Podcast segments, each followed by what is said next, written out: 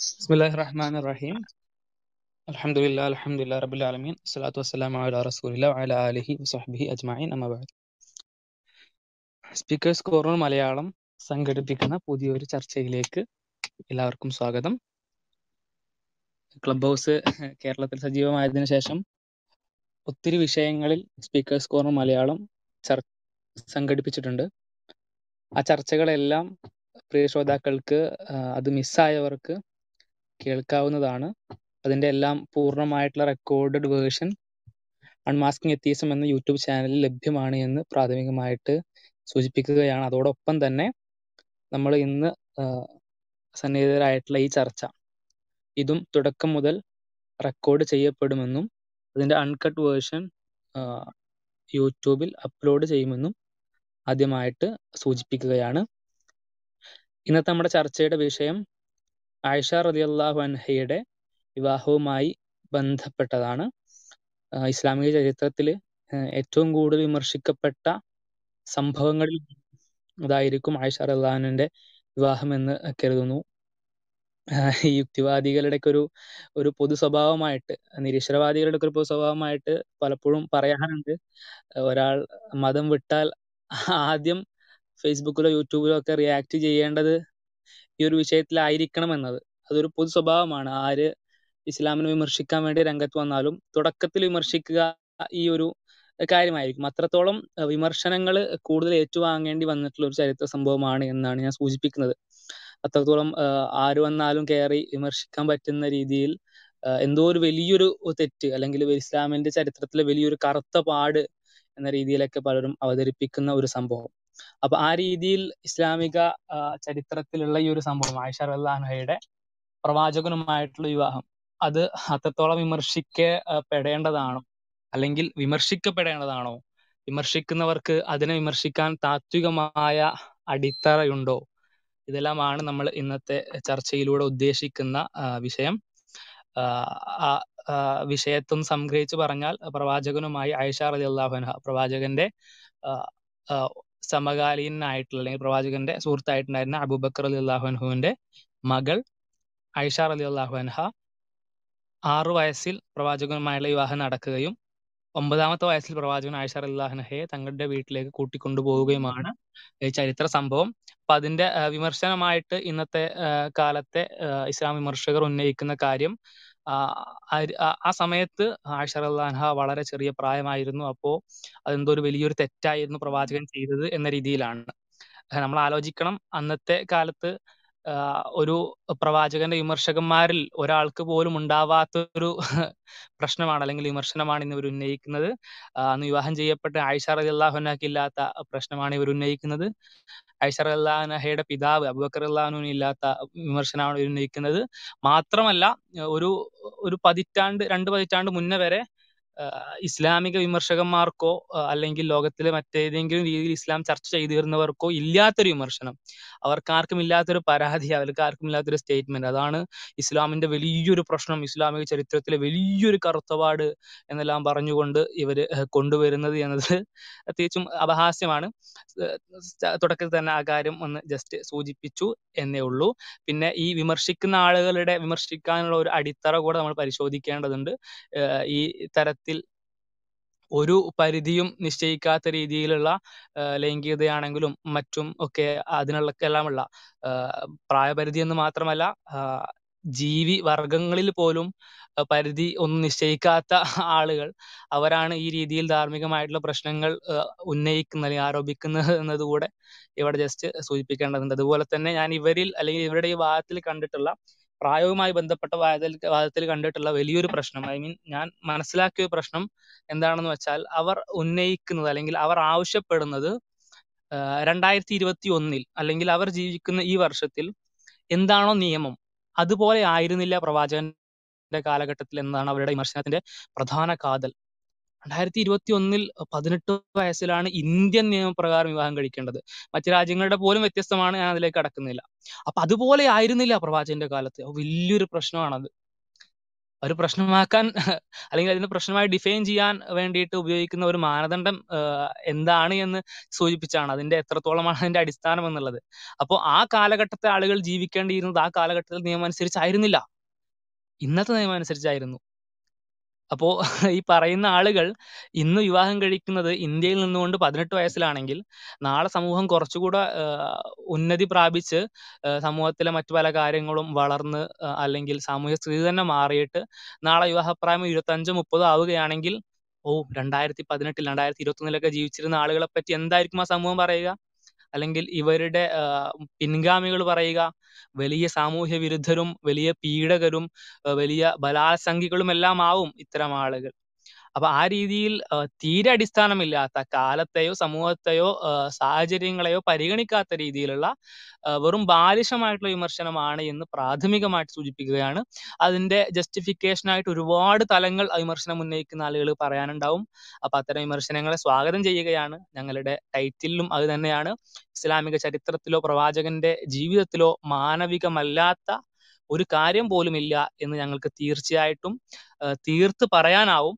അപ്പൊ അതുകൊണ്ട് തന്നെയാണ് ടൈറ്റിൽ അത്രത്തോളം കോൺഫിഡൻസിൽ ആത്മവിശ്വാസത്തിൽ ഇട്ടത് എല്ലാവരും വിമർശിക്കുന്ന. ആരും വിമർശിക്കാൻ മടിക്കാത്ത എല്ലാവരുടെയും വിമർശനത്തിന് തുടക്കമായ ഈ വിഷയത്തിൽ പോലും ഞങ്ങൾക്ക് ഞങ്ങളുടെ ആത്മവിശ്വാസത്തിൽ ഒരു കുറവുമില്ല. വിമർശകർക്ക് സ്വാഗതം എന്ന് തന്നെയാണ് പറയുന്നത്. ആയിഷ അല്ലാഹനഹയുടെ വിവാഹപ്രായവുമായി ബന്ധപ്പെട്ട് വിവാഹവുമായി ബന്ധപ്പെട്ട് എന്ത് അർഹതയാണ് വിമർശിക്കാൻ നിങ്ങൾക്കുള്ളത്? എന്ത് വിമർശനമാണ് വാലിഡ് ആയിട്ട് നിങ്ങൾക്ക് മുന്നോട്ട് വെക്കാനുള്ളത്? അത് നിങ്ങൾക്ക് ഇവിടെ മുന്നോട്ട് വെക്കാം. വിമർശനം പറയുന്നതിനായിട്ട് അല്ലെങ്കിൽ ആ കാര്യത്തിൽ ആരോഗ്യപരമായ ചർച്ച മുന്നോട്ട് കൊണ്ടുപോകുന്നതിനായിട്ട് നിങ്ങൾക്ക് ഹാൻഡ് റൈസ് ചെയ്തിട്ട് ഈ സ്പീക്കേഴ്സ് ലിസ്റ്റിലേക്ക് കയറി വരാം. അവിടെ നിന്ന് വളരെ ആരോഗ്യപരമായി മറ്റൊരാൾ പറയുന്നതിനെ ഇന്ററപ്റ്റ് ചെയ്ത് പറയാതിരിക്കുകയും വലിയ ഒച്ചപ്പാടുകൾ ഉണ്ടാക്കാതിരിക്കുകയും ഒക്കെ ചെയ്ത് ഇത് വളരെ മാന്യമായിട്ടുള്ള ഒരു ചർച്ച മുന്നോട്ട് കൊണ്ടുപോകാൻ സാധിക്കുമെന്ന് പ്രതീക്ഷിക്കുന്നു. അതിന് സ്പീക്കേഴ്സ് ലിസ്റ്റിലേക്ക് കടന്നു വരുന്ന എല്ലാവരും സഹകരിക്കണം എന്ന് കൂടെ ആവശ്യപ്പെടുന്നു.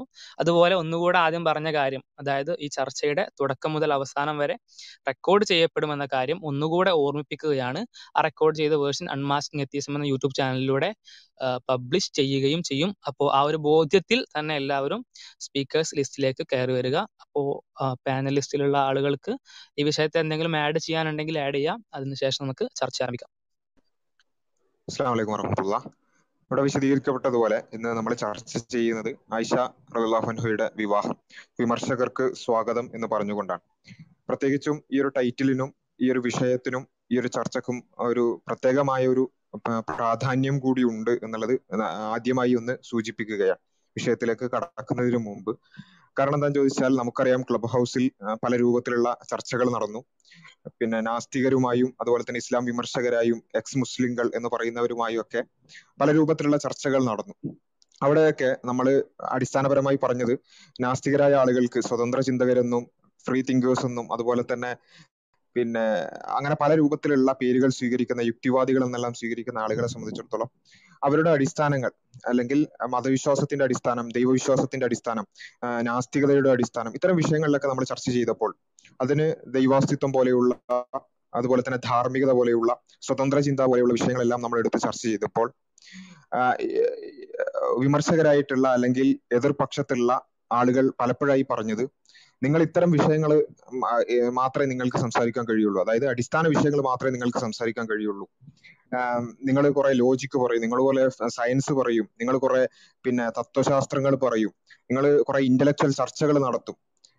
എന്നാൽ ഞങ്ങൾക്ക് സംസാരിക്കാനുള്ളത് പിന്നെ ഇസ്ലാം വിമർശനങ്ങളാണ്. അല്ലെങ്കിൽ ഇസ്ലാമുമായി ബന്ധപ്പെട്ടുകൊണ്ടുള്ള പിന്നെ മാനവിക വിരുദ്ധം എന്ന് പറഞ്ഞുകൊണ്ടുള്ള ചില കാര്യങ്ങളാണ് എന്ന് പറഞ്ഞുകൊണ്ടാണ് അതായത് ഇവരുടെ അടിസ്ഥാനത്തെ കുറിച്ച് നമ്മൾ ചർച്ച ചെയ്തപ്പോൾ ആ അടിസ്ഥാനത്തെ ഡിഫെൻഡ് ചെയ്യാൻ ഇവർക്ക് സാധിച്ചില്ല. ഇവിടെ നമുക്കറിയാം ചർച്ചകൾ ശ്രദ്ധിക്കുന്ന ആളുകൾക്കറിയാം കേരളത്തിലെ നാസ്തിക പിന്നെ പ്രസ്ഥാനങ്ങളുടെ തലവന്മാർ മുതൽ ഇ എ ജബ്ബാർ അടക്കമുള്ള ആളുകൾ വരെ ഇവിടെ വന്നു.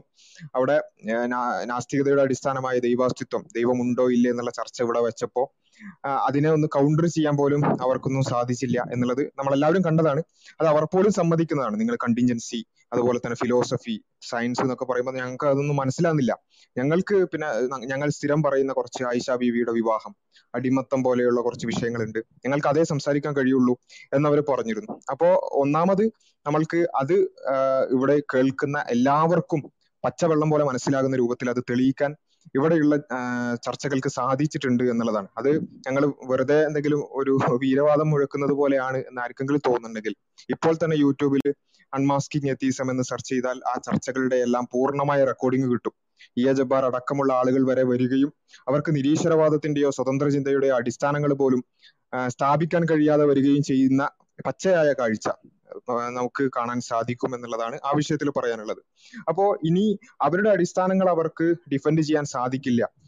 അതുപോലെ തന്നെ മതവിശ്വാസത്തിന്റെയോ ദൈവവിശ്വാസത്തിന്റെയോ അടിസ്ഥാനങ്ങളെ കുറിച്ച് ചർച്ച ചെയ്യാൻ സാധിക്കില്ല എന്ന് അവർ പറയാതെ പറയുകയോ അല്ലെങ്കിൽ പ്രഖ്യാപിക്കുകയോ തന്നെ ചെയ്ത സ്ഥിതിക്ക് ഇനി അവർക്ക് ഇങ്ങോട്ട് പറയാനുള്ള കാര്യങ്ങൾ കൂടി അതിലെങ്കിലും നിങ്ങൾക്ക് കൃത്യമായി എന്തെങ്കിലും പിന്നെ മുന്നോട്ട് വെക്കാനുണ്ടോ? ഏതെങ്കിലും വിഷയത്തിൽ നിങ്ങൾക്ക് ഞങ്ങളുടെ അടിസ്ഥാനം നിങ്ങൾക്ക് നിങ്ങളുടെ അടിസ്ഥാനങ്ങളെ ഡിഫെൻഡ് ചെയ്യാൻ സാധിക്കില്ല. പക്ഷെ ഞങ്ങളെ സംബന്ധിച്ചിടത്തോളം കൃത്യമായി ഞങ്ങളുടെ ആദർശം ഇന്നതാണ് എന്ന് തുറന്നു പറയാനും അത് പ്രഖ്യാപിക്കുവാനും നട്ടൽ നിവർത്തിക്കൊണ്ട് അതിന്റെ ഓരോ കാര്യങ്ങളെയും വിശദീകരിക്കുവാനും അത് പൂർണമായും മാനവികമാണ് പൂർണമായും കാലികമാണ് പൂർണമായും പ്രായോഗികമാണ് പൂർണമായും ദൈവികമാണ് എന്ന് പൂർണമായും അത് ചർച്ച ചെയ്യുവാനും അത് തുറന്ന ചർച്ചയ്ക്ക് വെക്കുവാനും വിമർശകരെ രണ്ട് കൈയും നീട്ടി സ്വീകരിച്ചുകൊണ്ട് അവർക്ക് പറയാനുള്ളത് എന്തെന്ന് കേൾക്കുവാനും അതിന് മറുപടി പറയാനും ഞങ്ങൾക്ക് ഇനിയും സാധിക്കും എന്നുള്ളതാണ്. അത് ഞങ്ങളുടെ ആരുടെയെങ്കിലും അറിവോ കഴിവോ ഒന്നും അല്ല. ഞങ്ങൾ എല്ലാവരും ചെറിയ പ്രായത്തിലുള്ള ആളുകളൊക്കെ തന്നെയാണ്. പക്ഷെ അത് ഈ ആദർശത്തിന്റെ ഒരു അടിസ്ഥാനം കൊണ്ടാണ് നിങ്ങൾക്ക് അതിന് സാധിക്കാത്തത് നിങ്ങൾക്ക്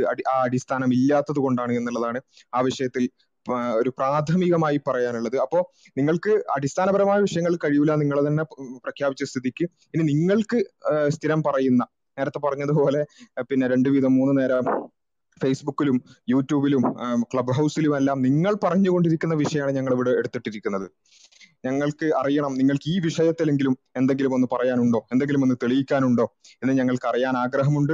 അതുകൊണ്ട് തന്നെ വിമർശകരെ സ്വാഗതം ചെയ്യുകയാണ് നമ്മൾ സാധാരണ പറയാറുണ്ട്. സ്പീക്കേഴ്സ് കോർണറിലെ ഡിസ്കഷൻസ് നമ്മൾ വളരെ പിന്നെ ഹെൽത്തി ഡിബേറ്റ് ആണ് നമ്മൾ സാധാരണ വെക്കാറുള്ളത്. ഒരുപാട് ആളുകൾ കയറി ഒരുപാട് ഒച്ചപ്പാട് ഉണ്ടാക്കി ഒരു തരത്തിലും ആർക്കും ഒന്നും മനസ്സിലാകാതെ ഓഡിയൻസ് വെറുതെ വായും പൊളിച്ചിരിക്കുന്ന ഒരു അവസ്ഥ ഒരിക്കലും ഉണ്ടാകാൻ പാടില്ല. അതുകൊണ്ട് തന്നെ കുറച്ച് കുറച്ച് ആളുകളെ നമ്മൾ അക്സെപ്റ്റ് ചെയ്യും. അവർക്ക് സംസാരിക്കാം. അവരുടേത് കഴിഞ്ഞതിന് ശേഷം അവരെ ഓഡിയൻസിലേക്ക് മാറ്റിയതിനു ശേഷം അടുത്ത ആളുകളെ സംസാരിപ്പിക്കും. അങ്ങ് ആ രൂപത്തിലാണ് നമ്മൾ മുന്നോട്ട് പോകാറുള്ളത്. ഒരാൾ സംസാരിക്കുന്നതിന്റെ ഇടയിൽ മറ്റൊരാൾ കയറാതി കയറരുത് എന്നുള്ളത് നമ്മൾ ആവർത്തിച്ച് പറയാറുണ്ട്. അതുപോലെ തന്നെ നമ്മുടെ ഡിസ്കഷൻ ഏകദേശം ഒരു രണ്ട് മണിക്കൂറാണ് ഉണ്ടാവാറുള്ളത്. ആ ഒരു സമയം കഴിയുമ്പോൾ നമ്മൾ നിർത്തി അടുത്ത ദിവസത്തേക്ക് മാറ്റിവെച്ച് അടുത്ത ചർച്ച എന്ന് പറഞ്ഞ് അവസാനിപ്പിക്കാറാണ്. അപ്പൊ ആ ഒരു കാര്യം കൂടി സമയബന്ധിതമാണ്. അതുപോലെ തന്നെ ആരോഗ്യകരമായിട്ടുള്ള ഒരു സംവാദമാണ് നമ്മൾ ഇവിടെ ഉദ്ദേശിക്കുന്നത് എന്ന് കൂടി പറഞ്ഞുകൊണ്ട് പിന്നെ സ്പീക്കേഴ്സ് ലിസ്റ്റിലുള്ള മറ്റുള്ളവർക്ക് കൂടി ആഡ് ചെയ്യാനുണ്ടാവും. ഡോക്ടർ സയൂബ് കേൾക്കുന്നുണ്ടോ? സാരിഫ് ക ആഡ് ചെയ്യാനുണ്ടോ? ഓക്കെ ഡോക്ടർ ജൗസൽ കേൾക്കുന്നുണ്ടോ? ലൈനിലുണ്ടോ ആ കേൾക്കുന്നുണ്ട്. ഞാൻ സൗണ്ട് കുറച്ച് കുറവാണ്. കേൾക്കുന്നുണ്ടോ? കുറച്ച് കുറവാണ് എന്നാലും കുഴപ്പമില്ല. നമ്മൾ ഏത് കാര്യം നമ്മൾ മനസ്സിലാക്കേണ്ടത്? പണ്ട് കാലത്ത് അന്നത്തെ ഒരു സാഹചര്യത്തിൽ ഏത് കോണ്ടെക്സ്റ്റിലാണോ ചെയ്തിരുന്നത്? അതൊന്നും പരിഗണിക്കാതെ ഒരു നമ്മളൊരു ആന്ത്രപ്പോളജിക്കൽ ഫാലസിയിലൂടെ നമ്മൾ കാര്യത്തെ സമീപിക്കുന്നത് ഒട്ടും യാഥാർത്ഥ്യ ബോധമില്ലാത്ത അല്ലെങ്കിൽ ഒരു മര്യാദയില്ലാത്ത പരിപാടി മാത്രമാണ്. അതിൽ സത്യസന്ധതയില്ല അത്തരം വിമർശനങ്ങൾക്ക്. റസൂൽ സല്ലല്ലാഹു അലൈഹി വസല്ലമയുടെ വിവാഹം അല്ലെങ്കിൽ ആയിഷ ബീവിയുമായുള്ള വിവാഹം എന്നുള്ളത് ഒരു ഒരു നൂറ്റാണ്ട് മുമ്പ് വരെ ഒരാളും വിമർശിച്ചിരുന്നില്ല എന്നുള്ളതാണ് വസ്തുത. ഇസ്ലാമിക വിമർശകർ ആരും അത്തരം ഒരു വിമർശനം നടത്തിയിരുന്നില്ല.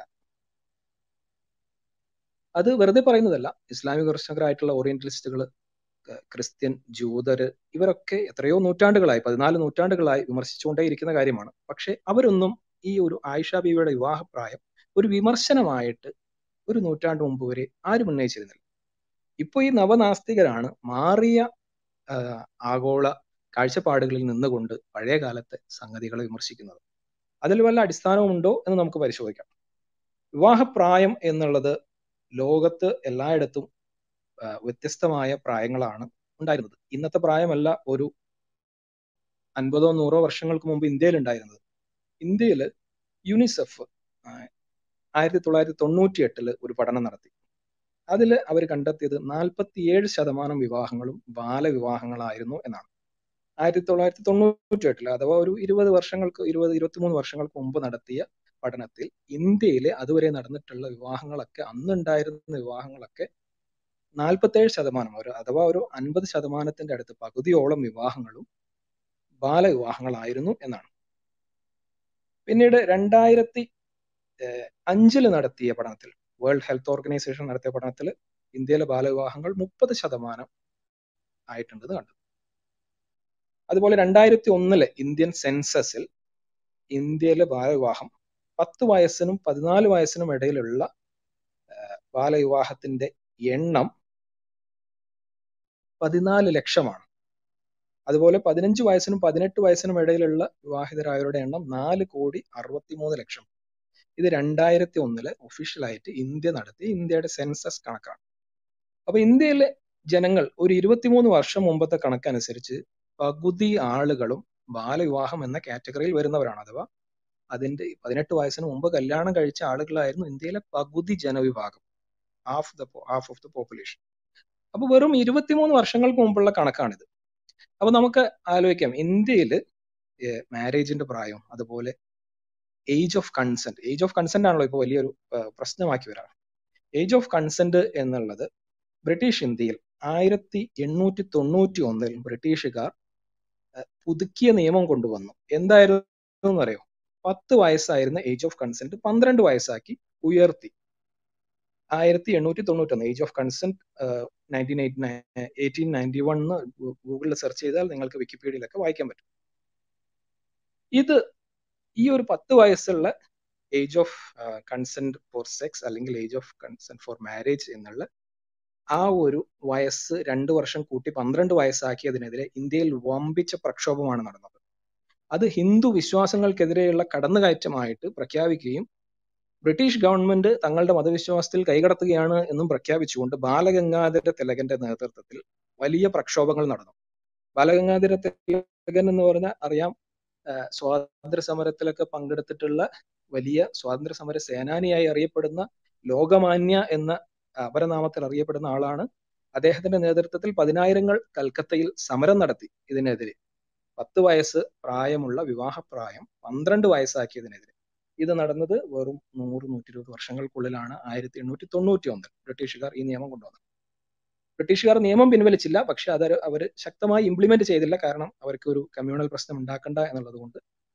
അഥവാ ഒരു നൂറ്റാണ്ട് മുമ്പ് ഇന്ത്യയിലെ വിവാഹ പ്രായം പത്ത് വയസ്സ് മാത്രമായിരുന്നു. പത്ത് വയസ്സ് ഒന്ന് പന്ത്രണ്ട് വയസ്സാക്കിയപ്പോഴേക്കും അതിൽ വലിയ പ്രക്ഷോഭങ്ങളാണ് ഇന്ത്യയിൽ നടന്നിട്ടുള്ളത് എന്ന് കാണാൻ സാധിക്കും. ജോസൽക്ക കുറച്ചും കൂടി അടുപ്പിച്ച് പിടിക്കാൻ സൗണ്ട് സൗണ്ട് കുറവുണ്ട് കുറച്ച്. അടുപ്പിച്ച് സംസാരിക്കാൻ പറ്റുമോ? Okay okay okay. Okay okay ഇനി അതേപോലെ തന്നെ ഒരുപാട് മഹത് വ്യക്തിത്വങ്ങൾ എന്ന് നമ്മൾ നമ്മൾ സാധാരണ കരുതുന്ന ഒരുപാട് ആളുകൾ.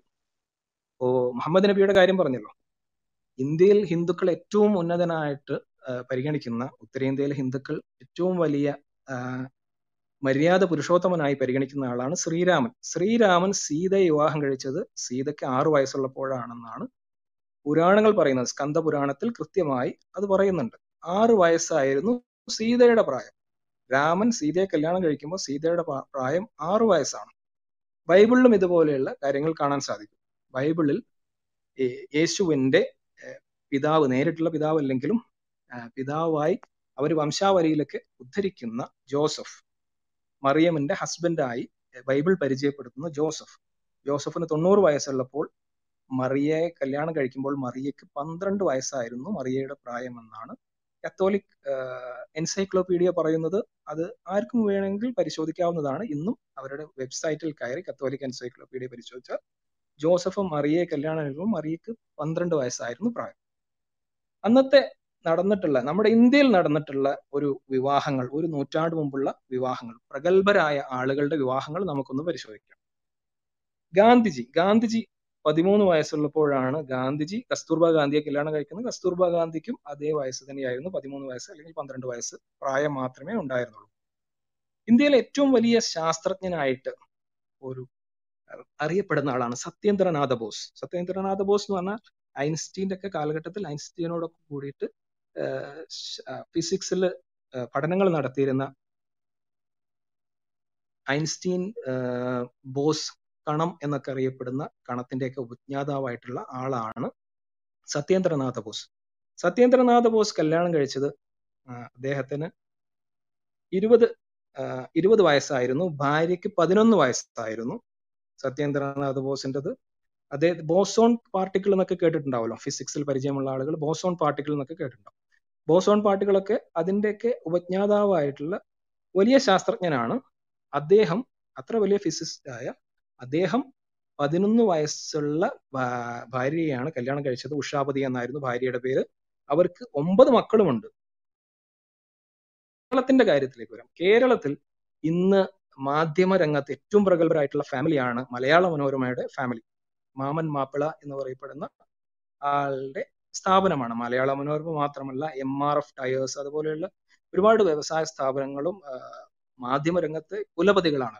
മാമൻ മാപ്പിളയുടെ ഫാമിലി മാമൻ മാപ്പിള കുട്ടിയമ്മ എന്ന തന്റെ ഭാര്യയെ കല്യാണം കഴിക്കുമ്പോൾ പത്ത് വയസ്സാണ്. പത്ത് വയസ്സുള്ള കുട്ടിയമ്മ ഇതൊക്കെ ഒരു നൂറ് വർഷം മുമ്പത്തെ കഥയാണ്. പത്ത് വയസ്സുള്ള കുട്ടിയമ്മയെ കല്യാണം കഴിച്ച് പതിനൊന്നാം വയസ്സിൽ കുട്ടിയമ്മ പ്രസവിച്ചിട്ടുണ്ട്.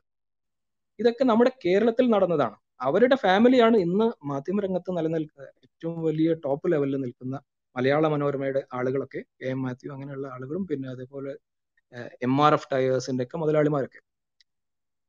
ശ്രീരാമകൃഷ്ണ പരമഹംസർ. ശ്രീരാമകൃഷ്ണ പരമഹംസർ ഇന്ത്യയിലെ ഹിന്ദു സമൂഹത്തിലെ ഏറ്റവും വലിയ നേതാക്കന്മാരിൽ ഒരാളാണ്. അദ്ദേഹം സ്വാമി വിവേകാനന്ദന്റെ ഗുരുവാണ്. ശ്രീരാമകൃഷ്ണ പരമഹംസർ ഇരുപത്തിമൂന്നാം വയസ്സിൽ ശാരദാബായി എന്ന തന്റെ ഭാര്യയെ കല്യാണം കഴിക്കുമ്പോൾ ശാരദാബായിക്ക് വെറും അഞ്ച് വയസ്സാണ് പ്രായം. ഇതൊക്കെ ഞാൻ വെറുതെ അടിച്ചുവിടുന്നതല്ല എല്ലാവർക്കും ഇതൊക്കെ വിക്കിപീഡിയയിലോ എല്ലായിടത്തിലും പോയി സെർച്ച് ചെയ്ത് ഉറപ്പിക്കാവുന്നതാണ് എന്ന് മനസ്സിലാക്കാം. അതുപോലെ ഇന്ത്യൻ മാത്മാറ്റീഷ്യൻ ഏറ്റവും വലിയ ഗണിത ശാസ്ത്രജ്ഞനായിട്ട് ഇന്ത്യയിലെ പരിഗ- പരിഗണിക്കപ്പെടുന്ന ആളാണ്. ഹലോ? കേൾക്കുന്നുണ്ടല്ലോ അല്ലെ? ആ ശ്രീനിവാസ രാമാനുജൻ. ശ്രീനിവാസ രാമാനുജൻ ഇരുപത്തിരണ്ടാം വയസ്സിൽ അദ്ദേഹം കല്യാണം കഴിക്കുമ്പോൾ ഭാര്യ ജാനകി അമ്മാൾക്ക് പത് പത്ത് വയസ്സായിരുന്നു പ്രായം. അപ്പൊ അഞ്ചു വയസ്സായിരുന്നു ശ്രീരാമകൃഷ്ണ പരമഹംസരുടെ കല്യാണം കഴിക്കുമ്പോൾ ഭാര്യയുടെ പ്രായം. പത്ത് വയസ്സായിരുന്നു ശ്രീ ശ്രീനിവാസ രാമാനുജന്റെ ഭാര്യയുടെ പ്രായം. അതുപോലെ മറ്റു പ്രഗത്ഭ ശാസ്ത്രജ്ഞനായ സത്യേന്ദ്രനാഥ ബോസിന്റെ ഭാര്യ പതിനൊന്ന് വയസ്സായിരുന്നു. അവർക്ക് ഒമ്പത് മക്കളുണ്ടായിരുന്നു. ഗാന്ധിജി കല്യാണം കഴിക്കുമ്പോൾ ഭാര്യയ്ക്ക് പതിമൂന്ന് വയസ്സായിരുന്നു. മാമൻ മാപ്പിള കല്യാണം കഴിക്കുമ്പോൾ ഭാര്യയ്ക്ക് പത്ത് വയസ്സായിരുന്നു. ഈ തമിഴ്നാട്ടിലെ ഏറ്റവും വലിയ നേതാവാണ് പെരിയാർ തന്തൈ പെരിയാർ എന്നറിയപ്പെടുന്ന ഇന്നത്തെ ദ്രാവിഡ മുന്നേറ്റ പ്രസ്ഥാനങ്ങളുടെയൊക്കെ ഒരു അവരുടെയൊക്കെ ഏറ്റവും വലിയ നേതാവായിട്ട് അവർ ഒരു പരിഗണിക്കുന്ന ആളാണ് പെരിയാർ തന്തൈ പെരിയാർ എന്ന് പറയുന്നത്. തന്തൈ പെരിയാർ അദ്ദേഹം ഇ വി രാമസ്വാമി പെരിയാർ എന്ന ഇ വി രാമസ്വാമി നാഗമ്മ എന്ന ഭാര്യയെ കല്യാണം കഴിക്കുമ്പോൾ ഭാര്യയ്ക്ക് പതിമൂന്ന് വയസ്സാണ് പ്രായം. അതുപോലെ കേരളത്തിലെ രാജവംശം കേരളത്തിലെ രാജവംശത്തിലെ രാജാക്കന്മാരുടെയൊക്കെ വിവാഹപ്രായമൊക്കെ ഇതേപോലെ വളരെ ചെറിയ പ്രായമായിരുന്നു എന്ന് കാണാൻ സാധിക്കും. തിരുവിതാംകൂർ രാജ്ഞിയായിരുന്ന പാർവതിബായ് അഥവാ സ്വാതി തിരുനാളിന്റെ ഇളയമ്മയായിരുന്ന പാർവതിബായ് അവർ പന്ത്രണ്ടാമത്തെ വയസ്സിലാണ് കിളിമാനൂർ രാഘവർമ്മ കോയിത്തമ്പുരാൻ കല്യാണം കഴിച്ചത്. മഹാകവി കുമാരനാശാൻ കുമാരനാശാൻ നാലാം ക്ലാസ്സിൽ പഠിക്കുന്ന പെൺകുട്ടിയാണ് വിവാഹം കഴിച്ചത്. മാതൃഭൂമിയുടെ സ്ഥാപകനും കോൺഗ്രസ് നേതാവുമായിരുന്ന കേശവ മേനോൻ അദ്ദേഹം ഇതേപോലെ ചെറിയ പെൺകുട്ടിയാണ് കല്യാണം കഴിച്ചത്. ഝാൻസി റാണി നമ്മളെല്ലാവരും കേട്ടിട്ടുണ്ടാവും ഝാൻസി റാണി. ഝാൻസി റാണി തന്റെ പതിമൂന്നാമത്തെ വയസ്സിലാണ് അന്നത്തെ അവിടുത്തെ ഝാൻസിയിലെ രാജാവിന്റെ ഭാര്യയായിരുന്നത്. രാജാവിന്റെ രണ്ടാം ഭാര്യയായിട്ട് ഝാൻസി റാണി പ്രവേശിക്കുന്നത് പതിമൂന്നാമത്തെ വയസ്സിലാണ്. ഇതുപോലെ ഇഷ്ടംപോലെ ഉദാഹരണങ്ങൾ. മഹാദേവ ഗോവിന്ദ റാനഡെ അദ്ദേഹം വിവാഹം കഴിച്ചത് രമാബായി എന്ന എട്ട് വയസ്സുകാരിയാണ്. ഇങ്ങനെ ഒരുപാട് ഒരുപാട് മഹർഷി കർവെ എന്ന ഡോക്ടർ തോണ്ടോ കേശവ് കാർവെ അദ്ദേഹം കല്യാണം കഴിച്ചത് ഒമ്പത് വയസ്സുകാരിയായിരുന്നു. അപ്പോൾ ഒമ്പത് വയസ്സിൽ കല്യാണം കഴിച്ചതും അഞ്ച് വയസ്സിൽ കല്യാണം കഴിച്ചതും പത്ത് വയസ്സിൽ കല്യാണം കഴിച്ചതുമായിട്ടുള്ള പ്രഗത്ഭരായ ഒരു നൂറ്റി അൻപത് വർഷങ്ങൾക്കുള്ളിൽ ഇന്ത്യയിൽ ജീവിച്ച് മരിച്ച ആളുകളുടെ ലിസ്റ്റ് മാത്രമാണ് ഈ പറഞ്ഞത്. അപ്പൊ ഈ പറഞ്ഞവരൊക്കെ വളരെ മോശപ്പെട്ടവരാണ്. അതൊക്കെ മ്ലേച്ഛമായ കാര്യമാണ് അവരൊക്കെ ചെയ്തത് എന്ന് പറയുന്നതിൽ എന്തർത്ഥമാണുള്ളത്? നമ്മുടെ ഈ മാറിയ സാഹചര്യങ്ങൾ നമ്മളിപ്പോ ഒരു ഇരുപത്തിമൂന്ന് വർഷങ്ങൾക്ക് മുമ്പ് ഇന്ത്യയിൽ അൻപത് ശതമാനത്തിലധികം ആളുകളും ബാലവിവാഹം എന്ന കാറ്റഗറിയിൽ വരുന്ന കല്യാണം കഴിച്ചവരാണ് എന്ന് യുനിസെഫ് പറയുന്നു. അപ്പൊ നമ്മൾ അതൊക്കെ മോശമാണ്. നമ്മുടെ അപ്പന അപ്പനപ്പൂപ്പന്മാരൊക്കെ ചെയ്തതൊക്കെ വളരെ മോശമാണ് എന്ന് ഇന്നത്തെ ഒരു സാഹചര്യത്തിൽ നിന്നുകൊണ്ട് നമ്മൾ പറയുന്നത് എത്രമാത്രം ബാലിശമാണ്. അതിൽ അടിസ്ഥാനമില്ലല്ലോ. നമ്മൾ സാഹചര്യങ്ങൾ സാമൂഹിക സാഹചര്യങ്ങൾ മാറുന്നതിനനുസരിച്ച് വിവാഹപ്രായം മാറി എന്നുള്ളതാണ്. ബാലഗംഗാധര തിലകൻ കൽക്കത്തയിൽ പതിനായിരങ്ങളെ സംഘടിപ്പിച്ചുകൊണ്ട് പ്രക്ഷോഭം നടത്തി. എന്തിന്? പത്ത് വയസ്സുള്ള വിവാഹപ്രായം പന്ത്രണ്ട് വയസ്സാക്കി ഉയർത്തിയത് ഹിന്ദു മതത്തിനെതിരെയുള്ള കടന്നുകയറ്റമാണ് എന്ന് പറഞ്ഞുകൊണ്ട് നൂറ്റി ഇരുപത് വർഷങ്ങൾക്ക് മുമ്പ് വലിയ പ്രക്ഷോഭം നടത്തി ബ്രിട്ടീഷ് ഗവൺമെന്റിനെതിരെ. തങ്ങളുടെ വിശ്വാസങ്ങൾക്ക് നേരെ കടന്നു കയറുന്ന ബാലഗംഗാധര തിലക് നമ്മൾ സ്വാതന്ത്ര്യ സമര സേനാനിയായിട്ട് പഠിക്കുന്ന ലോകമാന്യ തിലക് എന്നൊക്കെ അറിയപ്പെടുന്ന ആളാണ്. അദ്ദേഹമാണ് ഈ ഇതിന് വലിയ പ്രക്ഷോഭം നടത്തിയത്. നമുക്ക് ഇപ്പം നമുക്ക് എത്രമാത്രം ഒരു നമുക്ക് വളരെ മോശമായിട്ട് തോന്നൂലേ? പത്ത് വയസ്സുള്ള പത്ത് വയസ്സ് വേണം കല്യാണത്തിന് എന്ന് പറഞ്ഞത് പന്ത്രണ്ട് വയസ്സാക്കി. വെറും ഒരു രണ്ട് വയസ്സ് കൂട്ടിനാണ് ഇവർ പ്രക്ഷോഭം നടത്തിയത് എന്ന് ആലോചിക്കുക. അപ്പൊ ഇതൊക്കെ അന്നത്തെ സാമൂഹിക സാഹചര്യത്തിൽ എല്ലാ വിഭാഗം ആളുകളും വിവാഹപ്രായം എന്നുള്ളത് താഴ്ന്നിട്ടായിരുന്നു. അന്നത്തെ സാമൂഹിക സാഹചര്യം അതായിരുന്നു.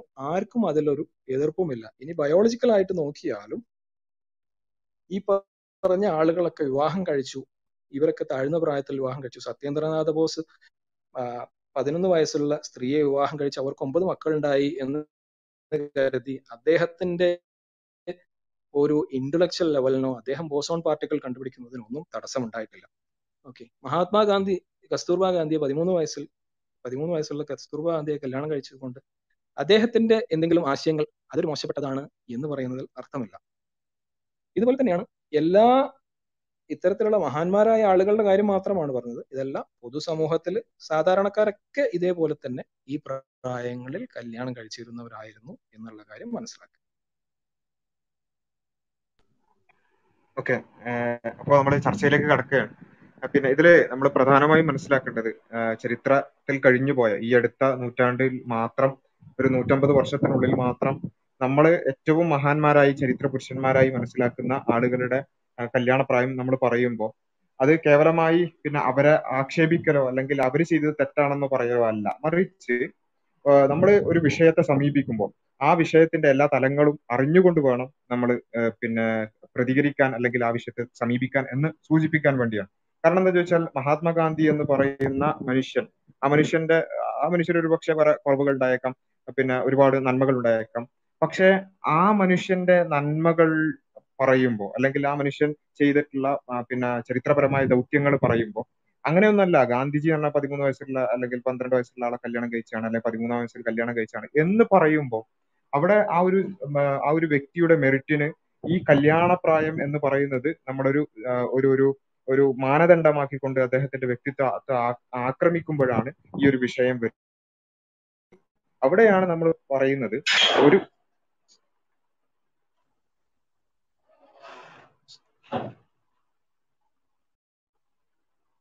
ഹലോ കേൾക്കുന്നുണ്ടോ? കേൾക്കുന്നുണ്ട് പറഞ്ഞോളി.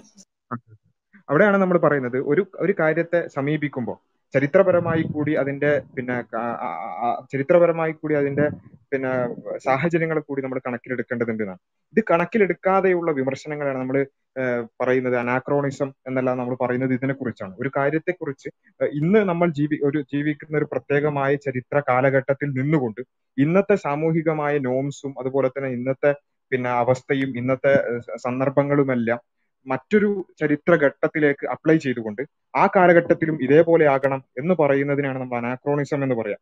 അത് നമ്മൾ വലിയ ആറാം നൂറ്റാണ്ടിലേക്കൊന്നും പോകേണ്ട ആവശ്യമില്ല. കഴിഞ്ഞ നൂറ്റാണ്ടിനെ കുറിച്ച് ഈ കഴിഞ്ഞ നൂറ്റാണ്ടിനെ കുറിച്ച് പോലും നമ്മൾ പറയുമ്പോൾ അത് മനസ്സിലാക്കണം എന്നുള്ളതാണ് ആ വിഷയത്തിൽ പറയാനുള്ളത്. കാരണം പിന്നെ ഈ നമ്മൾ ഒരു ഉദാഹരണം അനാക്രോണിസം എന്നുള്ളത് മനസ്സിലാക്കാൻ വേണ്ടി നമ്മൾ ഉദാഹരണം പറയുന്നത് നമ്മളിപ്പോ പിന്നെ ഒരു ഒരു അഞ്ച് കിലോമീറ്റർ യാത്ര ചെയ്യണമെങ്കിൽ അല്ലെങ്കിൽ ഒരു പത്ത് കിലോമീറ്റർ നമുക്ക് സഞ്ചരിക്കാനുണ്ട് എങ്കിൽ അവിടെ നമ്മൾ ഒരു ബൈക്ക് എടുക്കും. അല്ലെങ്കിൽ ഒരു കാർ എടുത്തിട്ട് നമ്മൾ പോകും.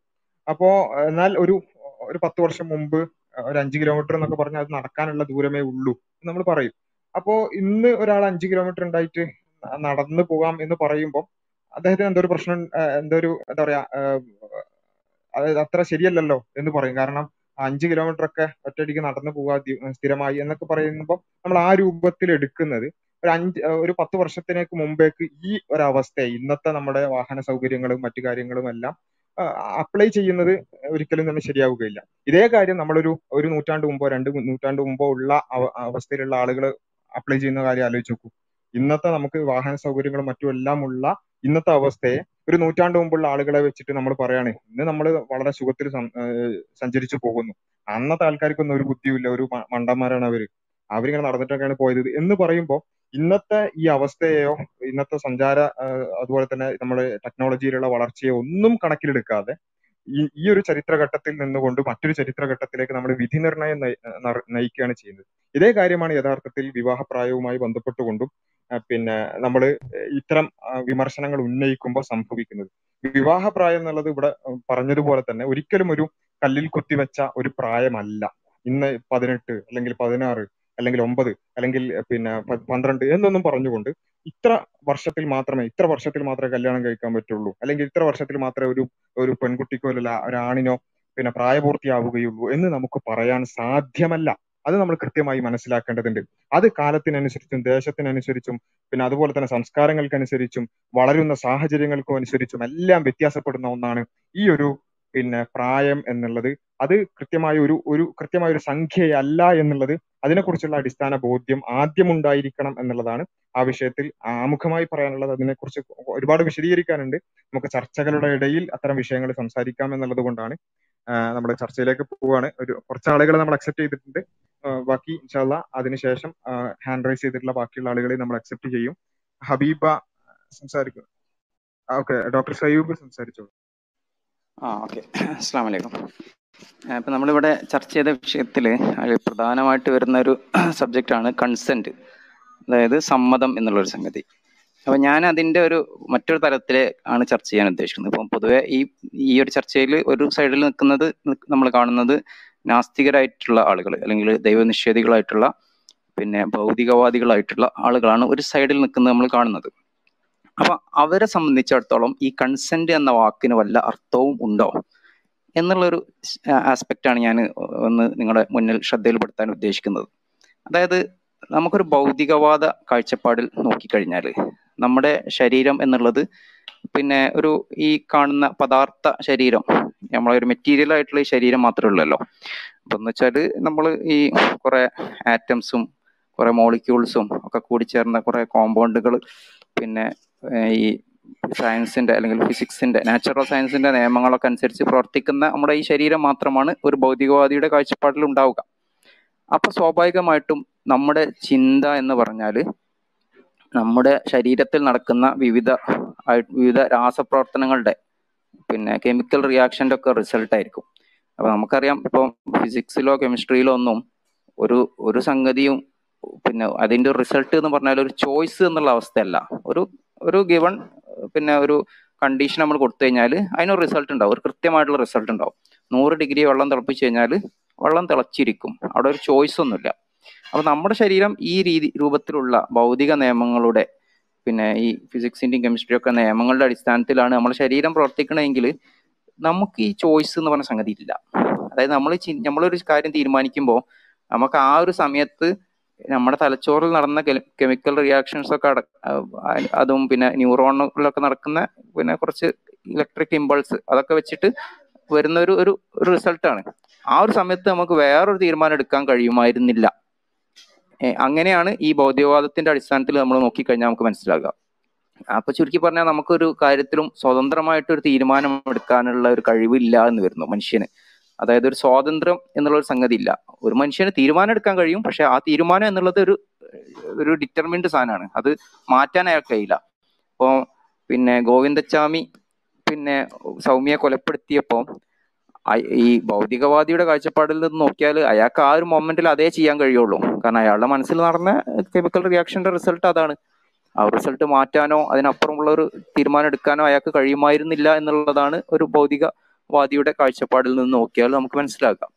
അപ്പോൾ ഇതുകൊണ്ടാണ് പിന്നെ ഒരു ഭൗതികവാദികളുടെ കാഴ്ചപ്പാടിൽ ഫ്രീ വിൽ എന്ന് പറയുന്ന സംഗതി. അതായത് ചോയ്സിനുള്ള ഒരു ഒരു കഴിവ് മനുഷ്യനില്ല എന്ന് പറയുന്നത്. അതുകൊണ്ടാണ് ഫ്രീ വിൽ ഇല്ല പിന്നെ ഭൗതികവാദത്തിന്റെ അടിസ്ഥാനത്തിൽ ഫ്രീ വിൽ ഇല്ല എന്ന് പറയുന്നത്. ഇത് പിന്നെ പിന്നെ നമുക്കറിയാം. നമ്മൾ ഇപ്പം നമ്മുടെ ക്ലബ് ഹൗസിൽ തന്നെ നമ്മൾ കുറച്ച് മുമ്പൊക്കെ ചർച്ച ചെയ്തിരുന്നു. അപ്പോൾ അതിൽ പിന്നെ ഈ ഗ്രൂപ്പിൽ അല്ലെങ്കിലും മറ്റു ഗ്രൂപ്പുകളിലൊക്കെ ആയിട്ട് ഫ്രീ വില്ലുമായിട്ട് ബന്ധപ്പെട്ട് ചർച്ച ചെയ്തിരുന്നു. അതിൽ നമ്മൾ ഒരുപാട് ഭൗതികവാദികളായ ആളുകൾ വളരെ സമയം എടുത്തുകൊണ്ട് കുറെ സമയം എടുത്ത് പിന്നെ പിന്നെ ഭയങ്കരമായിട്ട് വാദിക്കുന്നത് കണ്ട് കണ്ടതാണ് നമ്മൾ അതായത് ഫ്രീ വിൽ ഇല്ല എന്ന് സമർത്ഥിക്കാൻ വേണ്ടിയിട്ട്. ഫ്രീ വിൽ ഇല്ല. മനുഷ്യന് ചോയ്സ് എടുക്കാനുള്ള കഴിവില്ല. മനുഷ്യന് ഒരു ചോയ്സ് എടുത്താൽ ആ ഒരു ചോയ്സേ അവന് കഴിയുമായിരുന്നുള്ളൂ. അവൻ അതിന്റെ പേരിൽ കുറ്റപ്പെടുത്തുന്നതിൽ അർത്ഥമില്ല. അവനെ വിമർശിക്കുന്നതിൽ അർത്ഥമില്ല. അവനെ ശിക്ഷിക്കുന്നത് പോലും പിന്നെ അവൻ ചെയ്ത കുറ്റത്തിന് ശിക്ഷിക്കുക എന്നല്ല സൊസൈറ്റി അതിൽ നിന്ന് രക്ഷിക്കുക തടയിടുക എന്നുള്ള ഒരു ഉദ്ദേശത്തിൽ മാത്രമാണ് എന്നൊക്കെ പിന്നെ ശക്തിയുക്തം വാദിക്കുന്നത് നമ്മൾ കണ്ടതാണ്. ഇത് പിന്നെ ഇവിടെ മാത്രമല്ല. അപ്പോ ഉദാഹരണത്തിന് പിന്നെ പ്രഗത്ഭരായിട്ടുള്ള ആഗോളതലത്തിൽ തന്നെ വളരെ പ്രഗത്ഭരായിട്ടുള്ള ഈ ഭൗതികവാദികളോ അല്ലെങ്കിൽ പിന്നെ നിരീശ്വരവാദികളൊക്കെ ആയിട്ടുള്ള ആളുകൾ പിന്നെ ഇപ്പം സാം ഹാരിസ് പിന്നെ അതുപോലെ Sam Harris Galen Strawson Ted Honderich പിന്നെ അങ്ങനെയുള്ള മെസ്സി മെസ്സിമോ പിഗ്ലിയൂസി അങ്ങനെ കുറേ പേര് ഈ പിന്നെ ഈ വാദം ഉന്നയിക്കുന്നുണ്ട്. അതായത് ഫ്രീ വിൽ എന്നൊരു സംഗതി മനുഷ്യനില്ല. മനുഷ്യന് സ്വതന്ത്രമായിട്ട് ചോയ്സ് എടുക്ക ചോയ്സ് ചെയ്യാനുള്ള ഒരു കഴിവ് മനുഷ്യനില്ല. അവൻ അപ്പോൾ എന്താണോ തീരുമാനിച്ചത്? ആ ഒരു തീരുമാനം മാത്രമേ അവൻ എടുക്കാൻ കഴിയുമായിരുന്നുള്ളൂ എന്നുള്ള ഒരു കൺസെപ്റ്റ് അപ്പൊ ഇത് ഇത് പിന്നെ ഭൗതികവാദത്തിന്റെ അടിസ്ഥാനത്തിൽ എന്തായാലും അങ്ങനെ സംഭവിക്കാൻ കഴിയുള്ളൂ. അങ്ങനെ അങ്ങനെ തീരുമാനിക്കാനേ മനുഷ്യന് കഴിയുള്ളൂ. അതായത് ഫ്രീ വിൽ ഇല്ല എന്ന് പറയുന്ന ഭൗതികവാദി പറയുന്നത് ശരിയാണ്. അല്ലെങ്കിൽ കാരണം അയാൾക്ക് അങ്ങനെ തീരുമാനം അയാൾ സത്യസന്ധനാണ് എന്ന് നമുക്ക് പറയേണ്ടി വരും. എന്നാൽ ഫ്രീ വിൽ ഉണ്ട് എന്ന് ചില ഭൗതികവാദികൾ പറയുന്നുണ്ടെങ്കിലും അതെങ്ങനെയാണ് ഈ ഭൗതികവാദത്തിന്റെ അടിസ്ഥാനത്തിൽ വരിക എന്ന് അവർക്ക് വിശദീകരിക്കാൻ കഴിയില്ല. അവർ വിശദീകരിക്കാൻ കഴിയാതെ ഇരട്ടി തപ്പുകയാണ്. പിന്നെ മറ്റു ചിലർ ഡാനിയൽ ഡെന്നറ്റ് പോലെയുള്ള ആളുകൾ ഫ്രീ വിൽ ഉണ്ട് എന്ന് ഇല്ല എന്ന് പിന്നെ വെളിവാക്കി പറയുന്നില്ലെങ്കിലും അവരുടെ ഇത് വായിച്ചാൽ അവരുടെ സംസാരങ്ങൾ കേട്ടാൽ നമുക്ക് മനസ്സിലാക്കാം അവരും പറയുന്നത് ഫ്രീ വിൽ ഇല്ല എന്ന് തന്നെയാണ്. അപ്പൊ ഇതെങ്ങനെ നമ്മുടെ ചർച്ചയുമായിട്ട് ബന്ധപ്പെടും എന്ന് ചോദിച്ചാൽ ഫ്രീ വിൽ ഇല്ലെങ്കിൽ ഒരാൾക്ക് സ്വതന്ത്രമായിട്ട് തീരുമാനം എടുക്കാൻ കഴിവില്ല. അതായത് പിന്നെ കുട്ടി ഒരു ഒരു നിശ്ചിത പ്രായം കഴിഞ്ഞ ഇപ്പോഴത്തിന് മുമ്പുള്ള കുട്ടിക്ക് മാത്രമല്ല പിന്നെ നാൽപ്പത് വയസ്സായ മനുഷ്യനും അമ്പത് വയസ്സായ മനുഷ്യനും ഒന്നും സ്വതന്ത്രമായിട്ട് ചിന്തിക്കാൻ കഴിയില്ല. അതായത് കൺസെന്റ് എന്ന വാക്കിന് അവിടെ അർത്ഥമില്ല എന്ന് വരുന്നു. ഇപ്പോ പിന്നെ ഈ കൺസെന്റ് എന്ന് പറഞ്ഞപ്പോ ഇന്ത്യൻ നിയമത്തിലൊക്കെ അതിനെ ഡിഫൈൻ ചെയ്തിട്ടുള്ളത് ആൻ അണീക്യുവോക്കൽ വോളണ്ടറി അഗ്രിമെന്റ് എന്ന് തുടങ്ങിക്കൊണ്ടാണ്. അപ്പൊ ഇതിൽ വോളണ്ടറി എന്ന് പറഞ്ഞാൽ പിന്നെ നമുക്കറിയാം. അതിന്റെ ഡിക്ഷണറി മീനിങ് നോക്കിയാൽ acting according to one's free will എന്നാണ്. അപ്പൊ സ്വതന്ത്രമായിട്ട് ചിന്തിക്കാൻ കഴിയില്ലെങ്കിൽ പിന്നെ ഈ കൺസെന്റ് എന്നുള്ള വാക്കിന് അർത്ഥമില്ല. അപ്പൊ നമ്മൾ ചുരുക്കി പറഞ്ഞ പറഞ്ഞു വരുന്നത് എന്താ വെച്ചാൽ നമ്മൾ ഈ ചർച്ചയിലൊക്കെ കൺസെന്റ് ആണല്ലോ പ്രധാനമായിട്ടുള്ള ഉന്നയിക്കുന്ന വിഷയം.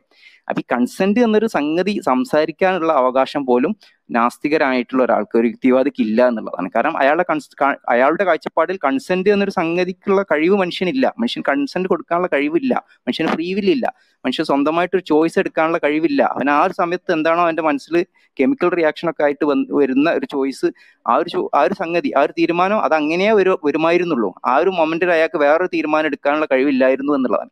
അപ്പോൾ വളരെ അടിസ്ഥാനപരമായിട്ട് ഈ ഒരു കൺസെന്റിനെ കുറിച്ച് സംസാരിക്കാനുള്ള അവകാശം തന്നെ അവർക്കില്ല എന്നുള്ള ഒരു ഒരു സംഗതി നമ്മൾ ഈ ഒരു ചർച്ചയിൽ നമ്മൾ മനസ്സിലാക്കേണ്ടതുണ്ട്. അപ്പോൾ ഇങ്ങനെ ഒരു അതായത് സ്വയം കൺസെന്റിനുള്ള അവകാശം കഴിവ് മനുഷ്യനില്ല. എത്ര പ്രായമായാലും മനുഷ്യൻ ആ കഴിവില്ല എന്ന് പറഞ്ഞുകൊണ്ടിരിക്കുന്ന ഒരാളുകൾ അതിനെക്കുറിച്ച് ചർച്ച ചെയ്യുക എന്നുള്ള വൈരുദ്ധ്യമാണ് നമ്മൾ പലപ്പോഴും ഇത്തരം ചർച്ചകളിൽ കാണുന്നത്. ആ വൈരുദ്ധ്യം നമ്മൾ മനസ്സിലാക്കാതെ ഇരുന്നുകൂടാ എന്നുള്ളത് കൊണ്ടാണ് ഇവിടെ ഉണർത്തുന്നത്. പിന്നെ നമുക്ക് ഇനി പിന്നെ മറ്റു ചർച്ചകളിലേക്ക് കടക്കാം. അല്ലെങ്കിൽ പിന്നെ പാനലിസ്റ്റുകൾ ആരെങ്കിലും ഇനി സംസാരിക്കാണ്ടെങ്കിൽ സംസാരിക്കട്ടെ. ഓക്കെ ഇൻഷാല്ല അപ്പോ ഇവിടെ പറഞ്ഞു വന്നത് പലപ്പോഴും ഇത്തരം കാര്യങ്ങളെ വിമർശിക്കുമ്പോൾ പലരും ഉന്നയിക്കാറുള്ള കൺസെന്റ് പോലുള്ള വിഷയങ്ങൾ അത് ഒരു ഭൗതികവാദി സംസാരിക്കുകയാണെങ്കിൽ അവർക്ക് അതിനുപോലുള്ള അടിസ്ഥാനം ഇല്ല എന്നുള്ളത് അതിന്റെ കൂട്ടത്തിൽ പിന്നെ ഭൗതികവാദികൾ സംസാരിക്കുമ്പോൾ ആ ഒരു കാര്യം മനസ്സിലുണ്ടായിരിക്കട്ടെ എന്നുള്ള നിലയ്ക്ക് ആമുഖമായി സൂചിപ്പിച്ചു എന്നേ ഉള്ളൂ. നിങ്ങൾ സംസാരിക്കുന്ന വിഷയങ്ങളിൽ ഒന്നും തന്നെ നിങ്ങളുടെ ധാർമ്മികത. ഇപ്പോ ഉദാഹരണം പറയുകയാണെങ്കിൽ റസൂലുള്ളാഹി സല്ലാഹു അലൈഹി വസല്ലമ ഇന്ന ഏജിൽ വിവാഹം കഴിച്ചത് ശരിയായില്ല. അല്ലെങ്കിൽ റസൂൽ ഇങ്ങനെ ചെയ്തത് ശരിയായില്ല എന്ന് പറയാൻ പോലുള്ള അടിസ്ഥാനം നിങ്ങൾക്കില്ല. കൺസെന്റിലേക്ക് ഒന്നും പോണ്ട. നമ്മൾ നേരത്തെ വളരെ വിശദമായി ഡിസ്കസ് ചെയ്താണ് മറ്റൊരാൾ ചെയ്യുന്ന ഒരു കാര്യം തെറ്റാണ് എന്ന് പറയാനുള്ള മോറൽ ജഡ്ജ്മെന്റ് നടത്താനുള്ള ബേസ് പോലും യഥാർത്ഥത്തിൽ നിരീശ്വരവാദികൾക്കൊന്നുമില്ല. അവർക്ക് ഒരു കാര്യം പോലും മറ്റൊരാൾ ചെയ്യുന്ന ഒരു കാര്യവും തെറ്റാണെന്ന് ധാർമ്മികമായി ഒബ്ജക്റ്റീവായി പറയാൻ പറ്റാത്തവരാണ് നിരീശ്വരവാദികൾ. അപ്പൊ അങ്ങനെയുള്ള അടിസ്ഥാന പ്രശ്നങ്ങളൊക്കെ അവിടെ കിടക്കുമ്പോൾ തന്നെ നിങ്ങളുടെ വിമർശനങ്ങൾ അത് പിന്നെ എത്രത്തോളം ബാലിശമാണ് എന്നുള്ളത് ഒന്നാമത്തെ കാര്യം. രണ്ടാമത്തത് പിന്നെ അതിനെ കൃത്യമായി തന്നെ അഡ്രസ്സ് ചെയ്യാൻ ഞങ്ങൾ റെഡിയാണ് കാരണം ഞങ്ങൾക്ക് കൃത്യമായ അടിസ്ഥാനങ്ങൾ ഉണ്ട് കൃത്യമായ ഒബ്ജക്റ്റീവ് ബേസ് ഉണ്ട് എന്നുള്ളത് പിന്നെ ആവർത്തിക്കുകയാണ്. ഹബീബ ഇവിടെ ലൈനിലുണ്ടോ അസ്സാം വലൈക്കും വലൈക്കും ഇതിപ്പോ ക്ലബ് ഹൗസ് സ്റ്റാർട്ട് ചെയ്ത ആ സമയത്ത് തന്നെ ഏകദേശം തുടങ്ങിയ ചർച്ചയാണ് ആയിഷ ബീവിയുടെ വിവാഹപ്രായം. ഇതൊക്കെ പണ്ഡിതന്മാര് നല്ല മറുപടി കൊടുത്തുകൊണ്ടിരിക്കുന്നുണ്ട്. ഇപ്പൊ ആ ഞാൻ കരുതി ഒരുവിധം തീർന്നിട്ടുണ്ടാവുന്നു. അപ്പൊ ഇന്നലെയും കണ്ടു ഒരു ചർച്ച. അപ്പൊ അവർക്ക് വേണ്ടത് ഉത്തരങ്ങളല്ല. കാരണം അവർ പിന്നെ നമ്മുടെ ചർച്ചകളെ വഴി തിരിച്ചു വിടുക എന്നുള്ള ഒരു കാര്യം. കാരണം ആയിഷ ബീവി അവർ അവരുടെ കണ്ണിൽ അതായത് ആറ് വയസ്സ് അല്ലെങ്കിൽ ഒമ്പത് വയസ്സുള്ള ഒരു ഇപ്പോഴും ഒരു ഒരു പെൺകുട്ടി മാത്രമാണ് പക്ഷെ ആയിഷ ബീവി ആരാണ് എന്നറിയുന്ന നിമിഷം അവരുടെ അവരുടെ ചർച്ചകളും അവരുടെ ആരോപണങ്ങളും അവിടെ നിൽക്കും. ഇപ്പോ പിന്നെ ബീവി എന്ന് പറയുമ്പോൾ പ്രവാചകന്റെ പത്നിയാണ്. അത് മാത്രമല്ല ഒന്നാം ഖലീഫയായ അബൂബക്കർ അള്ളാഹുവിന്റെ മകളുമാണ്. പക്ഷെ അവരറിയപ്പെടുന്നത് ആ രണ്ട് പേരിലും അല്ല. അവർക്ക് അവരുടേതായ അതായത് അവർ ചാ- സാധിച്ച ഒരു വിപ്ലവമുണ്ട്. സ്ത്രീകൾക്കിടയിൽ അത് അന്നത്തെ ഒരു സാഹചര്യം എന്ന് പറയുമ്പോൾ സ്ത്രീകളെ കുഴിച്ചു മൂടിയിരുന്ന ആ അങ്ങനെയുള്ള ഒരു കാലഘട്ടമാണ്. എന്നിട്ട് പോലും അവർ അതായത് ഒരു അവരുടെ അവരുടെ വിവാഹപ്രായം എന്ന് പറയുന്നത് ഇപ്പോ പ്രവാചകൻ സല്ലല്ലാഹു അലൈഹി വസല്ലമയുടെ മരണശേഷവും അവിടുത്തെ ചര്യകളും അതുപോലെ അവ അതായത് ഒരു ഒരു ഭർത്താവിനെ ഏറ്റവും നന്നായിട്ട് അറിയ അവരുടെ ആ- ആ വ്യക്തിയുടെ ജീവിത പങ്കാളിക്കാണ്. ആ നിലയ്ക്ക് ആ നിലക്കാണ് നമ്മൾ ചിന്തിക്കേണ്ടത്. അത് അപ്പോ അവരുടെ അതായത് പ്രവാചകന്റെ ചര്യകൾ ഓരോന്നും അടുത്ത തലമുറയ്ക്ക് പകർന്നു നൽകാൻ അള്ളാഹു കണ്ട ഒരു പിന്നെ ഒരു നിമിത്തമായിരിക്കാം അത്. അതായത് പിന്നെ ആ ഒരു ഏജിൽ തന്നെ പ്രവാചകന്റെ ചര്യകളും മറ്റും കാണുകയും അല്ല അത്രയും ഡീപ്പായിട്ട് അത് ആയിഷാബിയെ സംബന്ധിച്ചിടത്തോളം ഒരു കാര്യം അവരണ്ട് അവരങ്ങോട്ട് ഉൾക്കൊള്ളല്ല അത് ചോദിച്ച് മനസ്സിലാക്കുക അത് എന്തുകൊണ്ടാണ് എന്നൊക്കെ പറഞ്ഞ് അതിന്റെ യുക്തി യുക്തിപൂർവം അതൊക്കെ ചോദിച്ച് മനസ്സിലാക്കിയ ശേഷമായിരുന്നു പ്രവാചകനിൽ നിന്ന് എന്ത് കാര്യം ആക്സെപ്റ്റ് ചെയ്തിരുന്നത്. അതുകൊണ്ട് തന്നെ പിന്നെ ഒരു ഒരു ഒരു സംഭവം ഉണ്ട് അതായത് അബൂബക്കർ ഖലീഫ ഖലീഫയായ സമയത്ത് ആ ഒരു സമയത്ത് കുറച്ച് ആൾക്കാർ അവരെ വിമർശിച്ചു. അപ്പൊ ആ വിമർശിച്ച ആൾക്കാരൊക്കെ ആയിഷാബി വിളിച്ചു വിളിച്ചു വരുത്തിയിട്ട് അബുബക്കർ സിദ്ദീഖ് റളിയല്ലാഹു അൻഹു ചെയ്ത സേവനങ്ങൾ ഓരോന്നും നവാസ്ക നവാസ്ക ഒന്ന് മൈക്ക് മ്യൂട്ട് ചെയ്യണം. നവാസ്ക ഓക്കെ അവരുടെ സേവനങ്ങൾ ഓരോന്നും വിവരിച്ചു. എന്നിട്ട് ചോദിച്ചു ഇതിൽ എന്തിനെയാണ് നിങ്ങൾക്ക് വിമർശിക്കാനുള്ളത്? ആ വിമർശകർക്ക് ഉത്തരം മുട്ടി എന്നാണ് പറയുന്നത്. അങ്ങനെ എന്തൊരു കാര്യവും വിമർശിക്കാനും അതുപോലെ അവർക്ക് മാർഗദർശനം അത് ഒന്നോ രണ്ടോ ആൾക്കല്ല. ഇവരുടെ ആശാ ബീവിയുടെ വീട് പ്രവാചകന് ശേഷം ഒരു സർവകലാശാല പോലെയായിരുന്നു എന്നാണ് പറയുന്നത്. അതായത് പിന്നെ പ്രവാചക പ്രവാചകൻ സ്വല്ലമയിൽ നിന്ന് വന്ന ഹദീസുകൾ എന്ന പേരിൽ പറയുന്ന പലതും ആയിഷാ ബീവി റദ്ദ് ചെയ്തത് കാണാം. ഒരു ഹദീസ് റദ്ദ് ചെയ്തുകൊണ്ട് ആയിഷാ ബീവി പറ- പറയുന്നത് പ്രവാചകൻ സല്ലല്ലാഹു അലൈഹി ഒരിക്കലും ഇങ്ങനെ ഒരു സ്ത്രീ വിരുദ്ധ പ്രസ്താവന നടത്തില്ല എന്ന് പറഞ്ഞുകൊണ്ടാണ്. അതോടൊപ്പം അവർ പറയുന്ന ഒരു കാര്യമുണ്ട് ഒരു ഹദീസ് അത് അതിന്റെ സാഹചര്യം കൂടി മനസ്സിലാക്കിയിട്ട് വേണം അതിനെ നമ്മൾ വിലയിരുത്താൻ എന്നും അവർ പറയുന്നുണ്ട്. ഒരു ചില ഹദീസുകൾ ഖുറാൻ വാക്യങ്ങൾ ഉത്തരി ഉദ്ധരിച്ചുകൊണ്ടാണ് അവർ അവർ റദ്ദ് ചെയ്തിട്ടുള്ളത്. അപ്പോ നമുക്ക് ആയിഷാ ബീബിയുടെ വിവാഹ പ്രായം എന്നതിലുപരി അവർ അവരാരായിരുന്നു എന്നത് എന്നത് എന്ന കാര്യം ഒന്ന് ചർച്ചയ്ക്ക് എടുക്കുകയായിരുന്നെങ്കിൽ അതായത് ആയിഷാ ബീവിയുടെ വിജ്ഞാനം അവർ സമൂഹത്തിൽ ഉണ്ടാക്കിയ ഒരു വിപ്ലവം ഒരു സ്ത്രീ അവരെങ്ങനെ ആയിരിക്കണം അത് കേവലം ഒരു ടാ വട്ടത്തിനുള്ളിൽ തിരിയാതെ അവർ ഒരു സാമൂഹ്യ അവർ അവരുടെ ആ സാമൂഹ്യ പ്രതിബദ്ധത അതായത് സ്ത്രീ ശാ- ശാസ്ത്രീകരണം എന്നൊക്കെ പറയല്ലോ. ആ നിലക്ക ആയിഷ ബീവിയെ വായിക്കാൻ തയ്യാറായിരുന്നെങ്കിൽ ഇവർക്ക് ഉത്തരം മുട്ടിപ്പോവുകയേ ഉള്ളൂ. ഇൻഷാല്ല നമുക്ക് തുടർന്ന് അവസരം പോലെ സംസാരിക്കാം. അതെ അതെ തീർച്ചയായും. പലപ്പോഴും വിമർശകരായ ആളുകൾ അവർ ഐഷ ബീവിയെ ആ ആ ഒരു പിന്നെ ബാക്കി എല്ലാ എലമെന്റ്സും വിസ്മരിച്ചുകൊണ്ട് അവരെ ചെറിയൊരു കുട്ടിയായി കാണുകയും അതുപോലെ തന്നെ അതുകൊണ്ട് തന്നെ അതിനെ ആ രൂപത്തിൽ മാത്രം വളരെ വൃത്തികെട്ട ഭാഷയിൽ പോലും ഇപ്പൊ പോലും നമുക്ക് ഫേസ്ബുക്കിൽ പല ഗ്രൂപ്പുകളിലും നമുക്ക് കാണാൻ സാധിക്കും. വളരെ മോശമായ ഭാഷയിൽ പോലും അതിനെ കൈകാര്യം ചെയ്യുമ്പോൾ അവിടെയാണ് യഥാർത്ഥത്തിൽ ഇസ്ലാമിക ചരിത്രത്തിൽ നമ്മളൊക്കെ ഈ ഒരു വിഷയം അത്രമേൽ പിന്നെ കൃത്യമായും അതുപോലെ തന്നെ അത്രമേൽ പിന്നെ പ്രാധാന്യത്തോടു കൂടി ഡിസ്കസ് ചെയ്യുന്ന എന്താണെന്ന് ചോദിച്ചാൽ ഒന്ന് ഒരു ഭാഗത്തുള്ളത് പിന്നെ മഹാനായ റസൂലുള്ളാഹി സല്ലാഹു അലഹി വസ്ലം ലോകർക്ക് മുഴുവൻ മാതൃകയായ റസൂലുല്ലയുടെ റസൂലുള്ളയാണ് ഒരു ഭാഗത്തുള്ളത് അതുപോലെ തന്നെ മറുഭാഗത്തുള്ളത് പിന്നെ ഞങ്ങളുടെ എല്ലാവരുടെയും ഉമ്മയായ ഉമ്മഹാത്തുൽ ഉമ്മിനീൻ എന്നാണ് വിശ്വാസികൾ ആയിഷ ബീവിയെ വിളിക്കുന്നത്.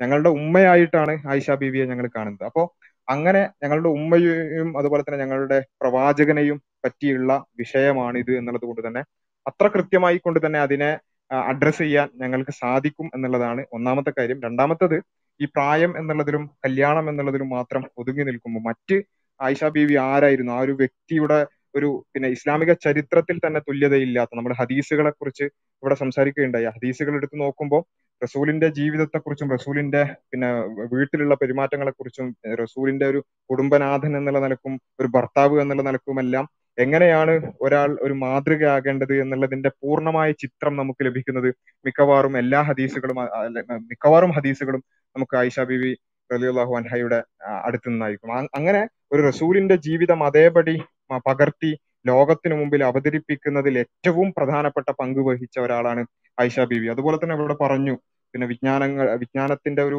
നിറകുടമായിരുന്നു. അതുപോലെ തന്നെ അവിടെയുള്ള പിന്നെ സ്വഹാബിമാർക്ക് പോലും അവിടെയുള്ള പിന്നെ പണ്ഡിതന്മാർക്ക് പോലും സംശയ നിവാരണങ്ങൾ നടത്തി കൊടുത്തിരുന്നത് മഹതിയായ ആയിഷ ബീവി ആയിരുന്നു. അങ്ങനെയുള്ള ആ മഹത് വ്യക്തിത്വത്തെ കുറിച്ച് അതിനെക്കുറിച്ചുള്ള മറ്റെല്ലാ എലമെന്റ്സും പിന്നെ വിസ്മരിച്ചുകൊണ്ട് അവരെ പിന്നെ ഈ നിലയ്ക്ക് താറടിച്ച് കാണിക്കുന്ന ഒരു അവസ്ഥ അതിന് അത് അതുകൂടി നമ്മുടെ വിഷയത്തിൽ നമ്മൾ മനസ്സിലാക്കേണ്ടതുണ്ട്. അതിൽ തന്നെ നമ്മൾ മനസ്സിലാക്കേണ്ടത് ആയിഷ ബീവി എന്തുകൊണ്ട് പ്രവാചകന്റെ പിന്നെ ഒരുപാട് കാലഘട്ടത്തിലേക്ക് പിന്നെ ചെറിയ പ്രായം തൊട്ട് തന്നെ പ്രവാചകന്റെ ജീവിതത്തിന്റെ എല്ലാ സ്പന്ദനങ്ങളും അറിയുന്ന രൂപത്തിൽ പ്രവാചകന്റെ കൂടെ ജീവിക്കുകയും പിന്നെ ചെറിയ പ്രായത്തിൽ തന്നെ പ്രവാചകന്റെ കൂടെ ഉണ്ടായത് കൊണ്ട് തന്നെ പ്രവാചകന്റെ വഫാത്തിന് ശേഷവും ഒരുപാട് കാലം ആയിഷ ബീവിക്ക് ജീവിക്കാൻ കഴിഞ്ഞു എന്നുള്ളത് കൊണ്ട് തന്നെ വഫാത്തിന് ശേഷവും ഒരുപാട് കാലം റസൂലിന്റെ ജീവിതത്തെ തലമുറകൾക്ക് കൈമാറി കൊടുക്കാൻ സാധിച്ചു എന്നുള്ളതും അവിടെ അള്ളാഹുവിന്റെ ഒരു ഹിക്കുമത്ത് കൂടി നമുക്ക് കാണാൻ സാധിക്കും എന്നുള്ളതാണ് അപ്പൊ ഇത്തരം കാര്യങ്ങൾ അതായത് പ്രവാചകന്റെ ജീവിതത്തെ പൂർണമായി ഒപ്പിയെടുക്കാൻ പിന്നെ ചെറുപ്പകാലഘട്ടം തൊട്ട് തന്നെ പ്രവാചകന്റെ കൂടെ ഉണ്ടാവുകയും വഫാത്തിന് ശേഷവും ഒരുപാട് വർഷങ്ങളോളം പിന്നെ ജീവിക്കാൻ സാധിച്ചത് കൊണ്ട് തന്നെ അത് തലമുറകളിലേക്ക് അതേ ആ ജീവിതം അതേപടി പിന്നെ പകർന്നു കൊടുക്കാനുള്ള ഒരു നിമിത്തം കൂടിയായിരുന്നു ആയിഷ ബീവി. അതിന്റെ ഒരു കാരണം കൂടിയായിരുന്നു ആ ഒരു വിവാഹം എന്നുള്ളത് കൂടി നമ്മൾ കണക്കിലെടുക്കേണ്ടതുണ്ട്. ഇത്തരം വിഷയങ്ങൾ ചർച്ച ചെയ്യുമ്പോൾ എന്നുള്ളതാണ് ആവശ്യത്തിന് പറയാനുള്ളത്. നമ്മൾ കൂടുതൽ വിശദീകരിക്കുന്നില്ല. ഏതായാലും പിന്നെ ഷാഹുൽ ഒരു കാര്യം കൂട്ടിച്ചേർക്കാൻ പറ്റുകയാണെങ്കിൽ കൂട്ടിച്ചേർക്കാം. ഇതോടുകൂടി കുഴപ്പമില്ലെങ്കിൽ. Okay okay. ആ ഓക്കെ അപ്പോൾ ആയിഷ ബീവിയെ അവരുടെ പിന്നെ വ്യക്തിത്വത്തെ സംബന്ധിച്ച് അതായത് നമ്മൾ നമുക്കറിയാം ഒരു വ്യാജമായ ഒരു ആരോപണം നേരിട്ടു. അപ്പോൾ അവർക്ക് വേണ്ടി ഒരു ഖുറാൻ സൂക്തം പോലും അവതരിക്കുകയുണ്ടായി എന്ന് പറഞ്ഞാൽ അവരുടെ ഒരു മഹത്വം നമുക്ക് മനസ്സിലാക്കാം. എനിക്ക് പറയാനുള്ളത് എന്നിട്ട് ആ അവരോട് പ്രവാചകൻ സല്ലു അലൈഹി സ്വലമ അവരുടെ അടുത്തേക്ക് വന്നപ്പോൾ പിന്നെ അവരുടെ ഉമ്മ പറഞ്ഞു പ്രവാചകന്റെ അടുത്തേക്ക് പോകൂ അവരോട് മാപ്പ് പറയൂ എന്നുള്ള ആ ഒരു രീതിയിൽ സംസാരിച്ചപ്പോൾ അവർ പറയുന്ന ഒരു കാര്യമുണ്ട്. ഞാൻ എന്റെ നിരപാ നിരപരാധിത്വം തെളിയിച്ച എന്റെ റബ്ബിനോട് മാത്രമേ ഞാൻ കടപ്പെട്ടിട്ടുള്ളൂ എന്ന് അല്ല ഇതൊക്കെ നമുക്ക് സങ്കല്പിക്കാൻ പോലും പറ്റാത്ത കാര്യമാണ്. അത്രക്കും ബോൾഡായ ആയിഷ ബീവി റളിയല്ലാഹു അൻഹ. അവർ അവ- അവരുടെ ഹദീസുകളും അവർ അവരുടെ ഓരോ കാര്യങ്ങളും നമുക്ക് ഹദീസുകളിൽ മറ്റൊന്ന് മറ്റേതൊക്കെ നമുക്ക് ഒരുപാട് കണ്ടിട്ടുണ്ട്.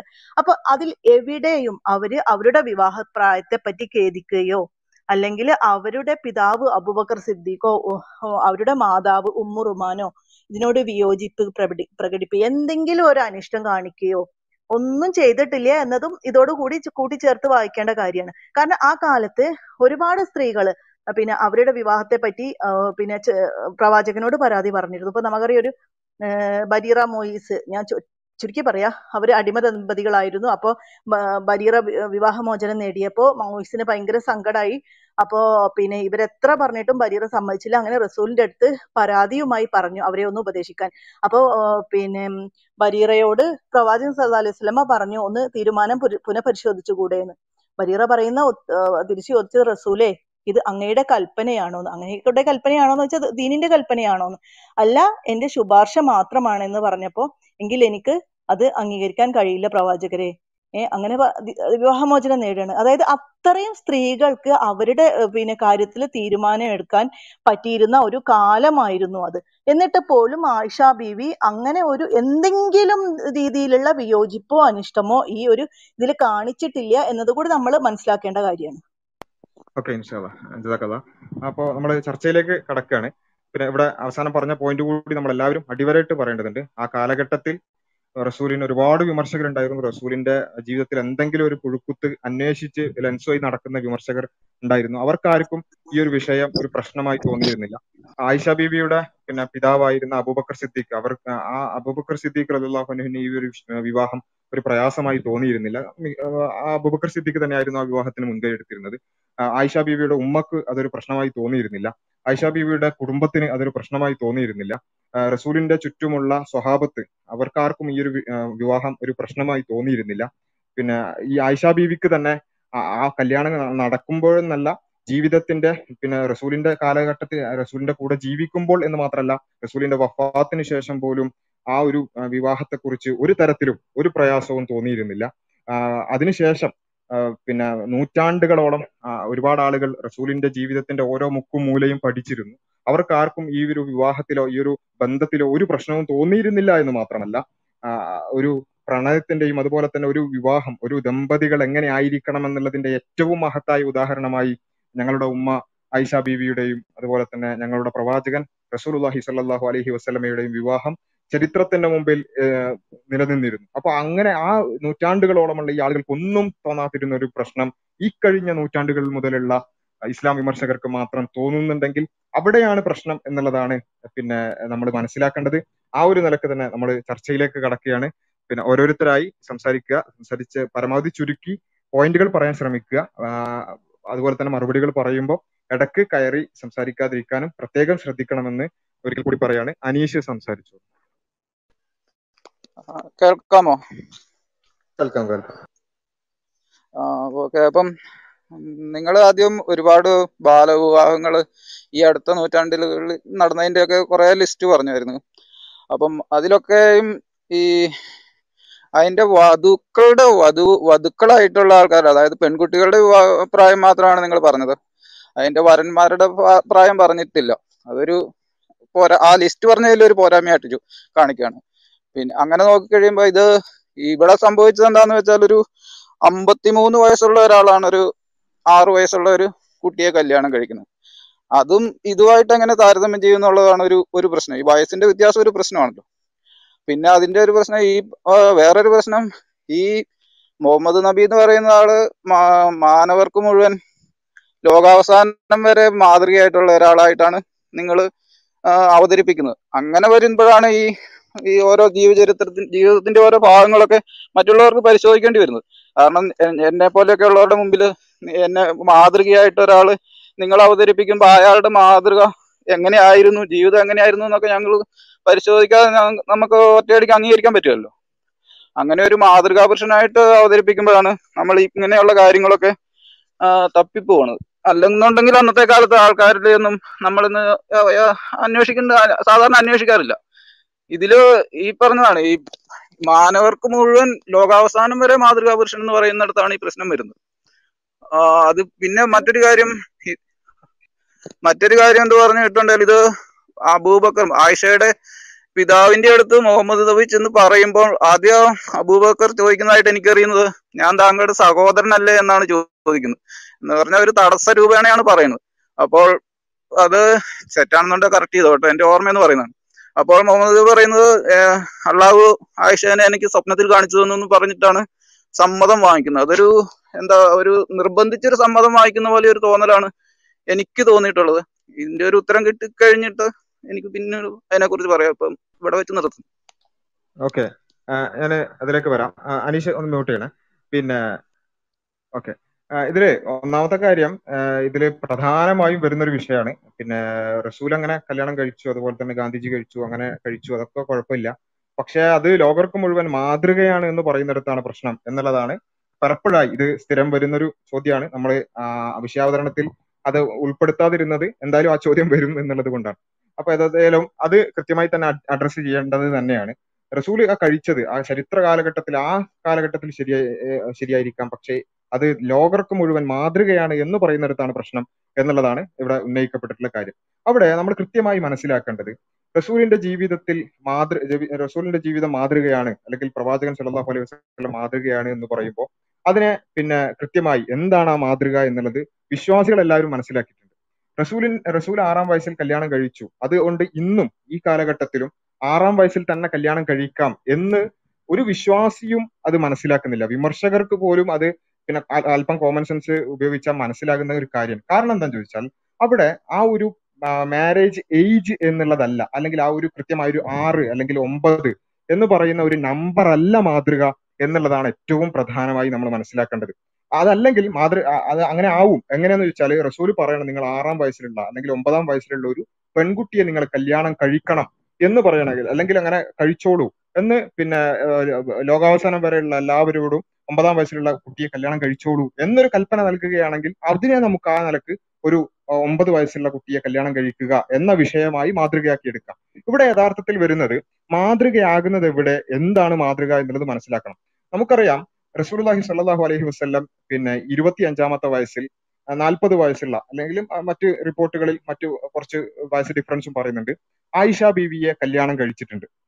അപ്പോ പിന്നെ ആയിഷ സോറി ഹദീജ ബി ഖദീജ ബീവിയെ നാൽപ്പത് വയസ്സുള്ള ഖദീജ ബീവിയെ കല്യാണം കഴിച്ചിട്ടുണ്ട്.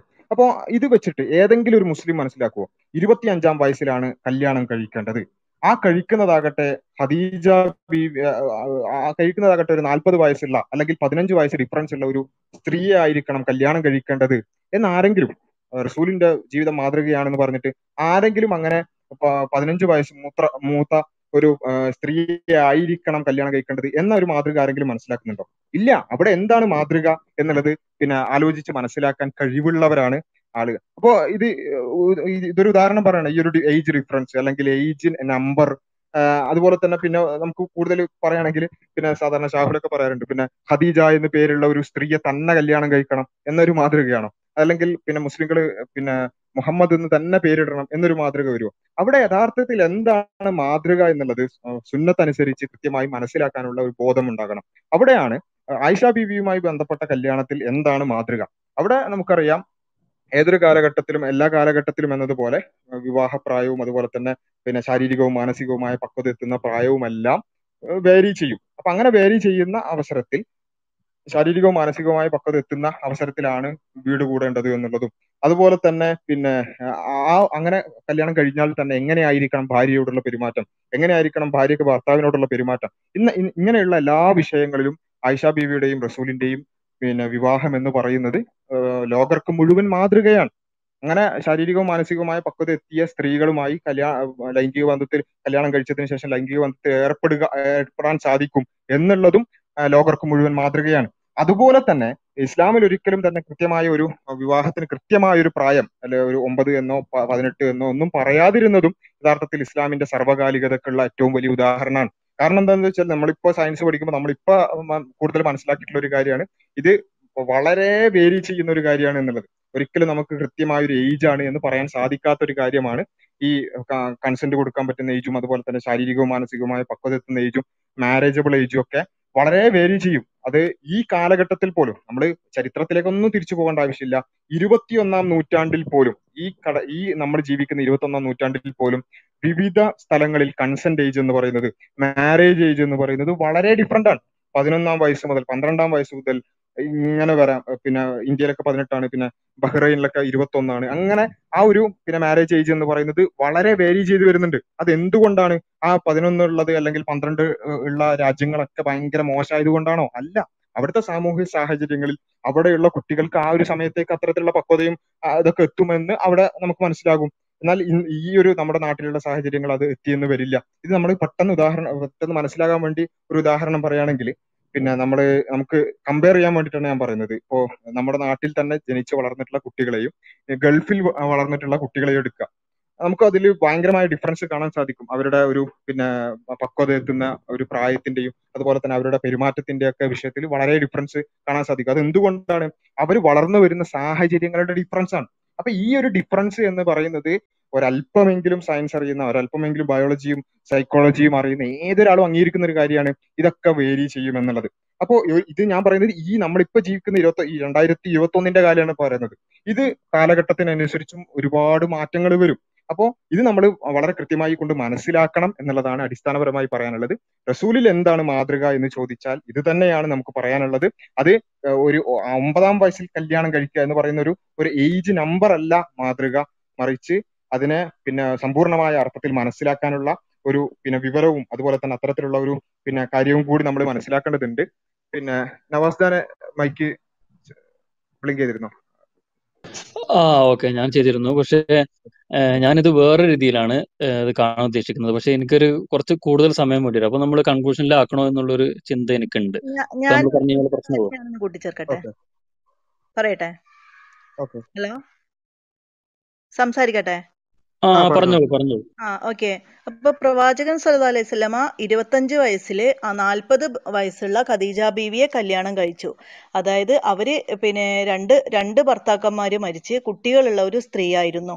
ആ പ്രവാചകൻ തന്റെ അനുചരൻ ഒരു വിവാഹം വിവാഹകാര്യമായി സംസാരിച്ചു. അപ്പൊ ആരെയാണ് വിവാഹം കഴിക്കുന്നതെന്ന് ചോദിച്ചപ്പോ പിന്നെ ഒരു കന്യകയും ഉണ്ട് അതുപോലെ ഒരു വിധവയുണ്ട്. ആരെയാണ് ചൂസ് ചെയ്യേണ്ടതെന്നുള്ള ജസ്റ്റ് ഒരു അഭിപ്രായം ചോദിച്ചപ്പോൾ പ്രവാചകൻ പറഞ്ഞ ഒരു കാര്യമുണ്ട് കന്യകക്ക് മുൻഗണന നൽകുകയെന്ന് അതായത് ഇരുപത്തഞ്ച് വയസ്സുള്ള പ്രവാചകൻ നാൽപ്പത് വയസ്സുള്ള വിധവയെ കല്യാണം കഴിച്ച പ്രവാചകൻ തന്റെ അനുചരനോട് അവിവാഹിതനായ അനുചരനോട് പറഞ്ഞ കാര്യമാണ് കന്യകക്ക് മുൻഗണന നൽകുകയെന്ന് അപ്പോ അതാണ് പ്രവാചകൻ വിവാ പിന്നെ പ്രവാ പ്രവാചകന്റെ പറഞ്ഞിട്ട് ചെയ്തിട്ട് അത് നമ്മോട് നമ്മളോട് ഇത് പിന്തുടരണം എന്ന് പറഞ്ഞ് സുന്നത്താക്ക ആക്കപ്പെട്ട കാര്യങ്ങളുണ്ട്. പ്രവാചകന്റെ വ്യക്തി ജീവിതത്തിൽ ഇതുപോലെ ഇപ്പൊ ഇപ്പൊ, പ്രവാചക ഭാര്യമാരൊക്കെ അധികവും വിധവകളായിരുന്നു. അങ്ങ് അതിലൊന്നും നമുക്ക് നമുക്ക് നമുക്ക് ഒരു വ്യക്തി സ്വാതന്ത്ര്യം അങ്ങനെയുള്ള കാര്യങ്ങളിൽ തന്നിട്ടുണ്ട്. ഇതുകൂടെ കൂട്ടിച്ചേർത്ത്. ഓക്കെ. ഇതിൽ എനിക്ക് പെട്ടെന്ന് പറയാനുള്ള മറുപടി എന്താ വെച്ചാൽ നമുക്ക് പ്രവാചകൻ മാതൃകയാണ് ഈ ഒരു വിവാഹ കാര്യത്തിൽ എന്ന് വെച്ച് കഴിഞ്ഞാൽ നമുക്ക് പ്രവാചകന്റെ എല്ലാ വിവാഹങ്ങളെയും നമ്മൾ കണക്കിലെടുക്കേണ്ടി വരും. അപ്പൊ നമ്മ നമ്മൾ ആദ്യത്തെ വിവാഹം എന്ന് പറഞ്ഞു കഴിഞ്ഞാൽ ഖദീജ റലി അള്ളാഹുവിനെ തന്നേക്കാൾ പതിനഞ്ച് വയസ്സ് കൂടുതലുള്ള ഒരു സ്ത്രീയാണ് വിവാഹം കഴിച്ചത്. അതും ഇങ്ങോട്ട് പ്രപ്പോസ് ചെയ്തതിന് ശേഷം. രണ്ടാമതായി വിവാഹം ചെയ്യുന്നത് സൗദ റലിയുള്ളവനെയാണ് അവരുടെ വയസ്സ് എന്ന് പറഞ്ഞു കഴിഞ്ഞാൽ ഒരു അമ്പത്തിമൂന്ന് മുതൽ അറുപത്തിയൊമ്പത് വരെ വയസ്സ് പറയുന്നുണ്ട്. അറുപത്തിയൊമ്പത് വയസ്സുള്ള ഒരു സ്ത്രീയെ വിവാഹം കഴിക്കുന്ന ആളുടെ ഒരു മനോഭാവം എന്തായിരിക്കുമെന്ന് നിങ്ങൾ നോക്കേണ്ടതുണ്ട് ര- അതും ഒരു ആ, അബസേനിയയിലേക്ക് അഭയാർത്ഥിയായി പോയ ഒരു സ്ത്രീയുടെ ഭർത്താവ് മരണപ്പെട്ടതിന് ശേഷം അവരുടെ ഒരു ഉത്തരവാദിത്തം ഏറ്റെടുക്കുന്ന ഒരു സംഗതിയാണ് ഉണ്ടായിരുന്നത്.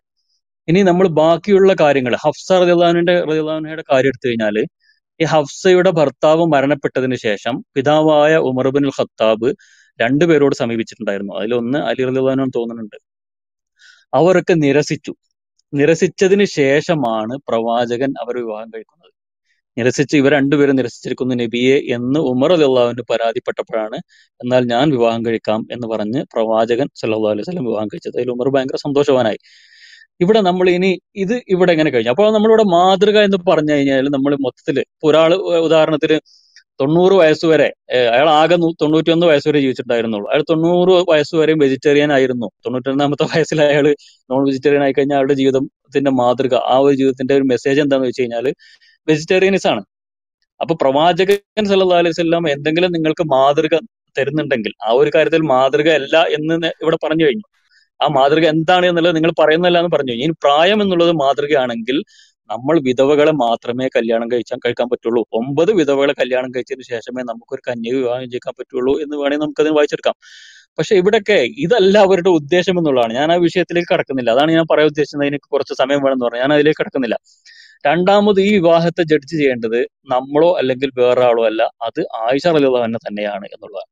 ഇപ്പോ നബി അല്ലാ അലൈഹി സ്വലമ തങ്ങൾ വിവാഹം കഴിച്ചില്ലായിരുന്നെങ്കിൽ വളരെ നോൺ ഡിസ്ക്രിപ്റ്റീവ് ആയിട്ടുള്ള ഏതോ ഒരു മരുഭൂമിയിൽ അന്ന് മക്കയിൽ തന്നെ നിരവധി സ്ത്രീകൾ ഇതുവരെ ജീവിച്ചും മരിച്ചും പോയിട്ടുണ്ട്. അവരൊന്നും ചരിത്രത്തിൽ അവശേഷിച്ചിട്ടുണ്ടായിരുന്നില്ല.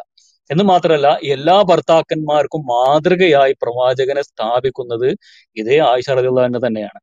അപ്പൊ ഇതിനെ നമ്മൾ കുറെ ജബ്രകൾ ഈ ഒരു ഇരുപത്തൊന്ന് നൂറ്റാണ്ടിൽ ജഡ്ജ് ചെയ്യുന്നതിന് പകരം എങ്ങനെയായിരുന്നു ആ വിവാഹം എന്നുള്ളത് ജഡ്ജ് ചെയ്യേണ്ടത് ആയിഷ അൻഹ. ആയിഷ പറഞ്ഞ എന്താണ്?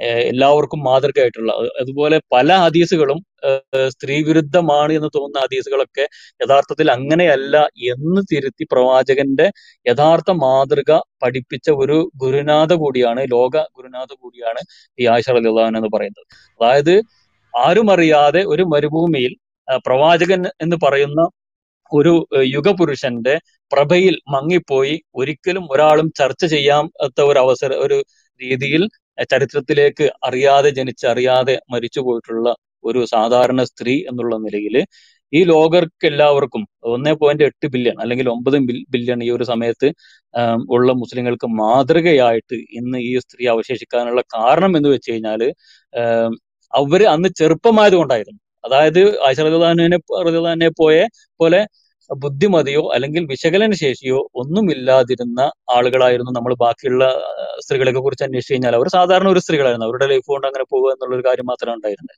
പക്ഷേ ആ ഒരു ഗുരുനാഥ എന്നുള്ള രീതിയിൽ പ്രവാചകന്റെ കുടുംബ ജീവിതം പരിചയപ്പെടുത്തുക എന്നുള്ള ഒരു റോൾ മുൻകൂട്ടി കണ്ടുകൊണ്ടാണ് പ്രവാചകൻ സല്ലാ അലൈഹി സ്വല്ലമ്മ ഈ ഒരു രീതിയിൽ വിവാഹം കഴിച്ചത് എന്നുള്ള ഒരു നറേഷൻ നറേഷനും അവിടെ ഉണ്ട് എന്നുള്ളതാണ്. അപ്പോ ഇവിടെ നമ്മൾ യുക്തിവാദികൾ അല്ലെങ്കിൽ വേറെ ഏതെങ്കിലും ആളുകൾ ആയിഷയെ റദിള്ളാൻഹയെ ജഡ്ജ് ചെയ്യുന്നതിന് പകരം ആയിഷ തന്നെയാണ് ആ ഒരു പ്രായത്തെയും അതിനൊക്കെ ജഡ്ജ് ചെയ്യേണ്ടത്. ആയിഷ റദിള്ളാന് തന്നെ റിപ്പോർട്ട് ചെയ്തുള്ള ഹദീസിൽ പറയുന്നത് എന്താ വെച്ചാൽ ഒമ്പതാമത്തെ വയസ്സിൽ ഒരു സ്ത്രീ ആയി എന്നുള്ള ഒരു പെൺകുട്ടി സ്ത്രീ ആയി ആവുന്നത് ഒമ്പതാമത്തെ വയസ്സിലാണെന്ന് പറയുന്നുണ്ട്.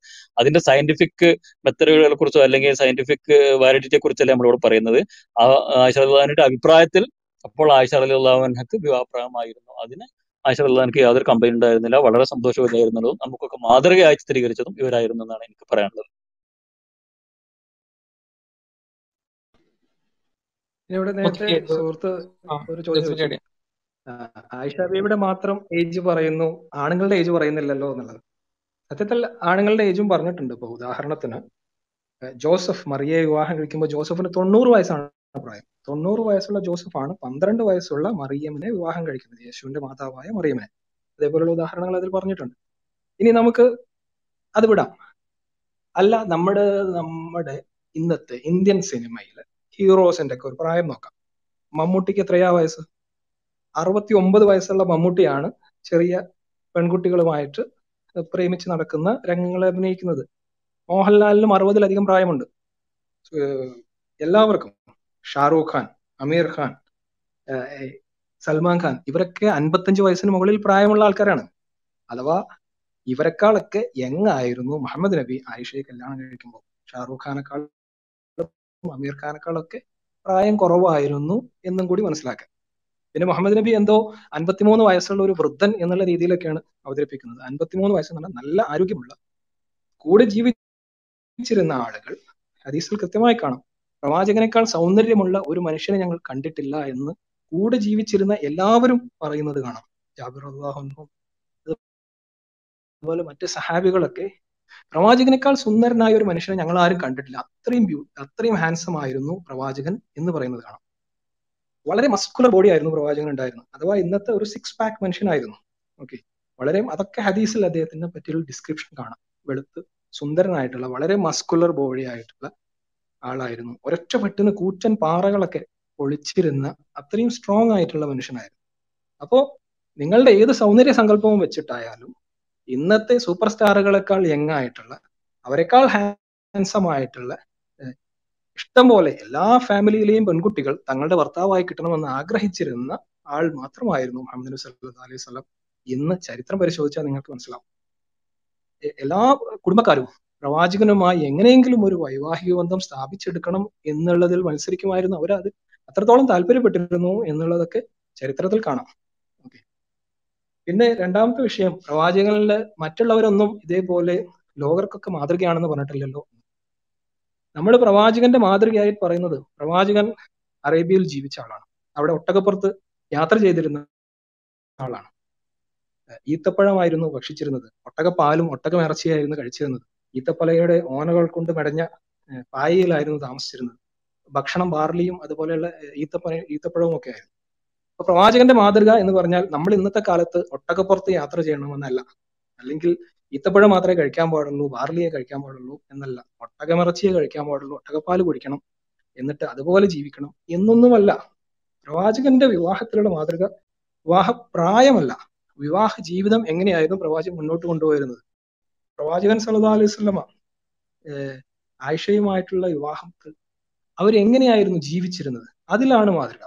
പ്രവാചകൻ സല്ലല്ലാഹു അലൈഹി വസല്ലമയുടെ ഇവരുടെ വിവാഹത്തിനെ പറ്റി വളരെ ബ്യൂട്ടിഫുൾ ആയിട്ടാണ് നമുക്ക് ഹദീസിൽ ആയിഷ ബി എക്സ്പ്ലെയിൻ ചെയ്യുന്നത്. ഒരു ഹദീസ് ഉദാഹരണത്തിന് പറയാം. ആയിഷ ബീവിയും മുഹമ്മദ് നബി സല്ലല്ലാഹു അലൈഹി വസല്ലമയുടെ കല്യാണം കഴിഞ്ഞ് ആ ഒരു ഉടനെ ആ ഒരു ഫസ്റ്റ് കാലഘട്ടത്തിൽ ഇവർ തമ്മിൽ ഓട്ടപ്പന്തയം നടക്കും. ഇവർ ഒരു സ്ഥലത്ത് നിന്ന് അടുത്ത പോയിന്റ് വരെ ഓടും രണ്ടാളും ഓടും. അന്ന് മുഹമ്മദ് നബി തോൽക്കും. കാരണം ആയിഷ നല്ല സ്മാർട്ട് ആയിരുന്നു യങ് ആയിരുന്നു. അതുകൊണ്ട് തന്നെ ഓട്ടപ്പന്തയം നടത്തിയിട്ട് മുഹമ്മദ് നബി തോറ്റു. അപ്പൊ ആയിഷ ഞാൻ ജയിച്ചു എന്ന് പറഞ്ഞ് സന്തോഷിച്ചു. അങ്ങനെ കുറച്ച് കാലം കഴിഞ്ഞ് കുറച്ച് വർഷങ്ങൾ കഴിഞ്ഞപ്പോൾ ആയിഷ ബീവി നല്ലോണം ഭക്ഷണമൊക്കെ കഴിച്ച് കുറച്ച് തടി വെച്ചു. അങ്ങനെ അതിനുശേഷം പിന്നീട് എന്നാ നമുക്ക് ഇനി ഇന്നൊരു ഓട്ടപ്പന്തയം നടത്താന്ന് പറഞ്ഞിട്ട് രണ്ടാമത് കുറച്ച് വർഷങ്ങൾക്ക് ശേഷം അവർ ഓട്ടപ്പന്തയം നടത്തും. അതിൽ മുഹമ്മദ് നബി ജയിക്കും. മുഹമ്മദ് നബി ജയിക്കുമ്പോൾ പറയും ആ അന്ന് നിന്നെ തോൽ അന്ന് നീ എന്നെ തോൽപ്പിച്ചതിന് ഞാൻ നിന്നെ ഇപ്പൊ തോൽപ്പിച്ചു പകരം വീട്ടി എന്ന് പറയുന്നത് ഇത് ഹദീസിൽ നമുക്ക് കാണാൻ പറ്റുന്ന ഹദീസാണ്. അത്രത്തോളം വളരെ മനോഹരമായി ഇന്ന് പോലും നമുക്ക് നമ്മളൊക്കെ ഭാര്യമാരുമായി ഇങ്ങനെ ഒരു ഓട്ടപ്പന്തയം ഒറ്റയ്ക്ക് നടത്തുന്നത് സങ്കല്പിക്കാൻ പറ്റും. അൻപത്തിമൂന്ന് വയസ്സായിരുന്നു എന്നുള്ളത് ഇതൊരു മോശമാണ് എന്നുള്ള രീതിയിൽ അവതരിപ്പിച്ചുകൊണ്ടാണ് പറയുന്നത്. വളരെ ഹാൻസം ആയിരുന്ന വളരെ മസ്കുലർ ആയിരുന്ന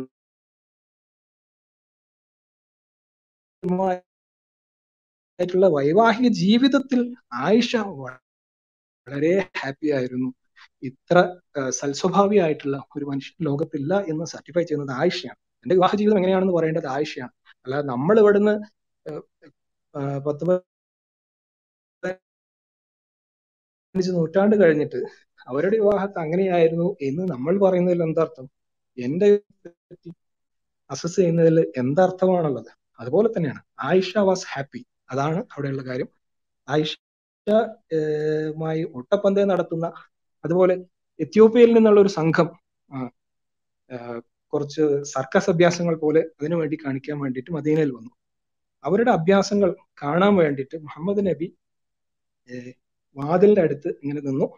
ആയിഷ മുഹമ്മദ് നബിയുടെ പിറകിൽ നിന്നുകൊണ്ട് ആയിഷയുടെ മുഖം മുഹമ്മദ് നബിയുടെ ഷോൾഡറിൽ വെച്ചുകൊണ്ട് ആയിഷയുടെ മുഖം പ്രവാചകന്റെ മുഖവുമായി ചേർത്ത് വെച്ചുകൊണ്ട് മുഹമ്മദ് നബി ആ ഇവരുടെ അഭ്യാസങ്ങൾ എത്യോപ്യൻ അഭ്യാസികളുടെ അഭ്യാസങ്ങൾ പൂർണമായി കാണുന്നത് വരെ ഇങ്ങനെ കാണിച്ചു കൊടുത്തു എന്ന് ഒരു ചരിത്ര സംഭവം കാണാം. അതും ബുഹാരിയിലും ഒക്കെയുള്ള വന്നിട്ടുള്ള പ്രസിദ്ധമായ ചരിത്രമാണ്. അങ്ങനെ കുറെ കഴിഞ്ഞപ്പോൾ ഇങ്ങനെ നിന്നിട്ട് കാണിച്ചു കൊടുക്കുകയാണ് ആയിഷക്ക് ആയിഷ നീ മതിയോ മടുത്തോ എന്ന് പറയുമ്പോൾ ഇല്ല എനിക്ക് ഇനിയും കുറച്ചും കൂടി കാണണം എന്ന് പറയുകയും അങ്ങനെ കുറെ നേരം നിന്ന് ആയിഷക്ക് മടുക്കുന്നത് വരെ കാണിച്ചു കൊടുത്തു എന്നൊക്കെ നമുക്ക് കാണാം. അത് അവരുടെ വൈവാഹിക ജീവിതം വളരെ സന്തോഷപൂർണമായിരുന്നു. ആയിഷ വാസ് വെരി പ്രൗഡ് ഷാഹുൽ ബ്ലിങ്ക് ചെയ്തിരുന്നു. എന്നിട്ട് നമുക്ക് ഷാഹുൽ അല്ല നമുക്ക് ആ അടുത്ത ആളിക്ക് പോവാന്നാ തോന്നുന്നു അല്ലെങ്കിൽ ചർച്ച കണ്ടിന്യൂ ചെയ്യാനാ തോന്നുന്നത്. ഏതായാലും പറയാൻ പറയേണ്ട കാര്യങ്ങൾ സംസാരിച്ചോളൂ. ഇതിൽ ഞാൻ മാതൃകാ പുരുഷൻ എന്ന് പറഞ്ഞപ്പം ഞാൻ ഉദ്ദേശിച്ചത് എന്താന്ന് ചോദിച്ചാൽ ആളെ ഇന്നത്തെ കാലത്ത് മാതൃകയാക്കാൻ പറ്റും എന്നുള്ള അഭിപ്രായത്തിലല്ല ഞാൻ പറഞ്ഞത് അത് നിങ്ങൾക്കും ആ അഭിപ്രായം ഇല്ലാന്ന് നേരത്തെ തന്നെ എനിക്കും അറിയാവുന്ന കാര്യമാണ്. അത്രയൊക്കെ ഉള്ള മാറ്റങ്ങൾ നിങ്ങളിലും വന്നിട്ടുണ്ട്. അത് മതത്തിന്റെ ഒരു നിയമങ്ങളുടെ പേരിലല്ല ആധുനിക മാനവിക മൂല്യങ്ങളുടെ ഒരു പേരിലാണ് നിങ്ങൾ അത് പറയുന്നത് എന്നുള്ള ഒരു കണക്കൂട്ടലാണ് എനിക്കുള്ളത്. അത് ഇനി ഒരു കാലത്തേക്ക് എത്രയൊക്കെ ചുരുങ്ങി വന്നാലും ഒരു ആറു വയസ്സിലേക്ക് വിവാഹപ്രായം ചുരുങ്ങി വരുമെന്ന് നിങ്ങൾ പോലും പ്രതീക്ഷിക്കുമെന്ന് എനിക്ക് തോന്നുന്നില്ല. അപ്പം ഞാൻ പറഞ്ഞ അങ്ങനെ ആ മാതൃകാ പുരുഷൻ എന്ന് പറയുമ്പോൾ ഞാൻ ഉദ്ദേശിച്ചത് അങ്ങനെ ഒരു മാതൃകാ പുരുഷനായ ആൾ ആളുടെ ജീവിതത്തിലെ ജീവിതം എങ്ങനെ ആയിരുന്നു എന്ന് പരിശോധിക്കേണ്ടി വരുന്നു എന്ന് മാത്രമാണ് ഞാൻ പറഞ്ഞത്. അങ്ങനെ പരിശോധിക്കുമ്പോൾ ഇതൊരു ഇതൊരു ഇന്നത്തെ വിഷയം എടുത്ത ഈ ഒരു വിഷയം ഒരു കാര്യം മാത്രമാണ്. മറ്റു കാര്യങ്ങൾ വേറെ ഉണ്ട് അപ്പൊ ഈ ഒരു കാര്യത്തിൽ നമുക്ക് മാതൃകയാക്കാൻ പറ്റുന്ന ഒരു സംഭവം ഇന്നത്തെ കാലത്ത് നമുക്ക് കാണാൻ പറ്റുന്നില്ല എന്നാണ് ഞാൻ പറഞ്ഞതിന്റെ അർത്ഥം. പിന്നെ ഉള്ളത് ഈ ആയിഷയുടെ വിവാഹത്തിൽ ഈ ഞാൻ പറഞ്ഞു അത് മുഹമ്മദ് അങ്ങോട്ടി എന്ന് പറയുമ്പോൾ ആദ്യം അബൂബക്കർ നിരസിക്കുന്ന പോലെയാണ് പറഞ്ഞത്. അപ്പോഴാണ് അള്ളാഹു സ്വപ്നത്തിൽ കാണിച്ചു എന്ന് പറഞ്ഞിട്ട് ഒരു നിർബന്ധ ബുദ്ധിയാൽ കല്യാണം കഴിച്ച പോലത്തെ ഒരു ഫീലിംഗ് ആണ് എനിക്ക് അതിൽ നിന്ന് തോന്നിയത്. അതിനെക്കുറിച്ച് നിങ്ങളൊന്നും പറഞ്ഞിട്ടില്ല. പിന്നെ മറ്റൊന്ന് മാനവർക്ക് മുഴുവൻ അല്ല അല്ല മുസ്ലിങ്ങൾ മുസ്ലിങ്ങളായിട്ടുള്ളവർ മുഴുവൻ ഉമ്മയായിട്ട് വെച്ചിരുന്ന ഉമ്മയാക്കി ആയിഷാൻ എന്ന് പറഞ്ഞു. അതുകൊണ്ട് ഒരു ഒരുപാട് പ്രാധാന്യം കിട്ടി. അങ്ങനെ ഉള്ള പല പ്രയോജനങ്ങൾ കിട്ടി എന്നുള്ള രീതിയിൽ പറഞ്ഞു.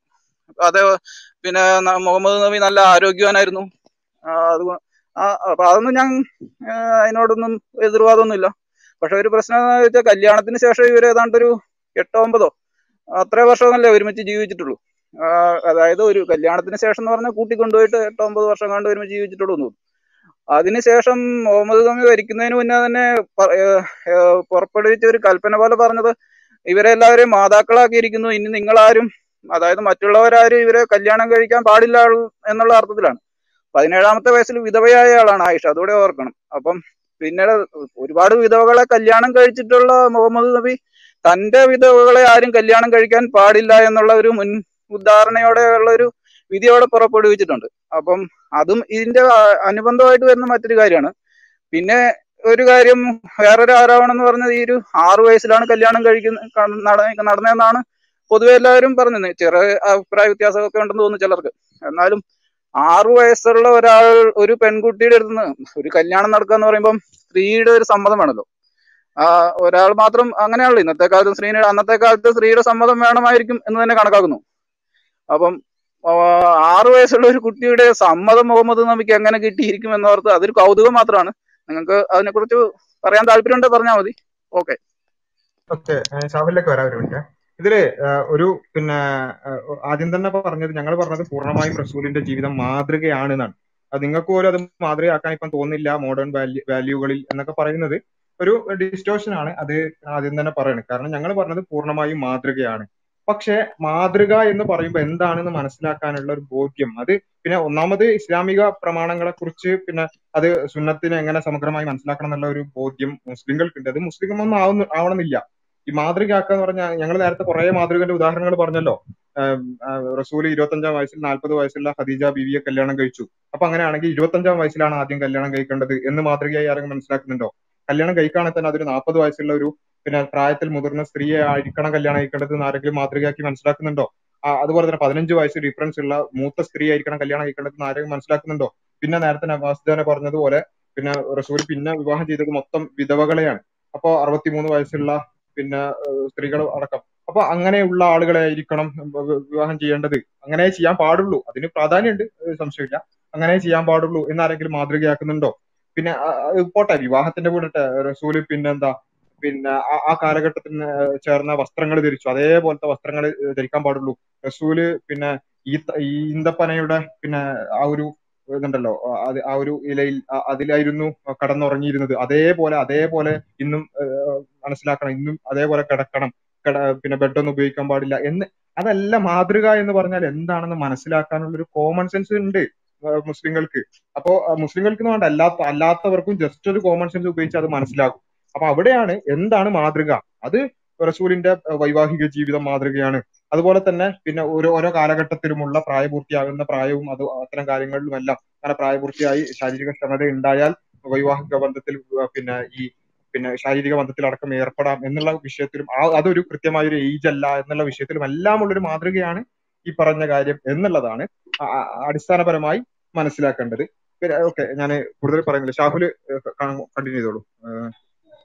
ഓക്കെ അപ്പോ ഇവിടെ ഒന്നാമത് മനസ്സിലാക്കേണ്ട ഒരു കാര്യം. ഇത് ജസ്റ്റ് ഒരു കോമൺ സെൻസ് ആയിട്ടല്ല നമ്മൾ പറയുന്നത്. പ്രവാചകന്റെ വിവാഹങ്ങളെയും പ്രവാചകന്റെ ജീവിതത്തിനെയും എങ്ങനെ മാതൃകയാക്കണം എന്നുള്ളത് ജസ്റ്റ് കോമൺ സെൻസ് മാത്രമല്ല. പ്രവാചകൻ അത് നേർക്ക് നേരെ പഠിപ്പിച്ച ഒരു ഒരു ഒരു സമൂഹം തന്നെ കടന്നുപോയിട്ടുണ്ട് സ്വഹാബാക്കൾ കടന്നുപോയിട്ടുണ്ട് പ്രവാചകനെ നേർക്ക് നേരെ അനുഭവിച്ച പ്രവാചകന്റെ കൂടെ ജീവിച്ച ആളുകൾ കടന്നുപോയിട്ടുണ്ട് അവരാരും തന്നെ വിവാഹം കഴിക്കുക എന്ന് പറഞ്ഞു കഴിഞ്ഞാൽ പ്രവാചകൻ എത്ര വയസ്സിലാണോ വിവാഹം കഴിച്ചത്? അത് അതേപടി കോപ്പി അടിക്കുക എന്ന് ഒരു സ്വഹാബിയെങ്കിലും മനസ്സിലാക്കിയത് ഇവിടെ അനീഷിന് കാണിക്കാൻ കഴിഞ്ഞിട്ടുണ്ടെങ്കിൽ അനീഷ് പറഞ്ഞതിൽ എന്തേലൊക്കെ ഒരു കാര്യം ഉണ്ടെന്ന് ചുമ്മാ തെറ്റിദ്ധരിക്കെങ്കിലും ചെയ്യുന്നു അതിനുള്ള ഒരു ഇതുപോലും നിങ്ങൾ ഇവിടെ അവതരിപ്പിക്കുന്നില്ല. കഴിയില്ല എന്നുള്ളതാണ് യാഥാർത്ഥ്യം. അപ്പൊ ഇവിടെ പ്രവാചകൻ എന്താണ് പഠിപ്പിച്ചത്? നിങ്ങൾക്ക് നേരെ മനസ്സിലാക്കിയ ഒരു സമൂഹം കടന്നു പോയിട്ടുണ്ട് ഒരു സമുദായം കടന്നു പോയിട്ടുണ്ട്. അവർ അതിലൊന്നും അങ്ങനെ മനസ്സിലാക്കിയിട്ടില്ല. മുസ്ലിങ്ങൾ സുന്നത്തിനെ മനസ്സിലാക്കുന്നത് ആ പ്രവാചകൻ എങ്ങനെ പഠിപ്പിച്ചു എന്നുള്ളതാണ്. പ്രവാചകൻ നേർക്ക് നേരെ ഒരു സമുദായ പഠിപ്പിച്ചിട്ടുണ്ട്. ആ പഠിപ്പിച്ച വെച്ചതിൽ ഈ ഈ പറഞ്ഞ രീതിയിലൊന്നും തന്നെ ഇല്ല എന്നുള്ളതാണ്. പിന്നെ ഇത് മാതൃകയല്ലല്ലോ. ഇത് മോശമല്ലേ എന്നുള്ള ആ ഒരു അസംഷനിൽ കടന്നിട്ടാണ് അനീഷ് ഈ പറഞ്ഞ വിമർശനങ്ങൾ മൊത്തം കൊണ്ടുവരുന്നത്. അനീഷിന്റെ അടുത്ത് പിന്നെ എങ്ങനെയാണ് മോറലി ഒരു കാര്യം റോങ് ആവുന്നത് തെറ്റാകുന്നത് എന്ന് ഞാൻ ചോദിച്ചു കഴിഞ്ഞാൽ പോലും ഇവിടെ എത്തിയസ്റ്റ് ലോജിക്ക് വെച്ചിട്ട് അനീഷിനെ കടന്ന് ഉരുളേണ്ടി വരും. അതുകൊണ്ട് അതിലോട്ട് പോകുന്നില്ല. പക്ഷെ നമുക്കൊരു കോമൺ സെൻസ് ഇല്ല? ചരിത്രത്തിനെ എങ്ങനെ മനസ്സിലാക്കണം എന്നുള്ള ഒരു അടിസ്ഥാന ബോധമല്ലേ? അതായത് നമ്മുടെ ഭരണഘടനയും നമ്മുടെ ഭരണഘടന ഇത് ആർട്ടിക്കിൾസിന്റെ നമ്പറും എണ്ണിയിട്ടല്ല. നൂറും ഇരുന്നൂറും വർഷം മുമ്പ് ജീവിച്ച ആളുകളുടെ ധാർമ്മികതനെ പോലും അളക്കേണ്ടത് എന്നുള്ളത് ഒരു ഒരു മിനിമം ബോധമാണ്. മനു- മനുഷ്യരായിട്ടുള്ള ആളുകൾക്ക് സ്വാഭാവികമായിട്ടും ഉണ്ടാവേണ്ട ഒരു ബുദ്ധിയാണ്. അതല്ലെങ്കിൽ ഇപ്പോ യുക്തിവാദികളുടെ വലി- വലിയ പിന്നെ ആചാര്യനായിട്ട് അറിയപ്പെടുന്ന പെരിയാർ രാമസ്വാമി പോലും അദ്ദേഹത്തിന്റെ ഭാര്യയായിട്ടുള്ള നാഗമ്മാളിനെ വിവാഹം കഴിച്ചത് വെറും പതിമൂന്നാമത്തെ വയസ്സിലാണ്. അത് ഇത് ആയിരോ രണ്ടായിരോ വർഷം മുമ്പത്തെ കാര്യമില്ല. ഈ ഈ പിന്നെ നമുക്ക് കുറച്ച് കാലങ്ങൾക്ക് മുമ്പ് നിലനിന്നിരുന്ന ഒരു സാമൂഹ്യ അവസ്ഥയെ കുറിച്ചിട്ടാണ് ഈ പറഞ്ഞത്. അത് യുക്തിവാദികളുടെ തന്നെ ഒരാളിനടുത്ത് ചുമ്മാ പറഞ്ഞു തന്നെ ഉള്ളൂ. ഇത് തന്നെയാണ് ലോക രാഷ്ട്രങ്ങളിലോട്ട് പോയി കഴിഞ്ഞാൽ ആയിരത്തി തൊള്ളായിരത്തി ഇരുപതുകളിലൊക്കെ എടുത്ത Denmark Finland Greece Portugal Scotland Spain ഒക്കെ തുടങ്ങിയിട്ടുള്ള രാജ്യങ്ങൾ പന്ത്രണ്ട് പതിമൂന്ന് വയസ്സൊക്കെയാണ് മിനിമം വിവാഹത്തിനുള്ള പ്രായമായിട്ട് അംഗീകരിച്ചിട്ടുണ്ടായിരുന്നത്. അത് ആലോചിച്ച് നോക്കണം. വെറും നൂറും നൂറ്റി ഇരുപതും വർഷം മുമ്പത്തെ അവസ്ഥയാണ് നമ്മൾ ഈ പറയുന്നത്. അങ്ങനെയാണെന്നുണ്ടെങ്കിൽ ഇരുന്നൂറും മുന്നൂറും നാനൂറും അഞ്ഞൂറും അറുന്നൂറും എഴുന്നൂറും എണ്ണൂറും അങ്ങനെ വർഷങ്ങൾ പുറകോട്ട് പോയി ആയിരത്തി നാനൂറ് വർഷങ്ങൾക്ക് അപ്പുറത്ത് എത്തുമ്പോൾ എത്ര വലിയ ഹ്യൂജ് ഡിഫറൻസ് ആയിരിക്കും സാമൂഹ്യമായിട്ട് അത്തരം ഒരു അവസ്ഥയിൽ ഉണ്ടായിരിക്കും എന്ന് മനസ്സിലാക്കണമെങ്കിൽ ഞാൻ നേരത്തെ പറഞ്ഞ പോലെ ചരിത്രബോധം എന്ന് വേണ്ട ഒരു സാധനം ആദ്യം ഉണ്ടായിരിക്കണം. അതില്ലാത്ത ആളുകൾ അയ്യോ അങ്ങനെ ഒരു മോശം കാര്യം ചെയ്തില്ലേ അത് മോശമല്ലേ ബേഡല്ലേ എന്നൊക്കെയുള്ള രീതിയിൽ അല്ലെങ്കിൽ പെഡോഫിലിക്കല്ലേ എന്ന പോലത്തെയൊക്കെ മണ്ടൻ വാദങ്ങൾ ആചാര്യന്മാരാണ്. അതായത് ഈ ലോജിക് അനുസരിച്ച് ചിന്തിച്ചു കഴിഞ്ഞാൽ ഇവരുടെയൊക്കെ ഗ്രാൻഡ് ഫാദേഴ്സ് പോലും പെഡോഫിൽസ് ആയിരിക്കും. കാരണം ഇവിടെ ഇന്ത്യയിൽ തന്നെ നിലനിന്നിരുന്ന അവസ്ഥ എന്താണ്? വെറും ഒരു അഞ്ഞൂറ് വർഷം മുമ്പത്തെ അവസ്ഥ എടുത്ത് നോക്കി കഴിഞ്ഞാൽ മിക്കവാറും ഒരു എയ്റ്റി പെർസെന്റേജ് പിന്നെ ഈ പെഡോഫിൽസ് ആണെന്ന് വേണമെങ്കിൽ നമുക്ക് പറയാം. അപ്പോൾ എങ്ങനെയാണ് ചരിത്രത്തിനെ മനസ്സിലാക്കേണ്ടതെന്നും എങ്ങനെയാണ് ചരിത്രത്തിൽ ജീവിച്ച വ്യക്തികളെ മനസ്സിലാക്കേണ്ടതെന്നുള്ള ബോധമില്ലായ്മയാണ് അടിസ്ഥാനപരമായിട്ട് അത് മോശം കാര്യമായിരുന്നു. അപ്പൊ എങ്ങനെയാണ് ഫോളോ ചെയ്യേണ്ടത് എന്നുള്ളത് വരുന്നത്. പിന്നെ ഫോളോ ചെയ്യേണ്ടതുമായിട്ട് ബന്ധപ്പെട്ടിട്ടുള്ള കാര്യങ്ങൾ ഇവിടെ പറഞ്ഞു. ഒന്ന് പ്രവാചകൻ പിന്നെ ഇദ്ദേഹം പ്രധാനമായിട്ട് ഉന്നയിച്ചിട്ടുള്ള ഒരു വിമർശനം ആറാമത്തെ വയസ്സിൽ എങ്ങനെയാണ് പിന്നെ വിവാഹത്തിനുള്ള അനുമതി കിട്ടുക എന്നുള്ളതാണ്. അതായത് ആറാമത്തെ വയസ്സിൽ ഒതുങ്ങുന്നതല്ല പ്രവാചകൻ വിവാഹം. ആറാമത്തെ വയസ്സിൽ കരാർ ഉണ്ടാക്കുകയും ഒമ്പതാമത്തെ വയസ്സിൽ വീട് കൂടിയാണ് ചെയ്തിട്ടുള്ളത്. അപ്പൊ അതിനിടയ്ക്ക് മൂന്ന് വർഷങ്ങളുണ്ട്. നീണ്ട മൂന്ന് വർഷങ്ങൾ നിലനിൽക്കുകയാണ്. ഈ മൂന്ന് വർഷങ്ങളിലിടയിൽ പ്രവാചകന് തോന്നുന്നത് മോശമാണ്. അല്ലെങ്കിൽ ആയിഷ റളിയല്ലാഹുഅൻഹയ്ക്ക് തോന്നുന്നത് ഇത് മോശമാണെന്ന്. ഇല്ലെങ്കിൽ ആ സമൂഹത്തിന് തോന്നണം അല്ലെങ്കിൽ അവരുടെ മാതാപിതാക്കൾക്ക് തോന്നണം അബൂബക്കർ റളിയല്ലാഹുഅൻഹയ്ക്ക് തോന്നണം ഇവർക്ക് ആർക്കെങ്കിലും അത് തോന്നിയിരുന്നു എന്നുണ്ടെങ്കിൽ അവർക്ക് അത് ഏകപക്ഷീയമായിട്ട് അതിൽ നിന്ന് മുക്തമായിരുന്നു. ഇവിടെ ഒരു പിന്നെ ഇത്രയും കാലം പിന്നിട്ട ശേഷം മാത്രം വിവാഹത്തെ നടത്തുക എന്നുള്ളത് കൊണ്ട് ആയിഷ റലിന്റെ കൺസെന്റോട് കൂടെ തന്നെയാണ് ആ വിവാഹം നടക്കുന്നത്. അതായത് ഒമ്പതാമത്തെ വയസ്സിലാണ് നടക്കുന്നത്. ഒമ്പതാമത്തെ വയസ്സായാൽ ഒരു പെൺകുട്ടി സ്ത്രീയായി എന്ന് പറയുന്നത് ആയിഷ റഹ്ലാനെ തന്നെയാണ്. ഇനി ഇത് ഇനി അതൊന്നല്ല ഇനി വിവാഹം കഴിഞ്ഞു. വിവാഹ ശേഷമാണ് ആയിഷ എനിക്ക് തോന്നിയത്. അയ്യോ ഇത് ശരിയല്ല മോശമാണെന്നുണ്ടെങ്കിൽ അപ്പോഴും അവർക്ക് വിവാഹമോചനം ഫുൽ എന്നോ അതുപോലെയൊക്കെ അറിയപ്പെടുന്ന ഡൈവേഴ്സ് സിസ്റ്റംസ് ഉണ്ട്. ഇസ്ലാമിൽ സ്ത്രീക്ക് മുൻകൈ എടുത്തുകൊണ്ട് ഡൈവേഴ്സ് ചെയ്യുക എന്തുകൊണ്ട് അവർ ചെയ്തില്ല? ഇനി അതൊക്കെ പോട്ടെ. ഈ പ്രവാചകന്റെ ഭാര്യമാരുടെ വിഷയത്തിൽ തന്നെ അവരെ നേർക്ക് നേരെ വിളിച്ചു പറഞ്ഞുകൊണ്ട് ഉള്ള ഒരു ഖുറാൻ ആയത്ത് തന്നെ അവതരിക്കുന്നുണ്ട്. അവർ ആഗ്രഹിക്കുന്നത് പ്രവാചകന്റെ പ്രവാചകരെ താങ്കളുടെ പത്നിമാർ ആഗ്രഹിക്കുന്നത് ഐഹിക ലോകത്തെയും അതിന്റെ വിഭവങ്ങളെയും ആണ് എന്നുണ്ടെങ്കിൽ അവർക്ക് നല്ല രീതിയിൽ വിവാഹമോചനം ചെയ്തു കൊടുക്കുക എന്ന് പറയുന്നത്. നല്ല രീതിയിൽ എന്ന് പറയുമ്പോൾ അവർ ആഗ്രഹിക്കുന്ന സ്വത്തും സമ്പത്തും എല്ലാം കൊടുത്ത് അവർ ആഗ്രഹിക്കുന്ന ആ രൂപത്തിൽ തന്നെ അവർ വിവാഹമോചനം ചെയ്തു കൊടുക്കുക. അവർ ആഗ്രഹിക്കുന്നത് അതാണ് എന്നുണ്ടെങ്കിൽ എന്ന് പറഞ്ഞ ശേഷം ഒരു പ്രവാചകന്റെ ഭാര്യയെങ്കിലും അങ്ങനെ പോയതായിട്ട് സുഹൃത്തിനെ കാണിക്കാൻ കഴിയോ? കഴിയില്ല. അപ്പൊ എന്താണ് അപ്പൊ അങ്ങനെ അവരെ നേർക്ക് നേരെ എടുത്തിട്ട് അവർക്ക് ഇനി ഡൈവേഴ്സ് ആണ് ആഗ്രഹിക്കുന്നത് എന്നുണ്ടെങ്കിൽ അല്ലെങ്കിൽ ഐഹിക ലോകമാണ് അവർ ആഗ്രഹിക്കുന്നത് എന്നുണ്ടെങ്കിൽ അവർക്ക് അത് ചൂസ് ചെയ്യാമെന്ന് പറഞ്ഞ ശേഷം പോലും ഒരാൾ പോലും ഡൈവേഴ്സ് സ്വീകരിച്ചില്ല എന്ന് പറഞ്ഞു കഴിഞ്ഞാൽ അതിൽ തന്നെ അവർക്ക് അതിലെല്ലാം പൂർണ സമ്മതം ഉണ്ടെന്ന് ഉറപ്പല്ലേ? ഇതുപോലെ എത്ര ഉദാഹരണങ്ങൾ വേണം പറയാം. അപ്പൊ പ്രവാചകന്റെ വായുള്ള കാര്യമാണല്ലോ. പ്രവാചകന്റെ വിയോഗശേഷം പ്രവാചകന്റെയോടൊപ്പം അവർക്ക് ജീവിക്കാൻ കഴിയുന്ന കാലം അത്രയും ജീവിച്ചു. അതിനുശേഷം അവർ അതെങ്ങനെയാണ് ആ പിന്നെ ആ വിയോഗത്തിനെ മനസ്സിലാക്കി എന്ന് പറയുന്ന ഒരൊറ്റ സന്ദർഭം മാത്രം പോയാൽ പ്രവാചകൻ മരിച്ച ശേഷം കുറച്ച് റൊട്ടികളുമായിട്ട് ഒരു സ്ത്രീ വരുന്നുണ്ട്. അത് ആയിഷ റഹ്ലാനുമായിട്ട് ഒരുമിച്ചിരുന്ന് കഴിക്കുന്നു. അപ്പൊ ആയിഷ റഹ്ലാനു പറയുന്ന ഒരു കാര്യമുണ്ട്. പ്രവാചകന് ഒരുമിച്ച് പ്രവാചകനുമായിട്ട് ഒരുമിച്ചിരുന്നിട്ട് ഇത്രയും നല്ല ഒരു ഭക്ഷണം ഞാൻ കഴിച്ചിട്ടില്ല.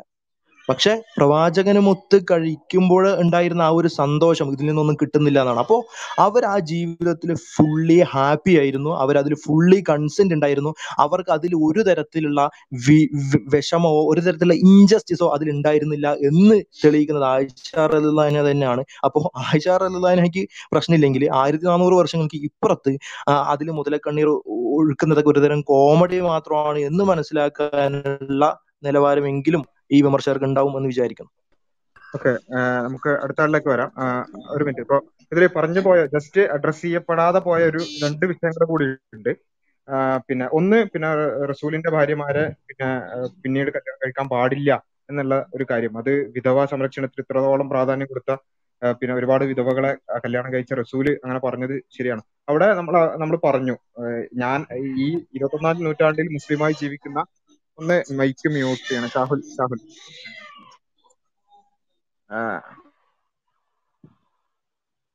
ഇരുപത്തൊന്നാം നൂറ്റാണ്ടിൽ മുസ്ലിമായി ജീവിക്കുന്ന എനിക്ക് ആയിഷ ബീവി അതുപോലെ തന്നെ റസൂലിന്റെ ഭാര്യമാർ ഉമ്മ ഉമ്മയാണ്.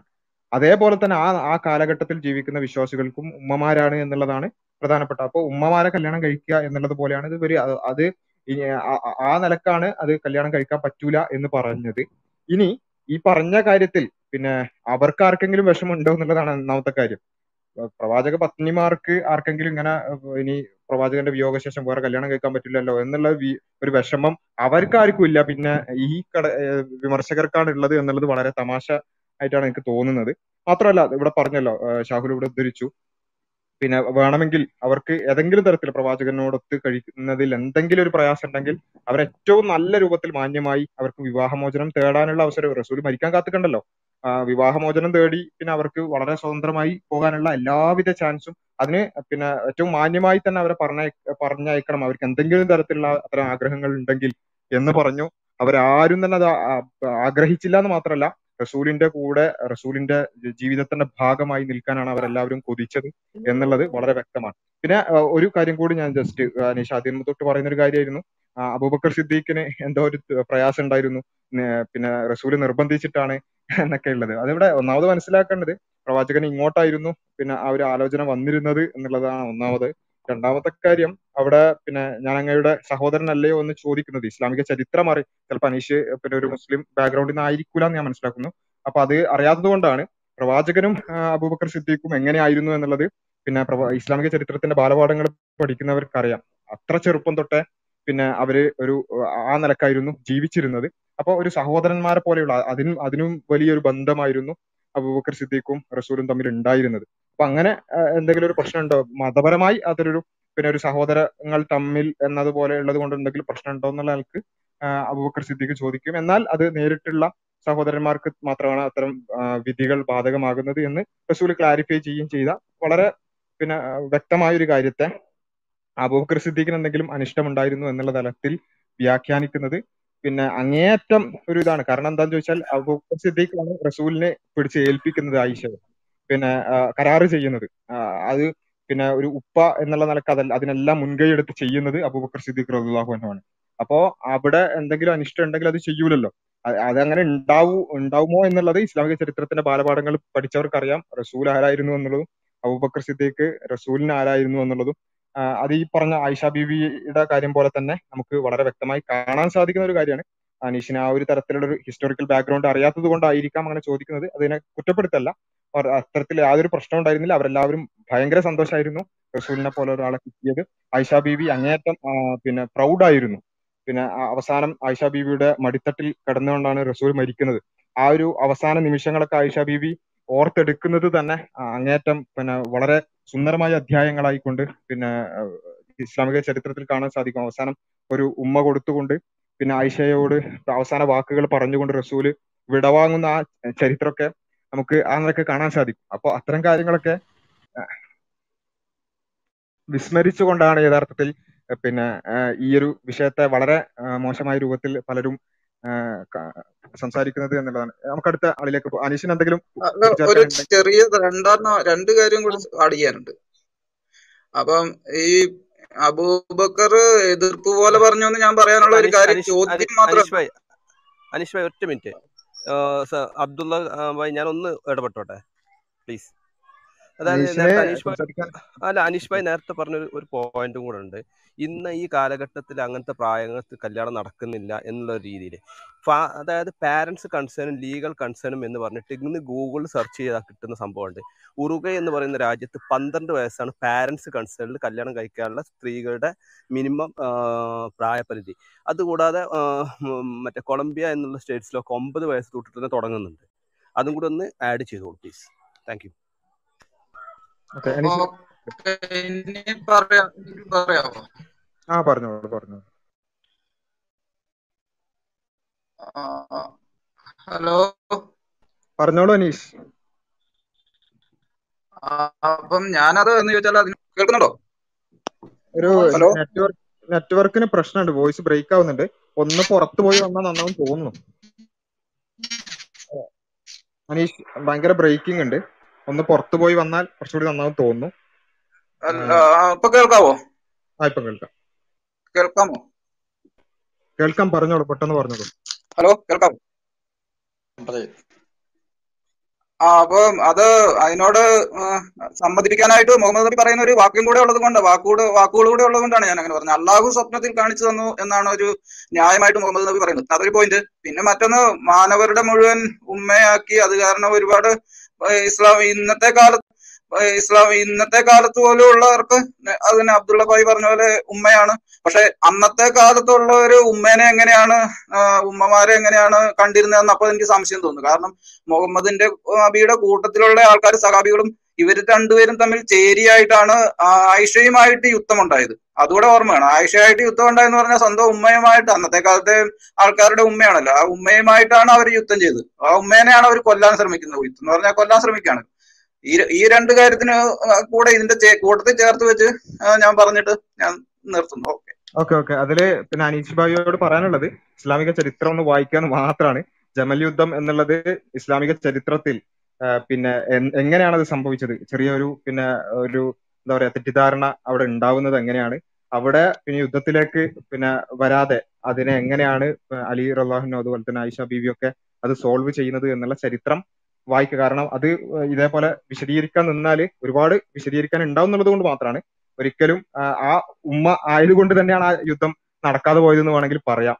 ഒരു ഒരു നിലയ്ക്ക് പറയുകയാണെങ്കിൽ. കാരണം ആയിഷ ബീവിക്ക് ആ ഉമ്മ എന്നുള്ള ഒരു റെസ്പെക്ട് അവർ കൊടുത്തത് കൊണ്ടും ആ നിലയ്ക്ക് തന്നെ അത് പിന്നെ ആ, സമവായത്തിൽ എത്തുകയും ചെയ്ത ചരിത്രം വായിക്കുക എന്ന് മാത്രമാണ് പറയാനുള്ളത്. കാരണം അത് വിശദീകരിക്കാൻ എന്നാൽ കുറച്ച് സമയം ആ എടുത്തു പോകും ആ, എന്നുള്ളതാണ് പറയാനുള്ളത്. പിന്നെ രണ്ടാമത്തെ ഇവിടെ പിന്നെയും പിന്നെയും മാതൃക ആറു വയസ്സ് എന്നൊക്കെ പറയുന്നത് കൊണ്ട് പറയാണ്. പിന്നെ ഇത് നമ്മളൊന്ന് ഒന്ന് എന്താ പറയാ കുറച്ച് പഠിക്കാൻ ശ്രമിക്കുക എന്നുള്ളത്. കൺസെന്റേജ് ഇവിടെ പിന്നെ പാഷ മുഹമ്മദ് പാഷ പറഞ്ഞല്ലോ. ഈ കാലത്ത് പോലും കൺസെന്റേജ് പതിനൊന്നും പത്തും പന്ത്രണ്ടൊക്കെ ഉണ്ട് എന്നുള്ളത്. മാത്രമല്ല രണ്ടാമത്തെ കാര്യം ഈ ആവറേജ് ഏജ് പോലും നമ്മൾ കണക്കിലെടുക്കേണ്ടതുണ്ട്. ഞാൻ പറഞ്ഞു കാലഘട്ടത്തിനനുസരിച്ച് ആ കൺസെന്റേജ് മാറും എന്നുള്ളത് മാരേജ് ഏജ് മാറും എന്നുള്ളത് അതുപോലെ തന്നെ ആവറേജ് ഏജ് അടക്കം നമ്മൾ എടുക്കേണ്ടതുണ്ട് ഒരു സമൂഹത്തിന്റെ ആവറേജ് ഏജ് കാരണം ഇപ്പൊ നമുക്ക് പിന്നെ ഹെൽത്ത് ഫെസിലിറ്റി ഒക്കെ പിന്നെ കൂടിയത് കൊണ്ട് നമ്മുടെ സമൂഹത്തിന് കുറച്ചും കൂടി ഉയർന്ന ആവറേജ് ഏജ് ആണ് ഉള്ളത്. അതുകൊണ്ട് തന്നെ നമ്മുടെ ഒരു ഒരു സമൂഹത്തിന്റെ ആവറേജ് ഏജ് കൂടുന്നതിനനുസരിച്ച് അവിടുത്തെ ബാല്യം കൗമാരം പിന്നെ അതുപോലെ തന്നെ പിന്നെ അഡൽട്ട്ഹുഡ് അതുപോലെ തന്നെ വാർദ്ധക്യം ഇതെല്ലാം റീഡിഫൈൻ ചെയ്യപ്പെടും. പിന്നെ അപ്പൊ തന്നെ അതേപോലെ തന്നെ ആ ആവറേജ് ഏജ് കുറയുകയാണെങ്കിൽ പിന്നെ ആ സമൂഹത്തിന്റെ ബാല്യവും കൗമാരവും പിന്നെ കല്യാണം കഴിക്കുന്ന പ്രായവും പിന്നെ യുവത്വവും എല്ലാം റീഡിഫൈൻ ചെയ്യപ്പെടും. ഇവിടെയാണ് നമ്മൾ മനസ്സിലാക്കേണ്ടത്. ഇന്നത്തതുപോലെ പിന്നെ ആരോഗ്യ സൗകര്യങ്ങളോ അല്ലെങ്കിൽ ആരോഗ്യ സംവിധാനങ്ങളോ ഒന്നും ഇല്ലാതിരുന്ന യുദ്ധങ്ങളിൽ പിന്നെ കൂടുതലായി ആളുകൾ മരിച്ചിരുന്ന ആവറേജ് ഏജ് കുറഞ്ഞിരുന്ന ആറാം നൂറ്റാണ്ടിനെ സംബന്ധിച്ചിടത്തോളം അവിടെ ആവറേജ് ഏജ് വളരെ കുറവായിരുന്നു. അതുകൊണ്ട് തന്നെ അവിടുത്തെ ബാല്യം എന്നുള്ളത് നമ്മൾ ഇന്ന് കാണുന്ന ബാല്യം എന്നുള്ളതിനേക്കാൾ കുറച്ച് കുറവായി കുറച്ച് കൂടുതൽ കുറവായിരിക്കും. അതുപോലെ തന്നെ അവിടുത്തെ കല്യാണ പ്രായം എന്നുള്ളത് കുറവായിരിക്കും. ഇനി ഇത് മനസ്സിലാകാൻ ഈ ചരിത്രത്തിലേക്ക് തിരിച്ചു നോക്കുക എന്ന് പറയുന്നത് എനിക്ക് തോന്നുന്നത് എത്ര വിശദീകരിച്ചാലും നമ്മുടെ പ്രിയപ്പെട്ട സുഹൃത്തുക്കൾക്ക് മനസ്സിലാകാത്തതുകൊണ്ട് ഒരു ഹൈപ്പോത്തറ്റിക്കൽ ആയിട്ടുള്ള ഒരു സിറ്റുവേഷൻ പറയാണ് നമ്മുടെ ഈ പിന്നെ ടെക്നോളജികളും ആരോഗ്യ സംവിധാനങ്ങളും എല്ലാം വർദ്ധിച്ചു എന്ന് വിചാരിക്കാം. ഭയങ്കര നല്ല രൂപത്തിലെത്തി. അങ്ങനെ നമ്മുടെയൊക്കെ ഈ നമ്മുടെ ഇനി വരുന്നൊരു തലമുറയുടെ ആവറേജ് ഏജ് എന്ന് പറയുന്നത് ഒരു നൂറ്റമ്പതൊക്കെ ആയി എന്ന് വിചാരിക്കും. ഭയങ്കര ഹെൽത്ത് ഫെസിലിറ്റി മറ്റു കാര്യങ്ങളൊക്കെ കൊണ്ട് ഒരു നൂറ്റമ്പത് ഏജ് എത്തി ആവറേജ് ഏജ് നൂറ്റമ്പതോളം ജീവിക്കുന്ന ഒരു ഒരു രീതിയിലേക്ക് ഒരു പിന്നെ മനുഷ്യ സമുദായം മാറി എന്ന് വിചാ മനുഷ്യ സമൂഹം മാറി എന്ന് വിചാരിക്കാം. അങ്ങനെയാണെങ്കിൽ അവിടെ സ്വാഭാവികമായി നൂറ്റമ്പത് വയസ്സ് വരെ അല്ലെങ്കിൽ ഇരുന്നൂറ് വയസ്സ് വരെ ജീവിക്കുന്ന ഒരു ഒരു സമുദായം ആണെങ്കിൽ ഒരു സമൂഹമാണെങ്കിൽ അവിടെ സ്വാഭാവികമായും പിന്നെ ചൈൽഡ്ഹുഡ് എന്ന് പറയുന്നത് കുറച്ചും കൂടി ഉയർന്നു വരും. മാരേജ് ഏജ് എന്ന് പറഞ്ഞാൽ കുറച്ചും കൂടി ഉയർന്നു വരും. യുവത്വം എന്ന് പറയുന്നത് കുറച്ചും കൂടി ഉയർന്നു വരും. അപ്പൊ ഇരുന്നൂറ് വയസ്സുള്ള ഒരു ഒരു സമൂഹം ഇരുന്നൂറ് വയസ്സ് വരെ ജീവിക്കുന്ന ഒരു സമൂഹം എന്ന് വിചാരിക്കാം. അങ്ങനെ ആകുമ്പോൾ അവിടെ നമ്മളിപ്പം അറുപത് വയസ്സ് എഴുപത് വയസ്സ് വരെ ജീവിക്കുന്ന സമൂഹത്തിൽ ഇരുപത് വയസ്സ് എന്ന് പറയുന്നത് ഒരു പിന്നെ യുവത്വത്തിലേക്ക് യുവത്വത്തിന്റെ ഒരു പ്രായമാണ്. പക്ഷെ ഇരുന്നൂറ് വയസ്സ് വരെ ജീവിക്കുന്ന ഒരു സമൂഹത്തിനെ സംബന്ധിച്ചിടത്തോളം അവിടെ ഇരുപത് വയസ്സ് പറയുന്നത് ചെറിയ പീക്കിരി കുട്ടി എന്നൊക്കെ പറയില്ലേ? അതുപോലെ ആയിരിക്കും. ഒരു നാൽപ്പത് വയസ്സോ അമ്പത് വയസ്സോ ആവാതെ അവിടെ ഒരു യുവാവാനോ അല്ലെങ്കിൽ കല്യാണം കഴിക്കാനോ പറ്റാത്തൊരവസ്ഥ വരും. അപ്പോൾ ഞാൻ ആലോചിക്കുക ഒരു രണ്ടായിരത്തി എഴുപതിൽ ഒരു ഹൈപ്പോത്തറ്റിക്കൽ സിറ്റുവേഷൻ വരികയാണ് ഇനി ഇങ്ങനെ വന്നു എന്നൊന്നും പറഞ്ഞു പറയരുത്.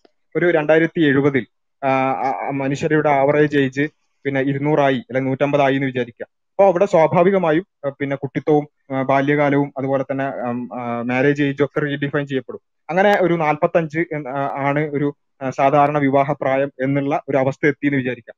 അങ്ങനെ രണ്ടായിരത്തി എഴുപതിലുള്ള നാൽപ്പത്തഞ്ച് വയസ്സിൽ കല്യാണം കഴിയുന്ന ഒരു സമൂഹം.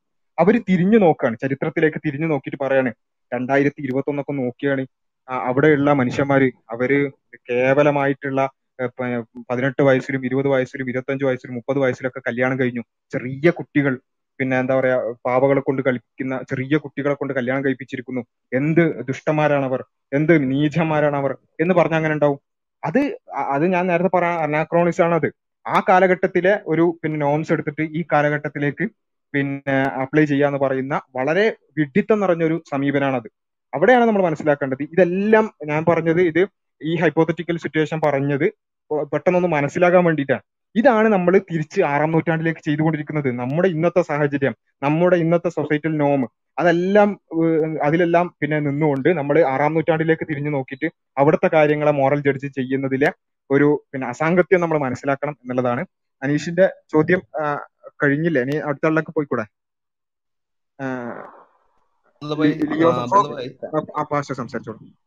ഒരു മിനിറ്റ്. ഞാൻ സജി സജീർ ബുഖാരി ഉണ്ട് ഞങ്ങളുടെ ഓഡിയൻസിൽ പിന്നെ എന്റെ ഒരു എന്റെ ഒരു ഇതെന്ന് പറയുന്നത് ഇസ്ലാം എന്ന് പറയുന്നത് ഒരിക്കലും കാലത്തിന് അതീതമായ മതമാണ്. കാലത്തിന്റെ ഉള്ളിലുള്ള മതമല്ല ഇപ്പൊ ഞാൻ നേരത്തെ പറഞ്ഞു ഇപ്പൊ ഉറുഗ കൊളംബിയ എന്നീ സംസ്ഥാനങ്ങൾ എന്നീ രാജ്യങ്ങളിലൊക്കെ പന്ത്രണ്ട് വയസ്സ് ഒമ്പത് വയസ്സൊക്കെയാണ് പാരൻസിന്റെ ആ സമ്മതത്തോടു കൂടി കല്യാണം കഴിക്കാനുള്ള പ്രായം ലീഗലി ഉള്ളത്.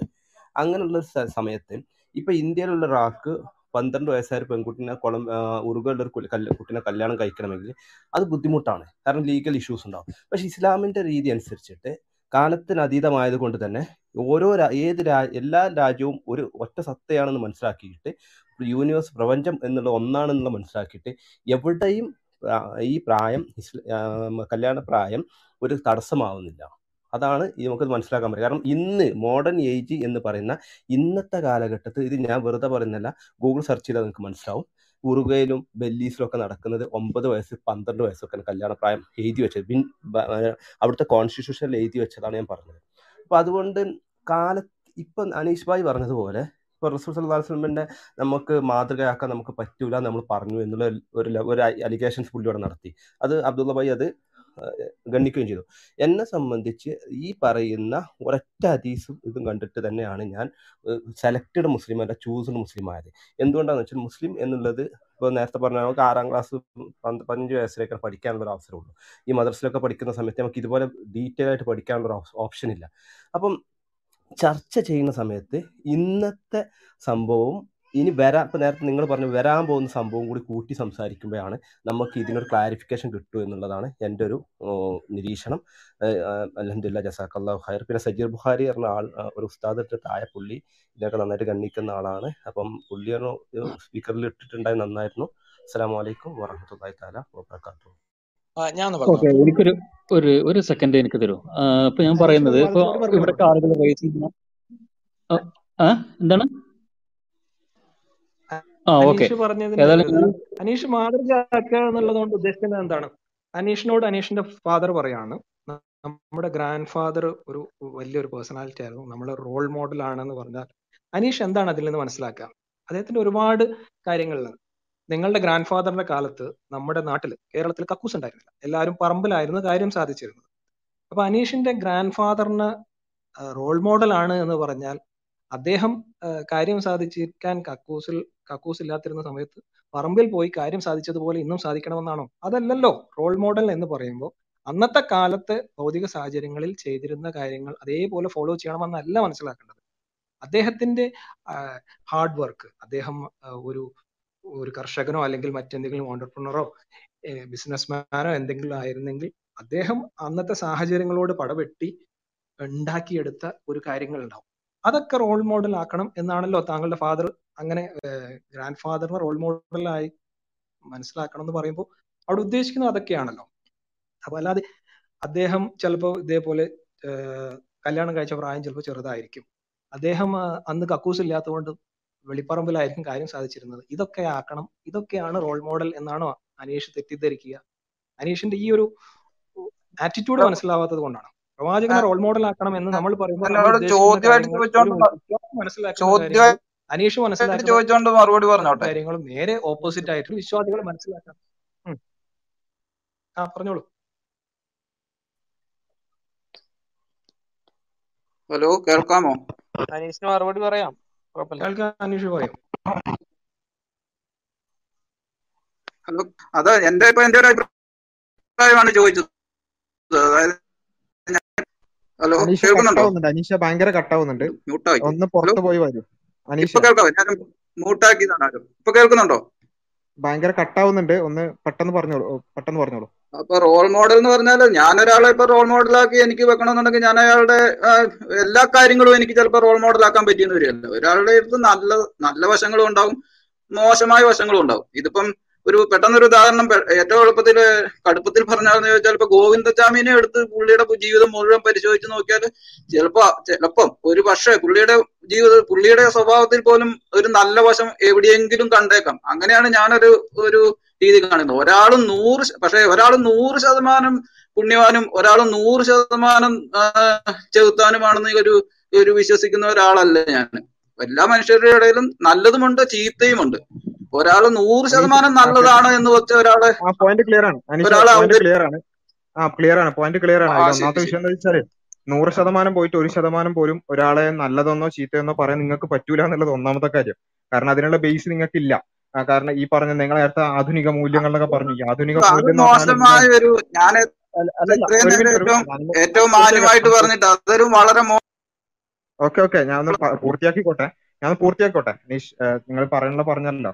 ഇവിടെ നിങ്ങൾക്ക് അതിന് പറ്റൂല. കാരണം ധാർമ്മികത നിങ്ങൾ ചെയ്യുന്നത് റോൾ മോഡൽ ആക്കാൻ നല്ലതെടുക്കും ചീത്ത എടുക്കും ചീത്ത എടുക്കൂല എന്നാണ് പറയുന്നത്. ഈ നല്ല എന്താണെന്നുള്ളത് നിങ്ങൾക്ക് ഡിഫൈൻ ചെയ്യാൻ പറ്റൂല. അത് ഒന്നാമത്തെ വിഷയമാണ്. പിന്നെ ഗോവിന്ദസ്വാമി ചെയ്തത് പിന്നെ അതിലെ ഏറ്റവും മോശമായി അയാൾ ചെയ്ത കാര്യം അടക്കം തെറ്റാണെന്ന് പറയാൻ നിങ്ങൾക്ക് പറ്റൂല. അത് എടുക്കാതിരിക്കണം എന്ന് ജനങ്ങളോട് പറയാൻ നിങ്ങൾക്ക് പറ്റൂല. അതിനുള്ള ധാർമ്മികത നിങ്ങൾക്കില്ല. അപ്പൊ എത്തീസ്റ്റ് ആയിട്ടാണ് നിങ്ങൾ സംസാരിക്കുന്നതെങ്കിൽ അതൊന്നും നിങ്ങൾക്ക് പറയാൻ പറ്റില്ല എന്നുള്ള ഒന്നാമത്തെ കാര്യം. രണ്ടാമത്തെ കാര്യം ഇവിടെ അതന്നെയാണ് നമ്മൾ പറയുന്നത്. റോൾ മോഡൽ എന്ന് പറയുമ്പോൾ പൂർണമായി ഞങ്ങൾ പറയുന്നു നൂറ് ശതമാനം പിന്നെ റസൂൽ ചെയ്ത എല്ലാ കാര്യങ്ങളും ശരി തന്നെയാണ്. റസൂലിനെ പൂർണമായും മോഡലാക്കാൻ പറ്റും. അതിൽ നിങ്ങൾ പിന്നെ പറയുന്ന ഒരു പ്രശ്നമാണ് ഈ ആയിഷ ബീവിയുമായി ബന്ധപ്പെട്ടുകൊണ്ടുള്ള കല്യാണം. അവിടെയാണ് ഞങ്ങൾ പറയുന്നത് അവിടെ മോറലി റസൂൽ ഒരു തെറ്റും ചെയ്തിട്ടില്ല. അത് നിങ്ങൾക്ക് ചൂണ്ടിക്കാണിക്കാൻ സാധിക്കില്ല. കാരണം അവിടെ നിങ്ങൾ ചെയ്യുന്ന എന്താണെന്ന് ചോദിച്ചാൽ ഈ അനാക്രോണിസ് ആണ് നിങ്ങൾ ചെയ്യുന്നത്. ഈ കാലഘട്ടത്തിൽ നിന്നുകൊണ്ട് മറ്റൊരു കാലഘട്ടത്തിലേക്ക് മോറൽ ജഡ്ജ്മെന്റ് നടത്തുമോ മറ്റൊരു കാലഘട്ടത്തെ ജഡ്ജ് ചെയ്യാന്നുള്ളത് അവിടെ ആ കാര്യം കൂടി നിങ്ങൾക്ക് മനസ്സിലാക്കി തന്നാൽ പിന്നെ നിങ്ങൾക്ക് തന്നെ നിങ്ങൾ തന്നെ പറയുന്നത് പിന്നെ ആ ഒരു കല്യാണത്തെ ഞങ്ങൾ പറയുന്നില്ല എങ്കിലും എന്ന് പറഞ്ഞുകൊണ്ട് പിന്നെ ഉരുളാണ് ചെയ്യുന്നത്. അവിടെയാണ് നമ്മൾ പറയുന്നത്. പിന്നെ കൃത്യമായി റസൂൽ മോറലി ഒരു തെറ്റും ചെയ്തിട്ടില്ല.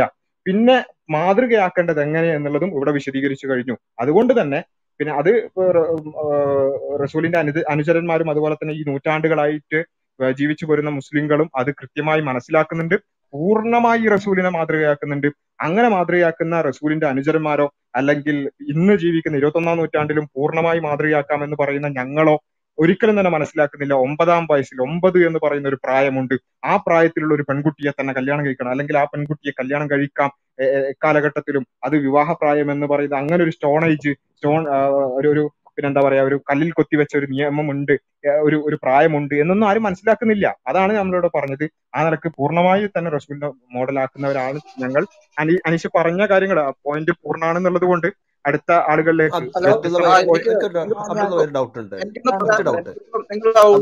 ഒഴിവാക്കുക ഒരു അല്ല അതിനോട് ഒരു പ്രതികരണമാണ് എനിക്കുള്ളത്.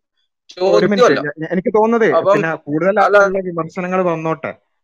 മറ്റൊരാ മറ്റാളുകൾ ധാർമ്മികത എനിക്ക് ധാർമ്മികതയുണ്ടോ? ഉണ്ടോ എനിക്ക് ധാർമ്മികതയുണ്ടോ? എനി- എനിക്ക് ധാർമ്മികതയ്ക്ക് നിങ്ങൾ കുറച്ച് കുറ്റങ്ങൾ അടിച്ചേൽപ്പിക്കുക എന്ന് പറയുന്ന ഒരു ചർച്ചയിൽ വളരെ മോശമായ കാര്യമായി പോയി എന്ന് മാത്രം പറയുന്നു ഓക്കെ ഒരിക്കലും നിങ്ങൾക്ക് ധാർമ്മികത ഉണ്ടോന്നല്ല പറഞ്ഞത്. നിങ്ങളുടെ അടിസ്ഥാനം. നാസ്തികനാണ് നിങ്ങളെങ്കിൽ നിങ്ങൾക്ക് നിങ്ങളുടെ അടിസ്ഥാന പ്രകാരം മറ്റൊരാളെ മോറൽ ജഡ്ജ്മെന്റ് നടത്താൻ പറ്റില്ല എന്നാണ് പറഞ്ഞത്. അല്ലാതെ നിങ്ങൾ മോശമാണ് എന്നല്ല പറഞ്ഞത്. വ്യക്തിപരമായ ഒരു പരാമർശമല്ല. മറിച്ച് നിങ്ങളുടെ അടിസ്ഥാന പ്രകാരം മൊറാലിറ്റി ഡിഫൈൻ ചെയ്യാൻ കഴിയില്ല. മോറൽ ജഡ്ജ്മെന്റുകൾ നടത്താൻ പറ്റില്ല എന്നാണ് പറഞ്ഞത്. ഓക്കെ അടുത്ത ആൾ സംസാരിച്ചോളൂ. ഒരു പോയിന്റ് അതായത് ഒന്ന് ആഡ് ചെയ്യാനുണ്ട്. പിന്നെ അതായത് പിന്നെ അദ്ദേഹം പറയണ്ടേ നമ്മൾ പിന്നെ റസൂലിന്റെ പ്രായത്തിന്റെ ഈ ഒരു ആയിഷ ബീവിന്റെ വിഷയത്തിൽ നമ്മൾ അംഗീകരിക്കാത്തത് അത് പിന്നെ ആധുനിക മാനവിക മൂല്യത്തിനെതിരായതുകൊണ്ടെന്നൊക്കെയാണ് നമ്മൾ പറയുന്നത് ഇത്രേ ഉള്ളൂ കോണ്ടെക്സ്റ്റ് വെച്ചിട്ട് നമ്മൾ മനസ്സിലാക്കുമ്പം അത് നമുക്ക് വിശ്വാസികൾക്ക് അറിയുന്ന കാര്യമാണ്. അല്ലാണ്ട് നമ്മളിങ്ങനെ ഇപ്പൊ ഇന്നത്തെ ആൾ പറയാണ് ഇന്നത്തെ വാല്യൂസിൽ അത് അംഗീകരിക്കാത്തോട് നമ്മൾ അത് അംഗീകരിക്കുന്നില്ല. അത് നമ്മൾ റോങ് ആയി കാണുന്നു എന്നാണ്. ഇപ്പം ബാസിൽ പറഞ്ഞ പോലെ അത് റോങ് ആണോ തെറ്റാണോ എന്നല്ല. അതിന്റെ ഒരു അനാലിസിസ് തന്നെ പ്രശ്നമാണ്. നിങ്ങൾ അതിനെ വായിക്കുന്ന രീതി തന്നെ പ്രശ്നമാണ്. നമ്മൾ ഹിസ്റ്റോറിക്കലി ഒരു കാര്യം നോക്കുമ്പോൾ അതിന്റെ കോണ്ടെക്സ്റ്റ് വെച്ച് മനസ്സിലാക്കുമ്പോൾ അത് പിന്നെ അത് ഇന്ന രീതിയിലാണെന്ന് മനസ്സിലാക്കി കഴിയുമ്പോൾ ഈ തെറ്റ് ശരി എന്നുള്ള ഒരു സംഭവം വരൂലെന്ന് തോന്നുന്നു. അതുകൊണ്ട് ആധുനിക മാനവിക മൂല്യങ്ങളെ അടിസ്ഥാനത്തിലല്ല നമ്മൾ റസൂലിനെയും റസൂലിന്റെ ചര്യകളെയും മനസ്സിലാക്കുന്നത്. എന്നുകൂടി ഇവിടെ ഒന്നുകൂടി റിപ്പീറ്റ് ചെയ്യും. നമ്മൾ കുറെ പ്രാവശ്യം പറഞ്ഞ പോയിന്റ് ആണ്. ഓക്കെ ഓക്കെ ഓക്കെ ഒരു ചെറിയ കാര്യം എനിക്ക് ആഡ് ചെയ്യാനുണ്ട്. ഈ ഒരു പ്രശ്നത്തിൽ. അതായത് ആധുനിക മൂല്യം എന്ന് പറയുന്ന സംഗതിയെ കുറിച്ച് പറയുകയാണെങ്കിൽ എന്താണ് ശരിക്കും ആധുനിക മൂല്യം? നമ്മളൊക്കെ വിചാരിക്കുന്നത് വിവാഹം കഴിക്കുന്നതാണ് ആധുനിക മൂല്യം. വിവാഹം കഴിക്കുന്നതാണ് ആധുനിക മൂല്യം എന്നുള്ളൊരു ഒരു ധ്വനി അതിലുണ്ട്. പക്ഷെ അതല്ല എന്നുള്ളതാണ് സത്യം. അതായത് ഇന്ന് വിവാഹം എന്നുള്ള ഒരു സ്ഥാപനത്തെ അല്ലെങ്കിൽ ആ ഒരു ആശയത്തെ ഇന്ന് ലോകത്തെ ആധുനിക മൂല്യങ്ങൾ അംഗീകരിക്കുന്നില്ല എന്നുള്ളതാണ് സത്യം. അപ്പൊ നമ്മൾ ആധുനിക മൂല്യം നോക്കിക്കഴിഞ്ഞാൽ പ്രവാചകന്റെ ആചാര്യമായിട്ടുള്ള വിവാഹമാണ് ഏറ്റവും കൂടുതൽ മാതൃകാപരം എന്ന് പറയേണ്ടി വരും. അതിന് തെളിവായിട്ട് ഞാൻ മിനി ഒരു ഏഴ് ദിവസം മുമ്പ് നടന്ന ഒരു സംഭവം പറയാം. അതായത് teenage parents charged over the death of their four month old baby after cocaine was found in feeding bottles അതായത് പതിനേഴും പതിനെട്ടും വയസ്സുള്ള ഒരു ബ്രാഡി ലിൻഡൻ വീൻ എന്ന് പറയുന്ന ഒരു പതിനെട്ട് വയസ്സുകാരനും അതുപോലെ മേരി കാത്തറിൻ എന്ന് പറയുന്ന ഒരു പതിനേഴ് വയസ്സുകാരിക്കും ഒരു കുഞ്ഞുണ്ടായി. ആ കുഞ്ഞുണ്ടാവുന്നതിന് മുമ്പ് അവർ കുറെ കാലമായിട്ട് ജീവിച്ചുകൊണ്ടിരിക്കുകയാണ്. ആ കുഞ്ഞിനെ ഫീഡിംഗ് ബോട്ടിലിൽ അവർ കണ്ടത് ഫെൻഡാനിൽ എന്ന് പറയുന്ന പുതിയ മയക്കുമരുന്നും അതുപോലെ കൊക്കൈനും അതുപോലെ ഹഷീഷും ഒക്കെയാണ് അവിടെ കണ്ട് കണ്ടിരുന്നത് ഈ കുഞ്ഞിന്റെ ബോട്ടിൽ അപ്പൊ ഇത് ഒരു എക്സെപ്ഷണൽ കേസ് ആയിരിക്കാം. കുഞ്ഞിനെ കൊല്ലുക എന്നുള്ളത് ഒരു എക്സെപ്ഷണൽ കേസ് ആയിരിക്കാം. പക്ഷേ ഇവിടെ ഇവരുടെ വിവാഹ ബന്ധത്തെ ഇന്നത്തെ ഒരു ആധുനിക മൂല്യവും എതിർക്കുന്നില്ല എന്നുള്ളതാണ്. എന്ന് മാത്രമല്ല ആധുനിക മൂല്യപ്രകാരം വിവാഹം കഴിക്കാതെ ഉണ്ടായിട്ടുള്ള പെൺകുഞ്ഞുങ്ങളാണ് ഇവിടെ ലോക റെക്കോർഡ് സൃഷ്ടിച്ചിട്ടുള്ളത്. കുഞ്ഞുങ്ങളുണ്ടായിട്ട്. അഞ്ചു വയസ്സുകാരി അമ്മയാണ് എന്ന് നിങ്ങൾ ആരെങ്കിലും പറഞ്ഞ് വിശ്വസിക്കുമോ ആറു വയസ്സുകാർ ഒരു നാലഞ്ച് പേരുണ്ട്. ഏഴ് വയസ്സുകാരിൽപ്പെട്ട കുറെ ആളുകളുണ്ട്. അപ്പൊ ഇതാണ് ആധുനിക മൂല്യം. ഇവിടെ ഒരു തിരിച്ചറിവില്ലാത്ത ഒരു ആൺകുട്ടിയും തിരിച്ചറിവില്ലാത്ത ഒരു പെൺകുട്ടിയാണ് വിവാഹം കഴിച്ചിട്ട് ആ കുഞ്ഞിന് എന്താണ് ചെറിയ അറിയാത്ത അവർക്ക് ഏറ്റവും ഇഷ്ടപ്പെട്ട സംഗതിയായിട്ടുള്ള കൊക്കൈനും ഫെന്റാനയിലും അതിനെ തിരിച്ചു പൊട്ടിലിട്ട് അതാകുമ്പോൾ നമ്മൾ മാത്രം ആഘോഷിക്കേണ്ട കാര്യമില്ല എന്ന് പറഞ്ഞിട്ട്. അപ്പൊ ഇതാണ് ഈ ആധുനികത എന്ന് പറയുന്നത്. ഇപ്പൊ ഇവിടെ ഈ ഇൻസ്റ്റിറ്റ്യൂഷൻ ഇതുപോലുള്ള ഒരു അരാജകത്വത്തെ ഈ ലിബറലിസത്തെ ഈ ജനങ്ങൾ ആരും എതിർക്കുന്നില്ല. അപ്പൊ ഈ ഒരു മൂല്യവുമായിട്ടാണ് നമ്മൾ പ്രവാചകന്റെ വിവാഹമയുടെ താരതമ്യം ചെയ്യേണ്ടത്. അല്ലാതെ നമ്മൾ ഏജ് ഓഫ് കൺസെന്റ് ഉയർത്തിക്കൊണ്ടുവരുന്നതല്ല.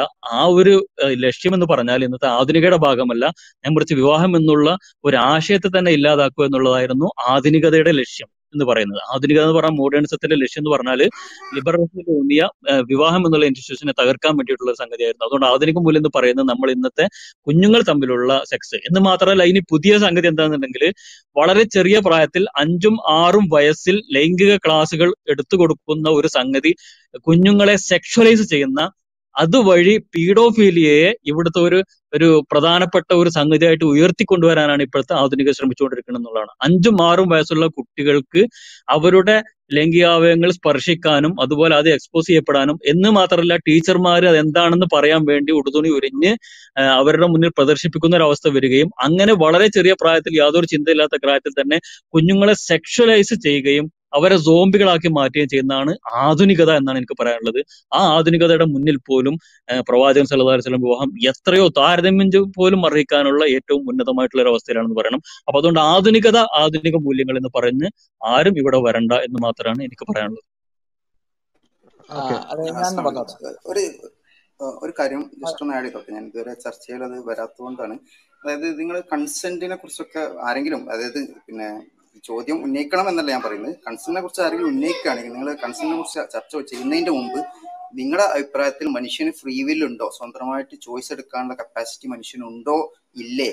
പിന്നെ അത് അല്ലെങ്കിൽ നിങ്ങൾ ഒരു നാസ്തികനോ യുക്തിവാദിയോ ഒക്കെ ആണെങ്കിൽ അല്ലെങ്കിൽ ഭൗതികവാദിയോ ആണെങ്കിൽ എങ്ങനെയാണ് മനുഷ്യന് ഫ്രീ വിൽ ഉണ്ടാവുക?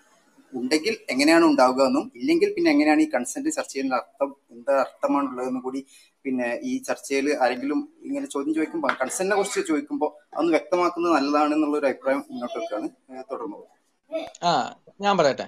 അതായത് ഇപ്പോ ഇതിന്റെ ലൈക് ഈ ഒരു ആയിഷയുടെ കല്യാണം പ്രശ്നമായി വരുന്നത് ഇപ്പോ ആ, ന് നുർജ് എന്ന് പറയുന്ന ഒരു യുവതിയുണ്ട്. അവർ ഇപ്പൊ ഒരു പതിനെട്ട് വയസ്സായി കാണും. അപ്പൊ അവർ അവരുടെ ഒരു പുസ്തകമുണ്ട്. നുഡ്ജ് ഏജ് ആൻഡ് ഡിവോഴ്സ് എന്ന് പറയുന്ന ബുക്ക്. അത് ബുക്ക് വായിക്കണം. വളരെ കരൽ അലിയിപ്പിക്കുന്ന ഒരു ബുക്കാണ്. അപ്പൊ അവിടെ ഒരു പ്രശ്നം ഉണ്ടാവുകയാണ് നുർജിന്റെ അച്ഛൻ ഒമ്പതാം വയസ്സിൽ തന്നെ നുർജിനെ കല്യാണം കഴിച്ചു കൊടുക്കാൻ പറയാണ്. അപ്പം വീട്ടിൽ പ്രശ്നം ഉണ്ടാവുന്നു. വീട്ടിലെ ഏട്ടന്മാരൊക്കെ പറയുന്നു എങ്ങനെയാണ് ഈ ഒമ്പത് വയസ്സ് വയസ്സുകാരിയായ കുട്ടിയെ കല്യാണം കഴിച്ചു കൊടുക്കും നിങ്ങളെ എങ്ങനെ ചെയ്യും എന്ന് പറയുമ്പോൾ അവരുടെ അച്ഛൻ പറയുന്നത് ഒരു കാര്യമാണ്. അതായത് മുഹമ്മദ് നബി എന്താ പറയാ ഒമ്പതാം വയസ്സിൽ ആണ് ആയിഷയെ കല്യാണം കഴിച്ചത്. അപ്പോ ഇത് കുഴപ്പമില്ലല്ലോ എന്നാണ് പറയുന്നത്. അതായത് നമ്മൾ പറയുന്നത് ഈ ഒരു എക്സാമ്പിൾ വെച്ചുകൊണ്ട് ഇങ്ങനെ ഒമ്പതാം വയസ്സിൽ കല്യാണം കഴിക്കുന്ന പ്രശ്നമല്ല എന്ന് പറയുന്നതാണ് ഏറ്റവും വലിയ പ്രശ്നം. പല രാജ്യങ്ങളും പല ഇസ്ലാമിക രാജ്യങ്ങളിലും ഇതിന് ബേസ് ചെയ്തിട്ട് താലിബാൻ പോലും മിനിമം ഏജ് എന്ന് എന്ന് പറയുന്നില്ല. അത് ഇസ്ലാമികമല്ല എന്നാണ് പറയുന്നത്.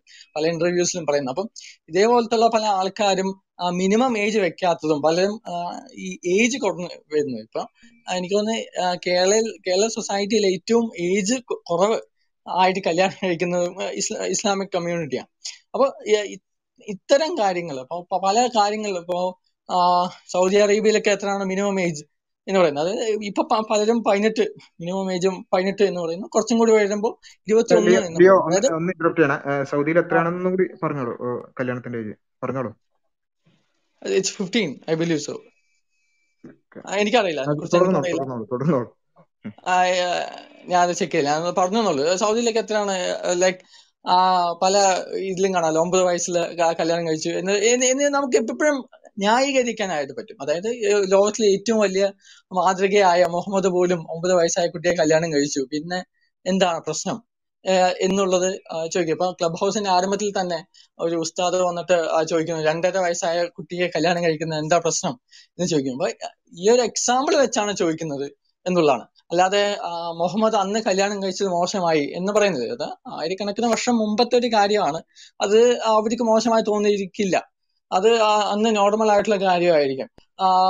നൂറ് വർഷം മുമ്പ് വരെ അതൊരു വലിയ വിഷയം ആയിരുന്നില്ല. പക്ഷെ ഇന്നത്തെ സ്റ്റാൻഡേർഡ് വെച്ച് നോക്കുമ്പോൾ ഇന്ന് പലരും പറയുന്നത് ഇരുപത്തി ഒന്നാമത്തെ വയസ്സ് എന്നാണ് പറയുന്നത്. ഒരു ക്ലിയർ ആണ് പോയിന്റ് ക്ലിയർ ആണ്. ഞാനൊന്ന് പറഞ്ഞോട്ടെ?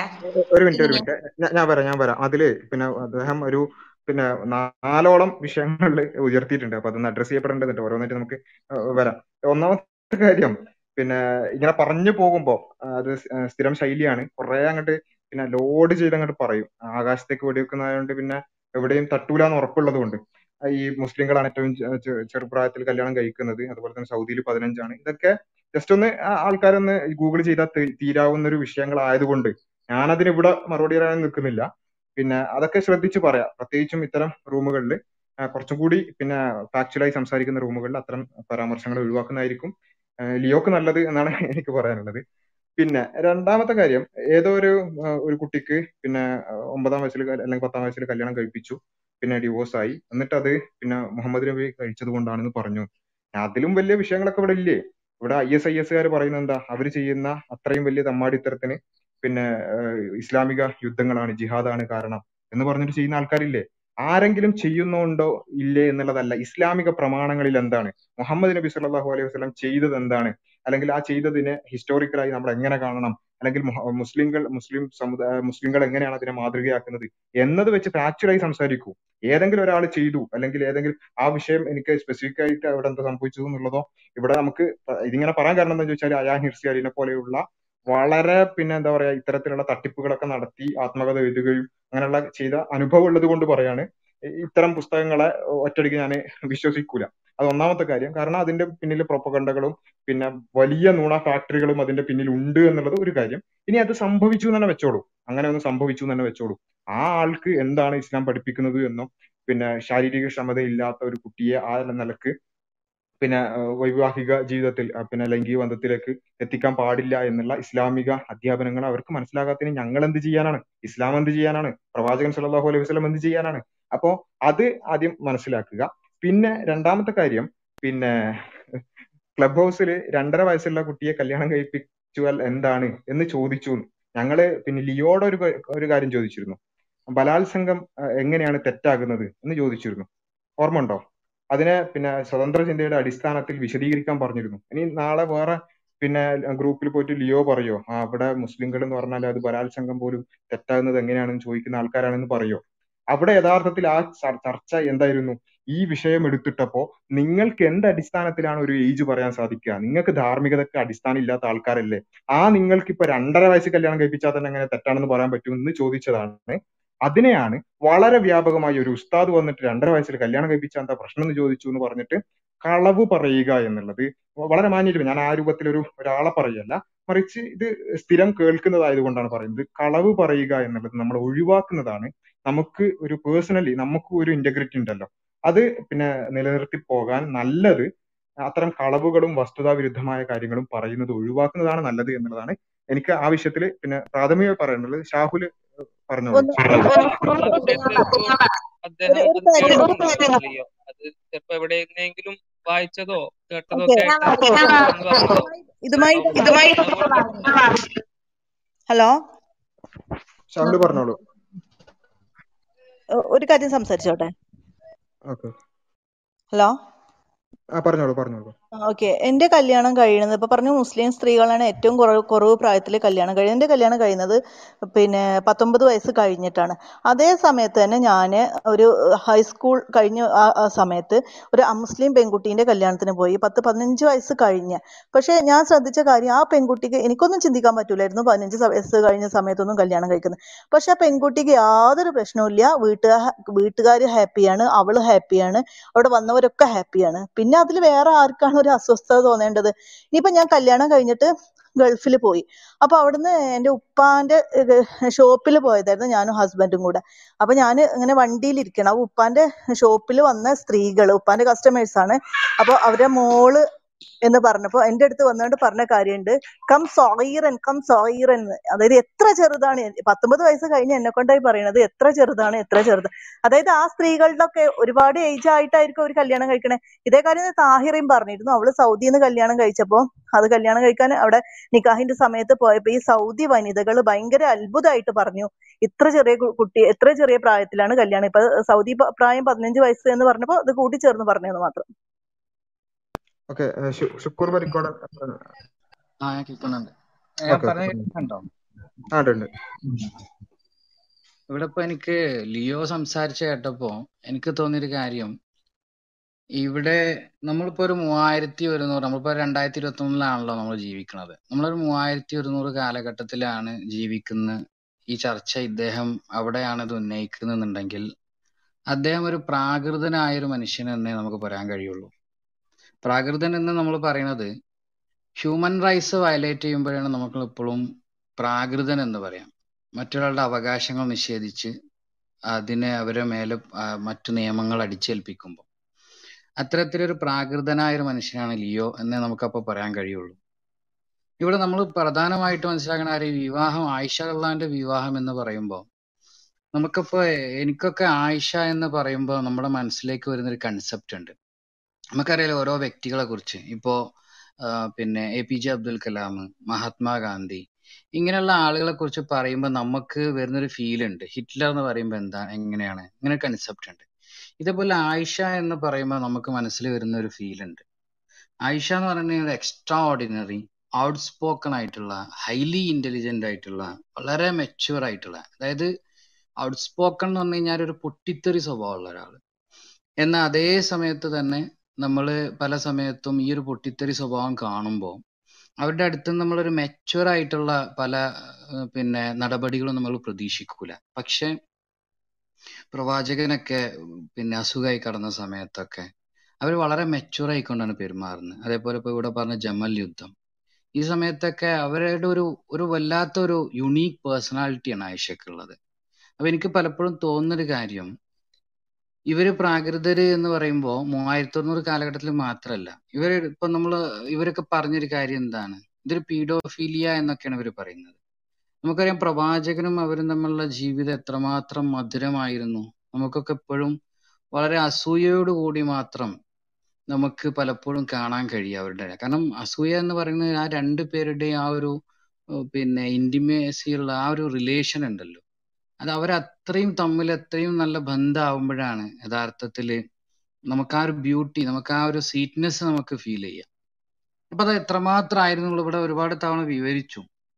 പ്രവാചകൻ സല്ലല്ലാഹു അലൈഹി ഒരു ഒരു പ്രാവശ്യം ഒരാൾ വന്നിട്ട് എനിക്ക് തോന്നിയത് ഒരു ജൂതനാന്ന് തോന്നുന്നു. നിങ്ങൾ ശാപം ഉണ്ടാകട്ടെ എന്ന് പറയുന്നുണ്ട്. അസ്സലാമു അലൈക്കും എന്നതിന് പകരം അസ്സാമു അലൈക്കും എന്ന് പറയുന്നുണ്ട്.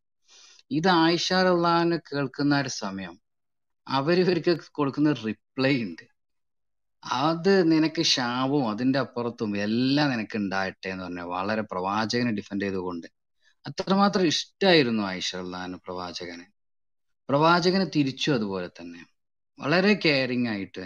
ഇവർക്ക് തമ്മിലൊക്കെ അസ്വാരസ്യങ്ങൾ വന്ന സമയത്തൊക്കെ ഇവർക്ക് പിന്നെ അബൂബക്കർ സിദ്ദീഖ് വന്നിട്ട് ഇവർക്കിടയിൽ മധ്യസ്ഥനായി വരുമ്പോൾ ഇവരുടെ ഈ ആയിഷ ഒരു ആറ്റിറ്റ്യൂഡ് കണ്ടിട്ട് പിന്നെ അബൂബക്കർ സദ്ദീഖിന് ചെറുതായി ദേഷ്യം വരുന്ന പോലും ഉണ്ട്.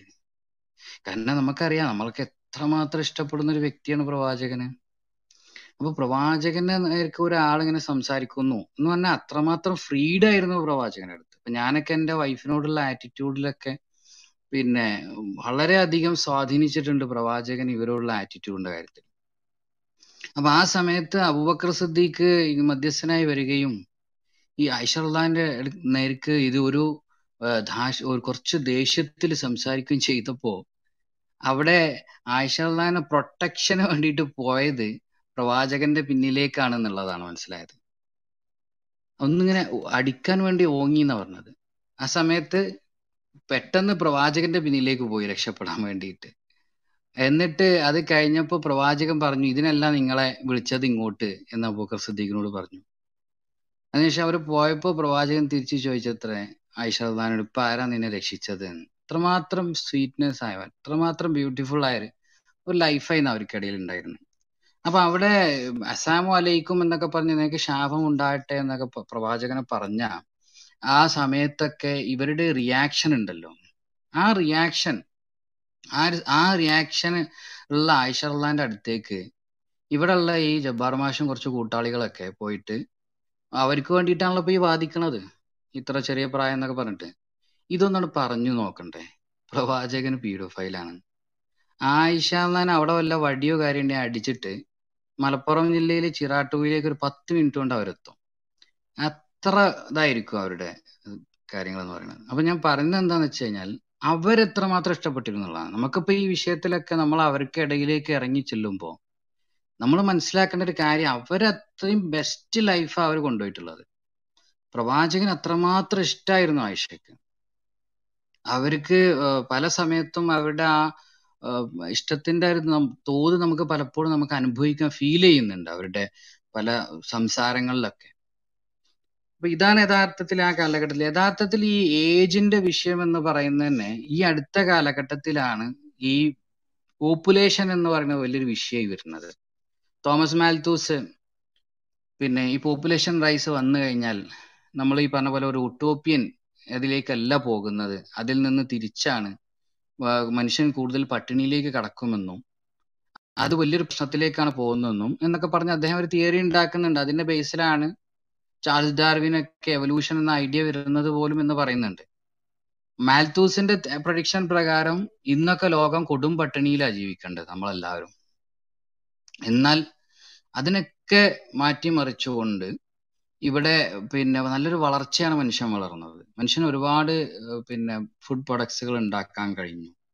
അപ്പോൾ യഥാർത്ഥത്തിൽ സംഭവിച്ചത് ആ കാലഘട്ടത്തിൽ അദ്ദേഹം അഡ്വക്കേറ്റ് ചെയ്തതാണ് ഈ ലേറ്റർ മാരേജ് എന്ന് പറയുന്നത്. വിവാഹം കൂട്ടുക എന്നുള്ളത്. നമുക്കറിയാം ഈ പോപ്പുലേഷൻ ബേസ് ചെയ്തിട്ടാണ് സഞ്ജയ് ഗാന്ധി പോലും ഇന്ത്യയിൽ ഏജ് കൂട്ടുന്നത്. ഈ മാരേജബിൾ ഏജ് കൂട്ടുന്നത് സഞ്ജയ് ഗാന്ധി കൂട്ടുന്നതിന്റെ ബേസ് പോലും പോപ്പുലേഷൻ ആയിരുന്നു. മറ്റൊന്നെന്ന് പറയുന്നത് എഡ്യൂക്കേഷൻ ആണ്. എഡ്യൂക്കേഷൻ എന്ന് പറയുമ്പോൾ പെൺകുട്ടികൾക്കും ആൺകുട്ടികൾക്കും എഡ്യൂക്കേഷൻ ഈ പറയപ്പെട്ട നമ്മൾ ഉണ്ടാക്കിയെടുത്തിട്ടുള്ള ഈ ടെക്നോളജി ഇത് പഠിച്ചെടുത്ത് പിന്നെ അവർക്കൊരു ജോലി ഉണ്ടാക്കാൻ അവർക്ക് കുറച്ച് കാലം ആവശ്യമാണ് അത് പെൺകുട്ടികൾക്ക് പ്രത്യേകിച്ച് പിന്നെ മുമ്പത്തേതിനെ അപേക്ഷിച്ച് വളരെ സമയം കൂടും. അതായത് അവർക്ക് വിദ്യാഭ്യാസത്തിനൊക്കെ പിന്നെ എന്തായാലും അവർക്ക് കുറച്ച് കാലം പഠിക്കണം. പുരുഷന്മാരെ സംബന്ധിച്ചിടത്തോളം പണ്ട് മുതലേ ജോലി കിട്ടുക എന്ന് പറയാൻ കുറച്ചൊക്കെ ഏജ് ഒക്കെ ആവാറുണ്ട്.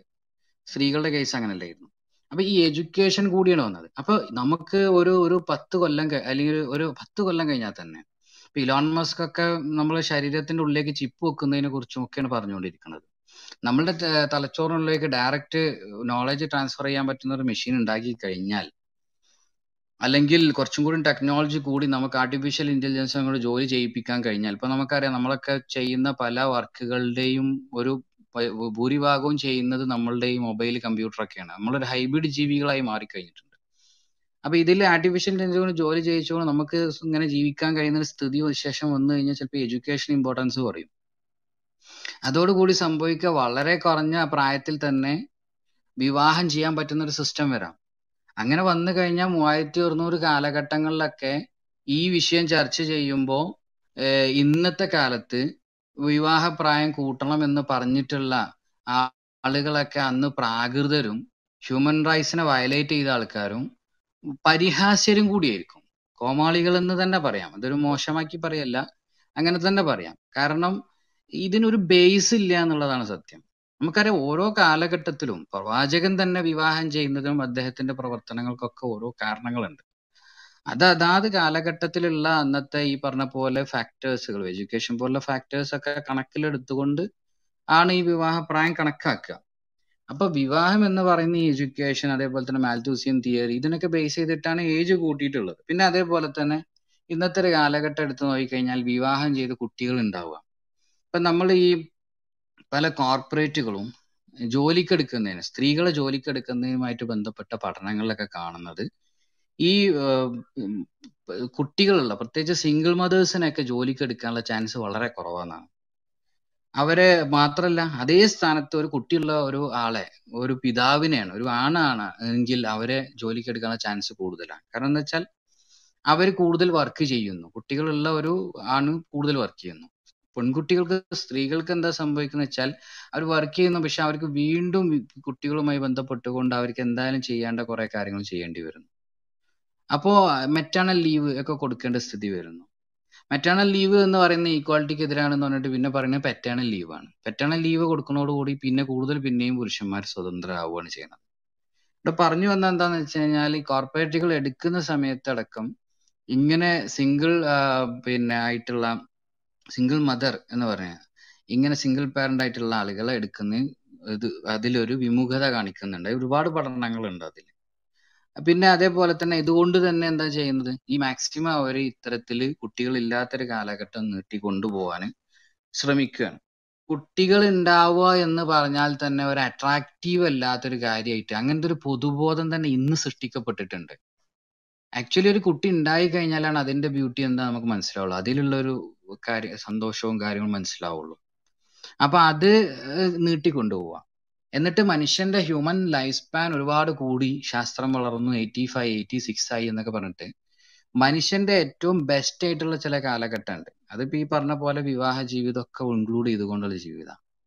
ആ ജീവിതത്തിന്റെ സ്പാൻ വളരെ കുറക്കുകയാണ് ചെയ്യുന്നത്. അത് ആക്ച്വലി കൂട്ടി കൂട്ടി കൊണ്ട് അപ്പോഴാണ് അവരെ ലൈഫ് എന്ന് പറയുന്നത്.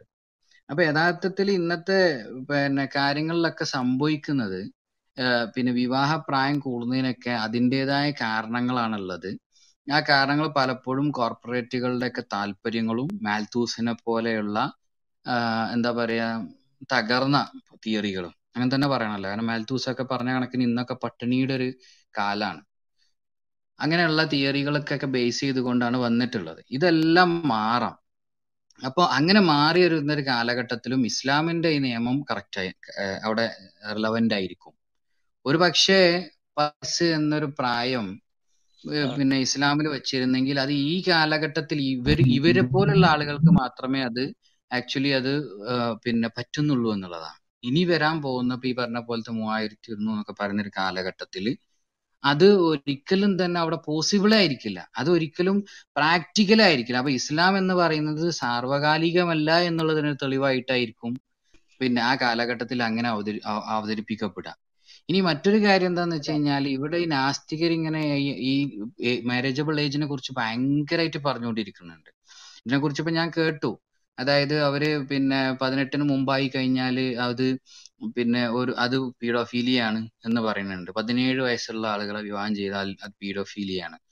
അപ്പോൾ എനിക്ക് തോന്നുന്നു ഇപ്പൊ ഇവർ പല ആളുകളും ഈ പറയപ്പെട്ട നാസ്തികരൊക്കെ പതിനെട്ടായാൽ മേജർ ആയി കഴിഞ്ഞാൽ തന്നെ അവർ എന്ത് ചെയ്യുന്നുണ്ട്? അവർ പിന്നെ ഏജ് ഓഫ് കൺസെന്റ് ആയതുകൊണ്ട് തന്നെ അവർക്ക് സെക്ഷൽ റിലേഷൻസ് ഒക്കെ ഉണ്ടാകുന്നുണ്ട്. അപ്പൊ നീ ഇരുപത്തൊന്നായി കഴിയുമ്പോൾ ഇന്നിപ്പോ ഈ പതിനെട്ട് വയസ്സിലൊക്കെ സെക്ഷൽ റിലേഷനിൽ പെടുന്ന ആൾക്കാരൊക്കെ പീഡോഫൈൽ ആയിട്ട് രണ്ടോ മൂന്നോ കൊല്ലം കഴിഞ്ഞാൽ അവരൊക്കെ പീഡോഫൈൽ ആവും എന്നുള്ളതാണ് ഒന്ന് ഈ പിന്നെ ഇവരുടെ ബുദ്ധി വെച്ചിട്ട് പറയാൻ പറ്റുക. മാത്രമല്ല ഇസ്ലാം അഥവാ ഞാൻ പലപ്പോഴും ആലോചിക്കാറുണ്ട് ഇസ്ലാം അഥവാ ഒരു പതിനെട്ട് വയസ്സ് എന്നുള്ള റെസ്ട്രിക്ഷൻ പറഞ്ഞിരുന്നു എന്ന് വെക്കുക. എങ്കിൽ ഇവർ ഹ്യൂമൻ റൈറ്റ്സിന്റെ ഏറ്റവും വലിയ വക്താക്കൾ മാരേജിന്റെ വിഷയത്തിലായിരിക്കും. എന്തുകൊണ്ട് പതിനേഴ് വയസ്സുള്ള ഒരു പെൺകുട്ടി അല്ലെങ്കിൽ പതി ഒരു പതിന പതിനാറ് വയസ്സുള്ള ഒരു പെൺകുട്ടി ഇവൾക്ക് ഒരു സെക്ഷൽ ആയിട്ടുള്ള ആവശ്യങ്ങൾ ഉണ്ടാവുമ്പോൾ അതെങ്ങനെ വരും? അതിനെന്താ മറുപടി? അതൊരു റൈറ്റ്സ് ആണ്. അത് ഹ്യൂമൻ റൈറ്റ്സ് ആണ്. അതിനെ വയലേറ്റ് ചെയ്യാൻ ഇസ്ലാം ചെയ്യുന്നത് എന്ന് പറഞ്ഞിട്ടായിരിക്കും അവർ വരിക യഥാർത്ഥം മനസ്സിലാക്കേണ്ട ഞാൻ പറയുന്ന ഇത്രയേ ഉള്ളൂ. വയസ്സുമായി ബന്ധപ്പെട്ട് ഇവർ പറയുന്നതിന് യാതൊരു അടിസ്ഥാനവും ഇല്ല. അവർക്ക് അതിനൊരു ബേസ് പതിനെട്ട് എന്ന വയസ്സിന് എന്താ അടിസ്ഥാനം എന്ന് ചോദിച്ചു കഴിഞ്ഞാൽ അവർക്കൊന്നും പറയാൻ കഴിയില്ല. ചോദിച്ചു ചോയി എത്രത്തോളം എന്ന് വെച്ച് കഴിഞ്ഞാൽ ഇവിടെ ഇപ്പോ ലിയോ പറഞ്ഞല്ലോ രണ്ടര വയസ്സുള്ള പിന്നെ ഇതിനെ അവർക്ക് എന്താ പ്രശ്നം എന്ന് ഒരു ഉസ്താദ് പറഞ്ഞു എന്നുള്ളത്. അവിടെ ഒരു ചോദ്യമായിട്ട് ചോദിച്ചതാണ്. യഥാർത്ഥത്തിൽ ആ പ്രായമുള്ള ആളുകളെ വിവാഹം ചെയ്യുന്നു?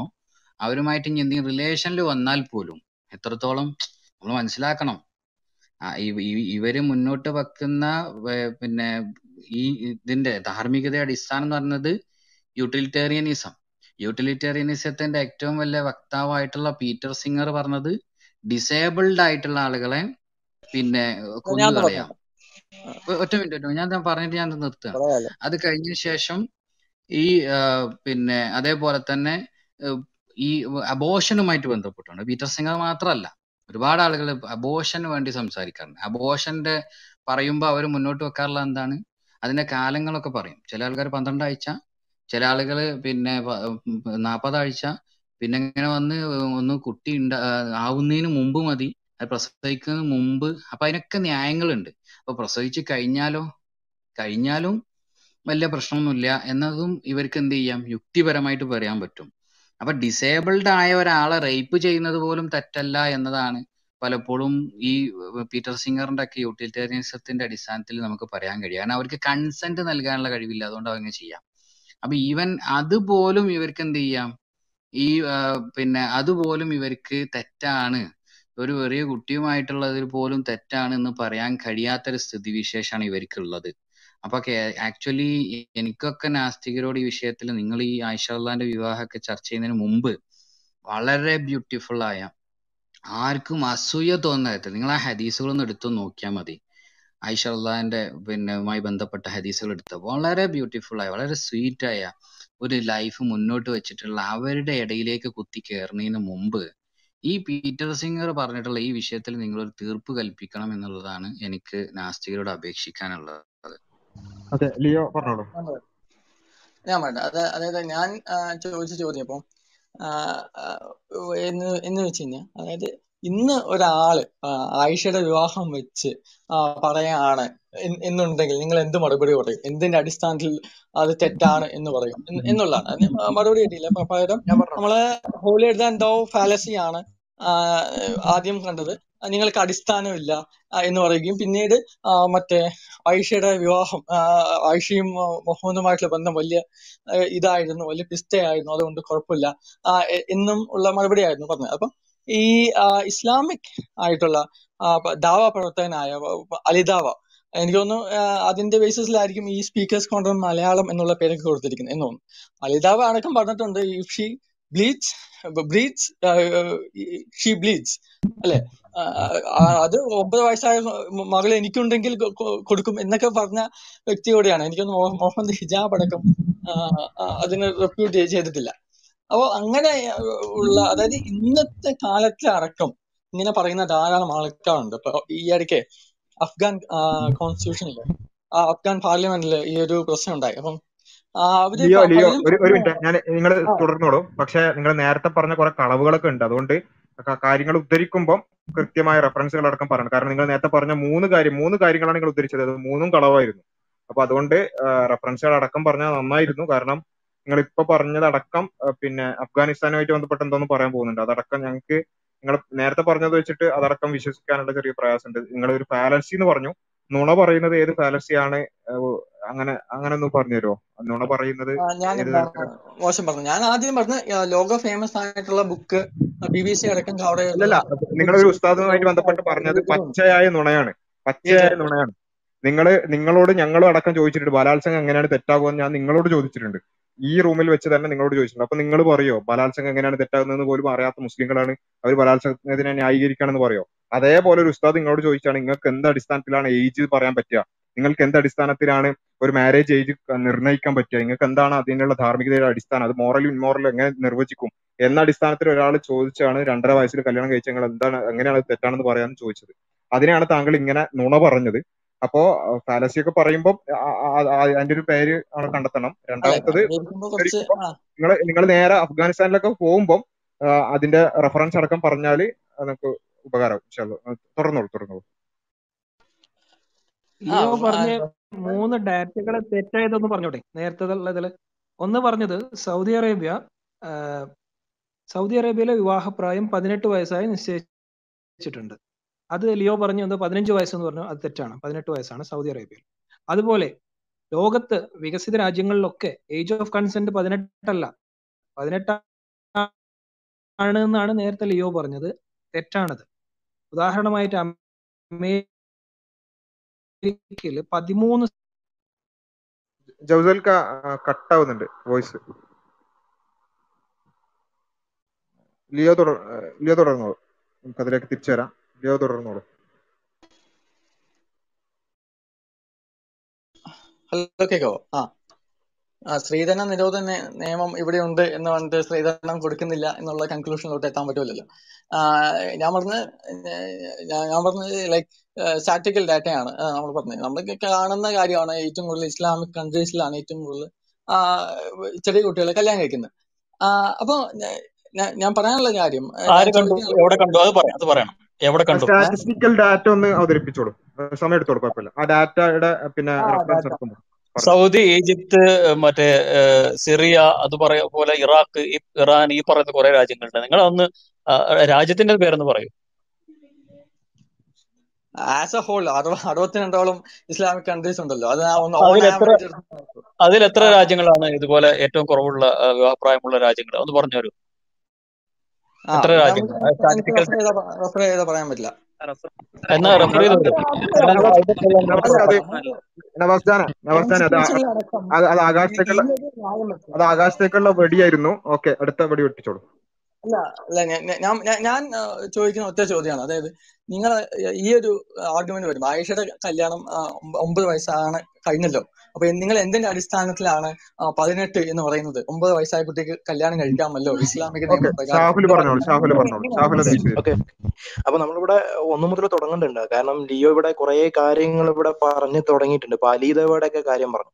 അലീദവയുടെ കാര്യം ഈ കുറെ ക്രിസ്ത്യൻ മിഷണറിമാർ ഇടയ്ക്കിടയ്ക്ക് എടുത്ത് ഉദ്ധരിക്കാറുണ്ട്. പക്ഷെ അലീദവ അത് മാത്രമല്ല പറഞ്ഞിട്ടുള്ളത്. കേവലം പിന്നെ ആർത്തവം മാത്രമാണ് വിവാഹത്തിനുള്ള മാനദണ്ഡം എന്നല്ല അലീദവ പറഞ്ഞത് അതല്ലാതെ അദ്ദേഹം കുറച്ച് കാര്യങ്ങൾ പറഞ്ഞിട്ടുണ്ട്. ഒന്ന് physically and mentally and biologically അതായത് മാനസികമായും ശാരീരികമായും ലൈംഗികമായും ഒരു പെൺകുട്ടി വിവാഹത്തിന് വിവാഹത്തിനുള്ള പൂർണ പക്വത ഈ നിലയിലെല്ലാം എത്തിക്കഴിഞ്ഞാൽ അവരെ വിവാഹം കഴിച്ചു കൊടുക്കാം എന്നുള്ളത് കൂടെ അലീദവ പറഞ്ഞിട്ടുണ്ട്. അത് അത് അതൊന്നും കൂട്ടാതെ അലീദവയുടെ ഇഷ്ടം പോലെ വീഡിയോസ് ഉണ്ടല്ലോ. ഈ രംഗത്തുള്ള ഇഷ്ടം പോലെ അദ്ദേഹം നടത്തിയിട്ടുള്ള ഡിബേറ്റുകളുണ്ട് ഈ അടുത്ത് പോലും ഇസ്ലാമിക വിവാഹപ്രായ സങ്കല്പത്തിനെ കുറിച്ച് അദ്ദേഹം പറയുന്നുണ്ട്. ഇതിലെല്ലാം അദ്ദേഹം കോട്ട് ചെയ്യുന്ന ഒരു ഒരു കാര്യം സൂറത്ത് നിസയിലെ ആറാ ആറാമത്തെ ആയത്തിനടുത്ത് പറഞ്ഞിട്ട് അദ്ദേഹം പറയുന്ന ഒരു കാര്യം അതിൽ വിവാഹത്തിനുള്ള ഒരു പ്രായം എന്നുള്ള ഒരു കൊട്ടേഷൻ ഉണ്ട് ഖുറാനിൽ അതിന്റെ അടിസ്ഥാനത്തിൽ പണ്ഡിതന്മാർ പറഞ്ഞിട്ടുള്ളത് വിവാഹത്തിന് അതായത് ഒരുമിച്ചുള്ള വൈവാഹിക ജീവിതത്തിന് sexually mentally and physically ready ആയിരിക്കണം എന്നുള്ളത് അദ്ദേഹം എല്ലാ ഡിബേറ്റിലും ഉദ്ധരിക്കുന്ന കാര്യമാണ്. അപ്പൊ ഈ ക്രിസ്ത്യൻ മിഷണറിമാർ അവരിങ്ങനെ അവിടെ നിന്ന് മുറിച്ച് കട്ട് ചെയ്ത സാധനം കണ്ടു വന്നിട്ട് ഈ വലിയ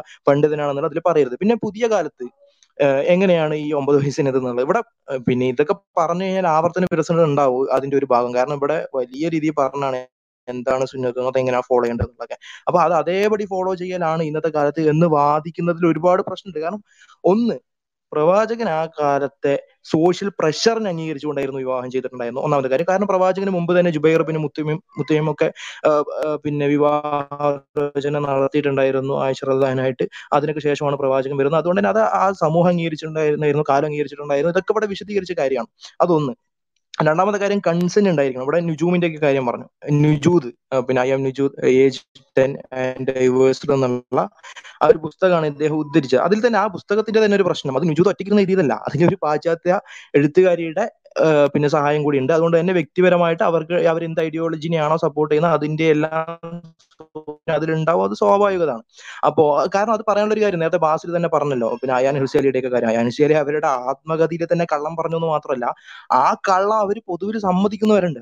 നിങ്ങൾ പിന്നെ അത് നുണയാണ്. അത് ഞാൻ ജസ്റ്റ് ഒരു പിന്നെ ഒരു സോഷ്യൽ അറ്റൻ അറ്റൻഷൻ കിട്ടാൻ വേണ്ടിയിട്ട് ചെയ്തായിരുന്നു എന്നുള്ള കാര്യം വരെ ഒരു നാണമില്ലാതെ സമ്മതിക്കുന്നുണ്ട്. അപ്പം ഇങ്ങനെയുള്ള ആ, ഗ്രന്ഥങ്ങളുടെയൊക്കെ നിലവാരം എത്രത്തോളം ഉണ്ട് എന്നുള്ളത് നമുക്ക് ഉറപ്പിക്കാൻ കഴിയില്ല എന്നുള്ളതാണ്. അപ്പോൾ ഇവിടെ ഇസ്ലാമിനോട്ട് വന്നു കഴിഞ്ഞാൽ നുജൂദിന്റെ കാര്യത്തിലുള്ള പ്രശ്നമാണെങ്കിലും ഒന്ന് നുജൂദിന്റെ കൺസെന്റ് ഇല്ല.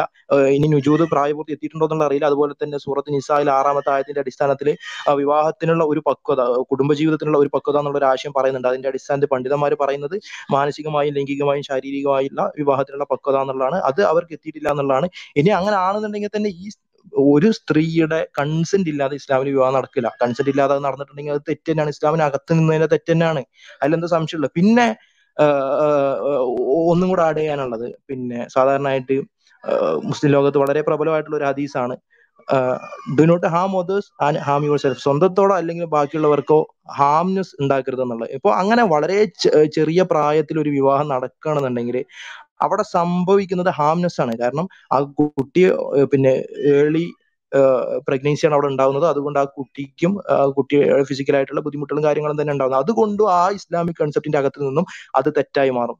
അപ്പോ ഇത്രയൊക്കെ പോരെ. ഇത് തെറ്റാണെന്ന് ഇതിന്റെയൊക്കെ അടിസ്ഥാനത്തിൽ തന്നെയാണ് മുസ്ലിം ലോകം മനസ്സിലാക്കുന്നത്. പിന്നെ എങ്ങനെയാണ് സുന്നത്തിനെ ഫോളോ ചെയ്യേണ്ടത് എന്നുള്ള കാര്യം ഇവിടെ വിശദീകരിച്ച് കഴിഞ്ഞാണ്.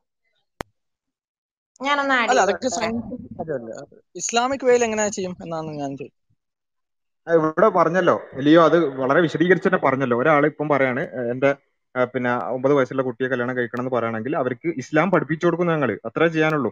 സുന്നത്ത് എന്താണെന്ന് പഠിപ്പിച്ചു കൊടുക്കും.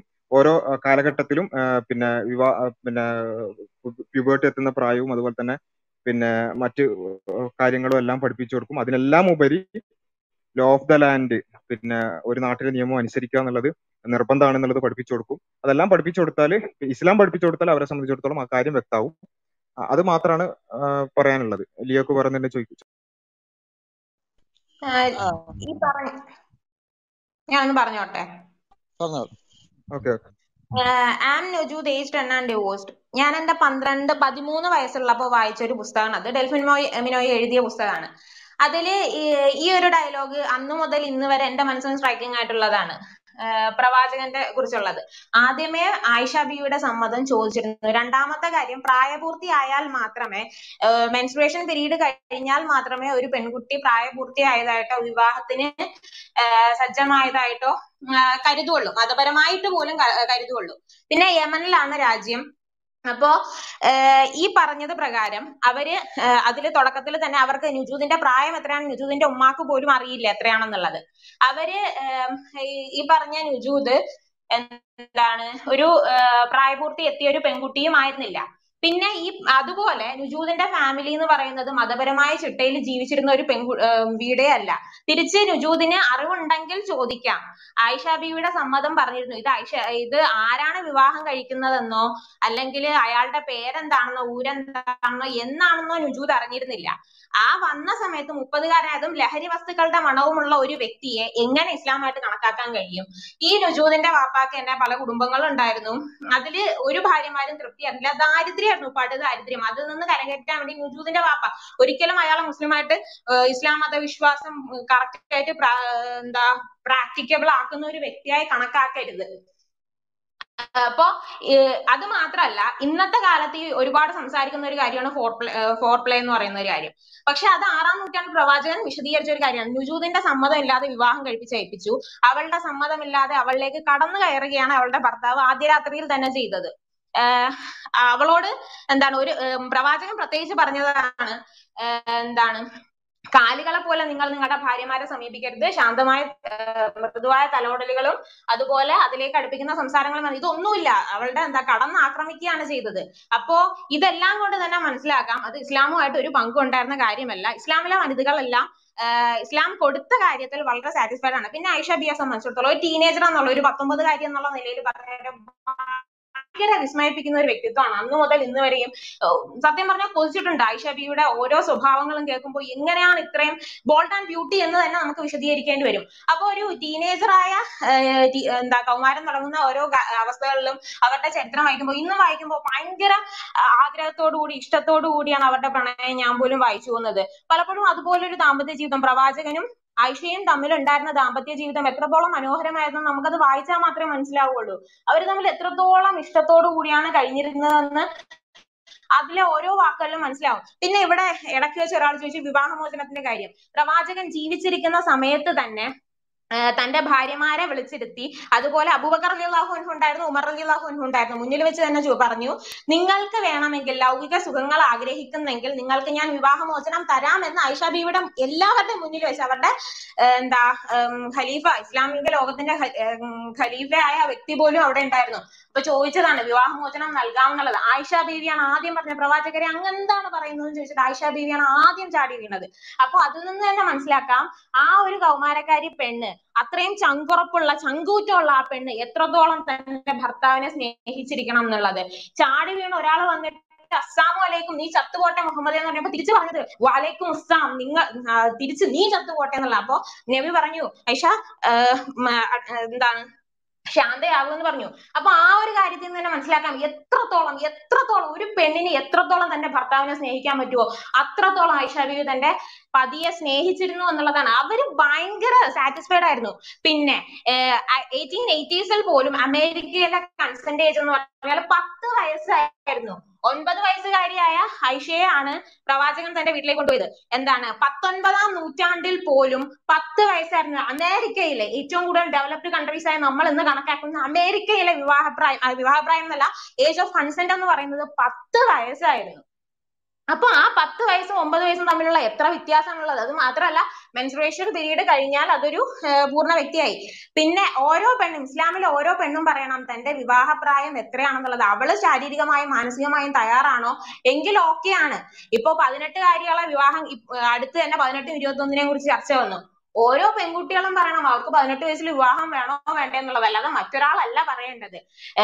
പിന്നെ ഓരോ പെൺകുട്ടികളുടെയും കാര്യം പറഞ്ഞതുപോലെ അവരവരാണ് പറയേണ്ടത്. പതിനെട്ടുകാരിയായ പെൺകുട്ടികൾ ആരും വിവാഹത്തിന് ആഗ്രഹിക്കില്ല എന്ന് ആരുടെക്ക് ആർക്കെങ്കിലും ചിന്തയുണ്ടെങ്കിൽ അത് ആദ്യം തിരുത്തേണ്ട ധാരണയാണ്.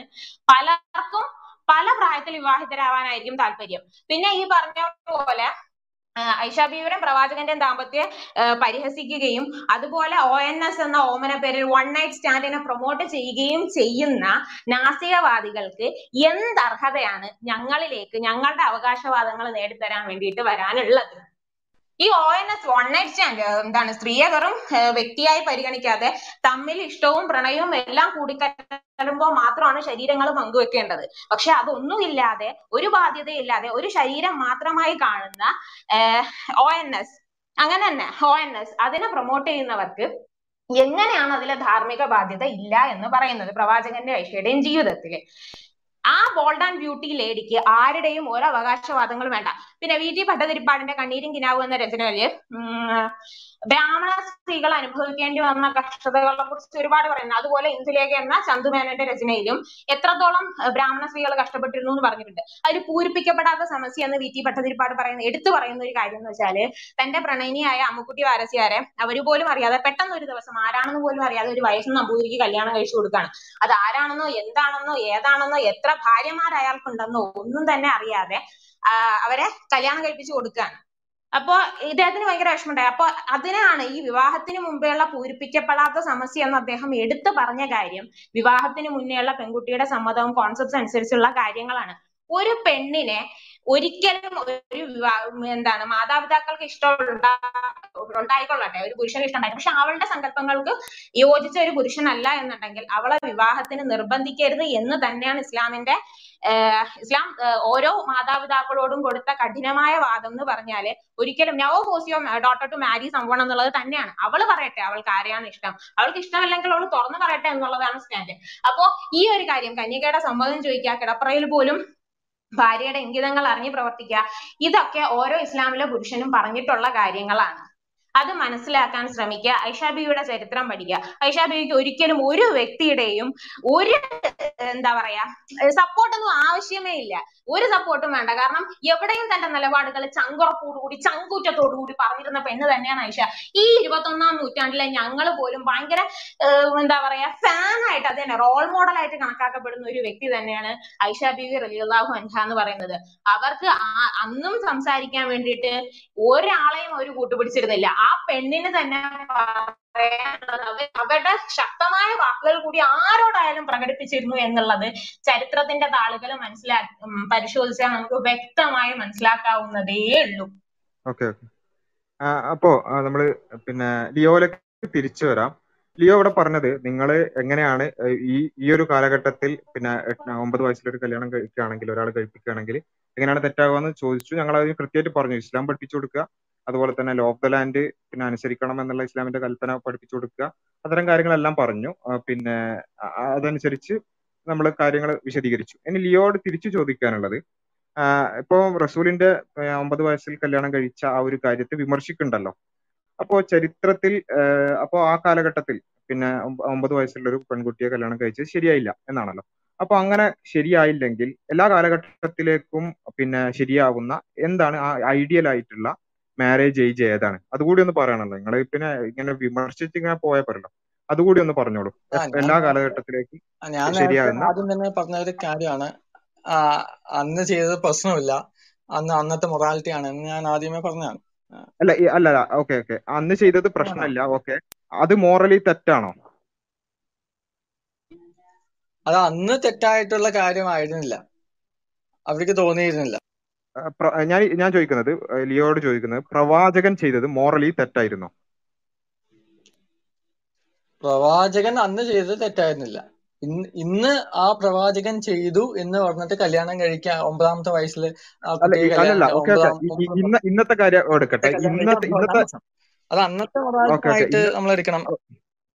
അതായത് ഞാൻ പറയുന്നത് പ്രവാചകൻ ചെയ്ത കാര്യം തെറ്റാണോ ശരിയാണോ എന്നുള്ളതാണ് അപ്പോൾ നമുക്കറിയാം ഇരുപത്തൊന്നാം നൂറ്റാണ്ടിലെ സാഹചര്യങ്ങൾ വ്യത്യസ്തമാണ്. പിന്നെ ആളുകൾ പിന്നെ പ്യൂബേർട്ടി എത്തുന്നതും അതുപോലെ തന്നെ കല്യാണത്തിന് തയ്യാറാവുന്നതും ശാരീരികവും മാനസികവുമായ പക്വത എത്തുന്നതൊക്കെ ഡിഫറെന്റ് ആണ്. അപ്പൊ ഇരുപത്തൊന്നാം നൂറ്റാണ്ടിൽ അതിനനുസരിച്ചുള്ള മാറ്റങ്ങളൊക്കെ ഉണ്ടാവും. അത് സമ്മതിച്ചു.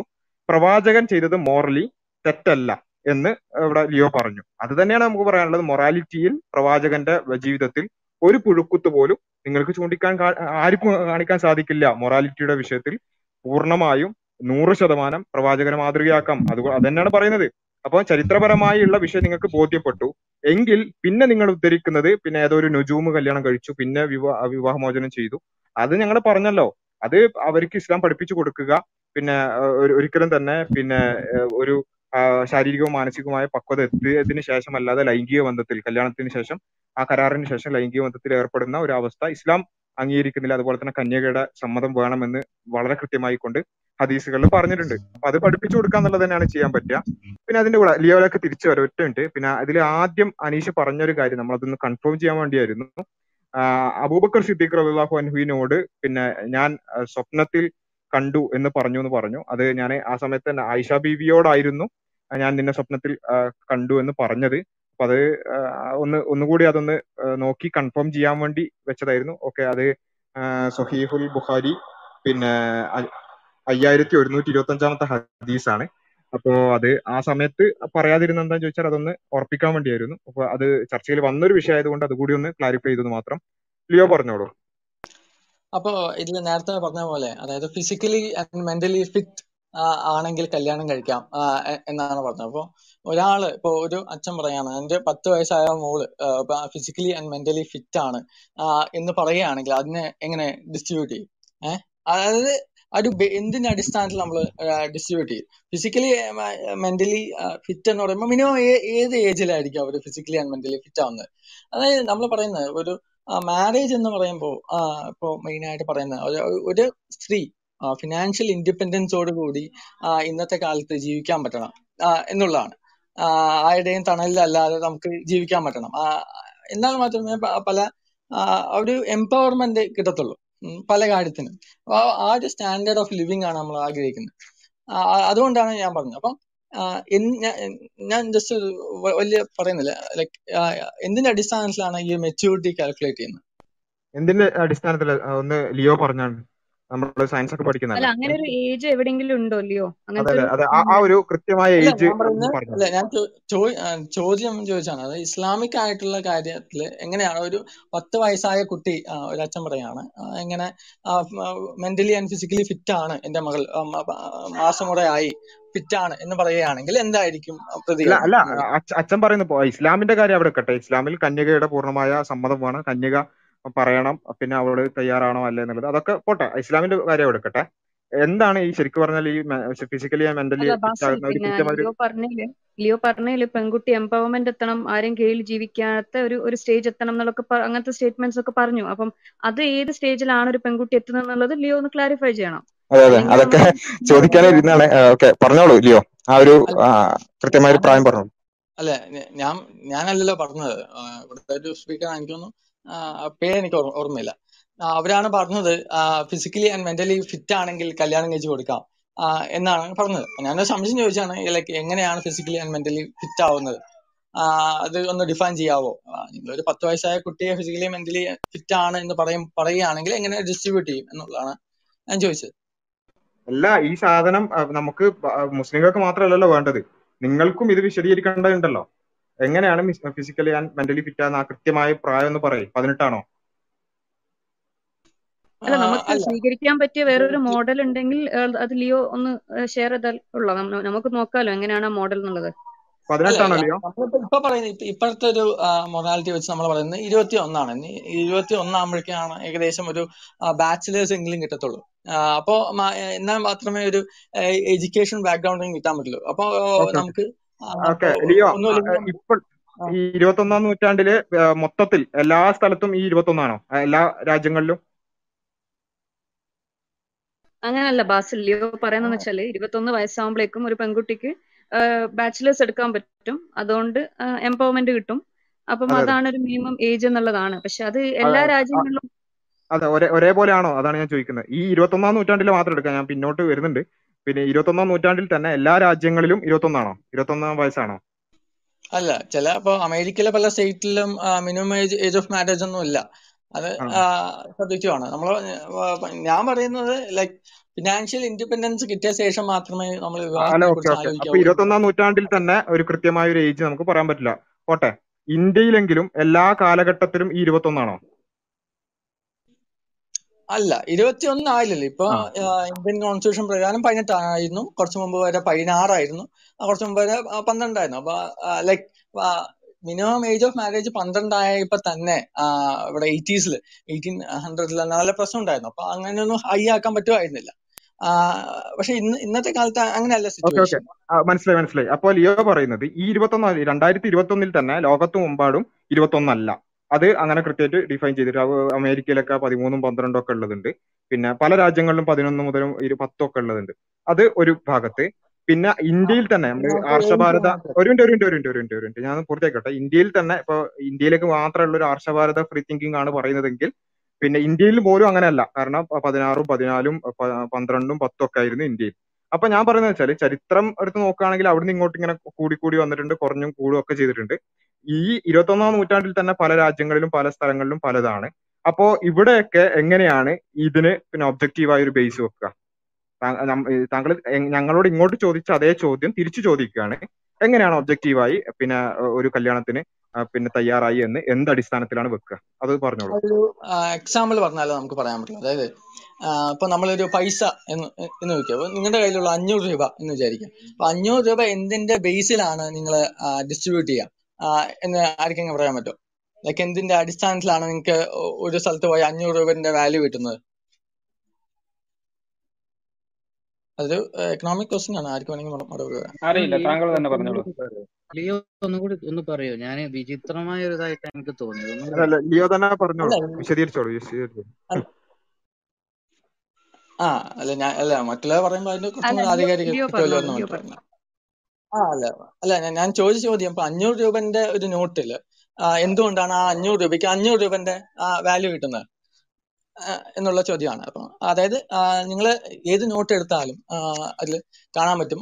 ആർ ബി ഐ ഗവർണറിന്റെ സൈൻ ഉണ്ടാവും അതൊരു പ്രോമിസ് ആണ് ഈ അഞ്ഞൂറ് രൂപയ്ക്ക് അഞ്ഞൂറ് രൂപന്റെ നോട്ട് ഈ ഇവിടെ കാണിച്ചിരിക്കുന്ന എമൗണ്ടിൽ ഉള്ള സെയിം വാല്യൂ കിട്ടുമെന്ന് ഞാൻ ഉറപ്പ് പറയുന്നു ഉപ്പ് എന്നുള്ളതാണ്. അപ്പൊ നാളെ നാളെ നമ്മുടെ മോദി വന്നിട്ട് മേരി പ്യാരി ദേശവാസിയോ? എന്ന് പറഞ്ഞിട്ട് ലീഗ് മറ്റേ അഞ്ഞൂറ് രൂപയുടെ നോട്ട് ലീഗ് ടെൻഡർ ഇല്ല എന്ന് പറയുമ്പോൾ നമ്മൾ നമ്മൾ like it's a waste of paper അല്ലെ? ഇപ്പൊ പഴയ അഞ്ഞൂറ് രൂപ രണ്ടായിരത്തി പതിനാറിന് മുമ്പുള്ള അഞ്ഞൂറ് രൂപ ഇപ്പൊ ഇന്നത്തെ വേസ്റ്റ് ഓഫ് പേപ്പറാണ് അതായത് നമ്മൾ ഇപ്പൊ അഞ്ഞൂറ് രൂപ എന്ന് പറയുമ്പോൾ ഇറ്റ്സ് എ ലൈഫ് പക്ഷെ നമ്മൾ ജീവിക്കാൻ ഇപ്പൊ എന്തിന്റെ അടിസ്ഥാനത്തിലാണ് ഈ അഞ്ഞൂറ് രൂപ നമ്മൾ അഞ്ഞൂറ് രൂപയായിട്ട് കണക്കാക്കുന്നത്? എന്ന് ചോദിക്കുമ്പോൾ നമ്മൾ നമ്മുടെ മനുഷ്യൻ ഈ ഒരു സമൂഹത്തിൽ ജീവിക്കാൻ ജീവിക്കണമെങ്കിൽ ഇതേപോലുള്ള ചെറിയ ചെറിയ നുണകളിൽ വിശ്വസിക്കേണ്ടി വരും. ഇപ്പൊ ഒസാമ ബിൻ ലാദന് അമേരിക്കയുമായിട്ട് വലിയ പ്രശ്നം ഉണ്ടായിരുന്നു. പക്ഷെ അമേരിക്കൻ ഡോളറുമായിട്ട് അമേ ഒസാമ ബിൻ ലാദന് ഒരു പ്രശ്നം ഉണ്ടായിരുന്നില്ല. അപ്പൊ ഇത്തരം കാര്യങ്ങൾ നമ്മൾ അംഗീകരിക്കണം. ദാറ്റ്സ് കോമൺ സെൻസ് ഇപ്പോ ഈ കോമൺ സെൻസ് ഒക്കെ വെച്ചിട്ടാണ് താങ്കൾ ഞങ്ങളോട് ചോദിച്ചത്. എന്താണ് ഈ പിന്നെ ശാരീരികവും മാനസികവുമായ പക്വത എത്തി എങ്ങനെയാണ് തീരുമാനിക്കുക എന്നുള്ളത്? അവിടെ ഞങ്ങൾ വളരെ ഞങ്ങൾ ചെറിയൊരു തെറ്റ് മാത്രമേ ചെയ്തിട്ടുള്ളൂ. അതേ കാര്യം നിങ്ങളോടൊന്ന് എക്സ്പ്ലെയിൻ ചെയ്യാൻ പറഞ്ഞു. അതായത് പിന്നെ ചരിത്രത്തിൽ പല ഇന്ത്യയിൽ തന്നെ പല പ്രായമായിരുന്നു. ഒരു മിനിറ്റ് ഒരു മിനിറ്റ്. ഇസ്ലാമിക് ഒക്കെ ഞങ്ങൾ വിശദീകരിച്ചു കഴിഞ്ഞു. ഒരു കന്യകയാണെങ്കിൽ കന്യകയുടെ പെർമിഷൻ ചോദിക്കുകയും അവൾ തയ്യാറാണോ എന്ന് അവളോട് ചോദിക്കുകയൊക്കെ ചെയ്യുന്ന കാര്യങ്ങളൊക്കെ ഞങ്ങൾ പറഞ്ഞു. അതുപോലെ തന്നെ ഏറ്റവും പ്രധാനമായി ലോ ഓഫ് ദ ലാൻഡ് ഇന്ത്യയിലാണെങ്കിൽ പതിനെട്ട് നാളെ പിന്നെ പെൺകുട്ടിയുടെ വിവാഹ പ്രായം ആ പതിനെട്ടാവാതെ കല്യാണം കഴിപ്പിക്കാൻ പറ്റൂല. അത് വേറെ കാര്യം. അത് അവിടെ എക്കട്ടെ ഇസ്ലാമൊക്കെ അവിടെ എക്കട്ടെ ഞാൻ തിരിച്ചു ചോദിച്ച ലിയോ ചോദിച്ച അതേ ചോദ്യം. എങ്ങനെയാണ് നമുക്കത് മനസ്സിലാവുക? എങ്ങനെയാണ് അത് നിർണയിക്കുക എന്നുള്ള ചോദ്യം തിരിച്ചു ചോദിച്ചതേ ഉള്ളൂ. അതിന് പിന്നെ അഞ്ഞൂറ് റുപ്യന്റെ വാല്യൂ ഒന്നും പറഞ്ഞത് കൊണ്ട് ഇവിടെ എനിക്ക് തോന്നുന്നില്ല ഒരാൾക്ക് പോലും അതിന്റെ അത് താങ്കൾക്ക് വിശദീകരിക്കാൻ കഴിഞ്ഞതായി മനസ്സിലായി കാരണം ഞങ്ങൾ ഇത്രേ ചോദിച്ചുള്ളൂ. പിന്നെ ഇന്ത്യയിൽ തന്നെ പല പ്രായങ്ങളായിരുന്നു. ഇപ്പൊ തന്നെ ഇരുപത്തി രണ്ടായിരത്തി ഇരുപത്തി ഒന്നിൽ തന്നെ പല രാജ്യങ്ങളിൽ പതിനൊന്ന് മുതൽ ഇങ്ങോട്ടുള്ള പ്രായമുണ്ട്. അപ്പോ ഇതിനെ എങ്ങനെയാണ് ഈ ഈ ഒരു പ്രായം നിശ്ചയിക്കുക? എന്താണ് അതിന്റെ അടിസ്ഥാനം? താങ്കൾ ഇങ്ങോട്ട് ചോദിച്ച അതേ ചോദ്യം തിരിച്ചു ചോദിക്കുന്നു. അതും പറയാൻ പറ്റുമെങ്കിൽ നമുക്ക് വളരെ സിമ്പിൾ ആയിട്ട് പറയുകയാണെങ്കിൽ അതായിരിക്കും നല്ലത്. നമ്മൾ ഉസാമ അഞ്ഞൂറ് റുപ്യയിലേക്കും ഡോളറിലേക്കൊക്കെ പോകുന്നതിന് മുമ്പ് വളരെ സിമ്പിൾ ആയിട്ട് പറഞ്ഞാൽ മതി എന്താണ് അതിന്റെ അടിസ്ഥാനം എന്ന്. പറഞ്ഞോളൂ പിന്നെ ഇരുപത്തൊന്നാം വയസ്സ് കഴിഞ്ഞാൽ ഇരുപത്തൊന്നാം വയസ്സ് കഴിഞ്ഞ ഒരു ഡിഗ്രി പൂർത്തിയായി എന്ന് വെച്ചിട്ട് ഒരു പെൺകുട്ടിക്ക് ഇപ്പം ഇന്നത്തെ സാഹചര്യത്തിൽ ഒരു ജോലിയൊക്കെ എങ്ങനെയാണ് ഉറപ്പിക്കാൻ പറ്റില്ലയോ ലിയോക്ക് അറിഞ്ഞൂടെ? ഇപ്പം ഒരു പുരുഷൻ തന്നെ ഇപ്പൊ ഒരു ഒരു ഡിഗ്രി മതിയോ ഇക്കാലത്ത്? അപ്പൊ എന്തുകൊണ്ടാണ് അത്രയും താഴ്ന്നൊരു ഒരു ബാർ വെക്കുന്ന പെൺകുട്ടികളുടെ എഡ്യൂക്കേഷന്? അത് ഭയങ്കര പ്രോബ്ലമാറ്റിക് അല്ലേ? നിങ്ങളെ പ്രൊഫൈലിൽ ഫെമിനിസ്റ്റ് എന്നല്ലേ എഴുതിയിട്ടുള്ളത്? അപ്പൊ നിങ്ങൾക്ക് എങ്ങനെയാണ് ഒരു പെൺകുട്ടിയുടെ ഒരു എഡ്യൂക്കേഷനെ ഇരുപത്തൊന്നാം വയസ്സാകുമ്പോഴേക്കും എംപവേർഡ് ആയി? അപ്പൊ ഇനി കല്യാണം കഴിക്കാം. അത് ഭയങ്കര ഒരു എനിക്ക് അത്ര ഒരു പിന്നെ ഒരു എംപവറിങ് ഒരു സാധനമായിട്ട് തോന്നിയില്ല. ജസ്റ്റ് ആ ഒന്ന് പറഞ്ഞെന്നുള്ളൂ ഇനി വേറൊരു രൂപത്തിൽ ലിയോനോട് ചോദിക്കട്ടെ? ആ ഹലോ ആ അല്ല നമ്മളിപ്പോ മുപ്പതാണ് ഏജ് വെക്കുന്ന ഒബിയസ്ലി അത് കിട്ടത്തില്ലല്ലോ.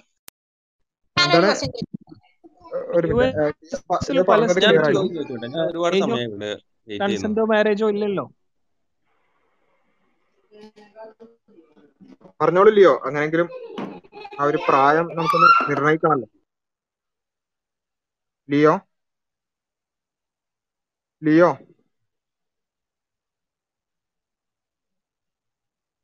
ലിയോ പോയോ?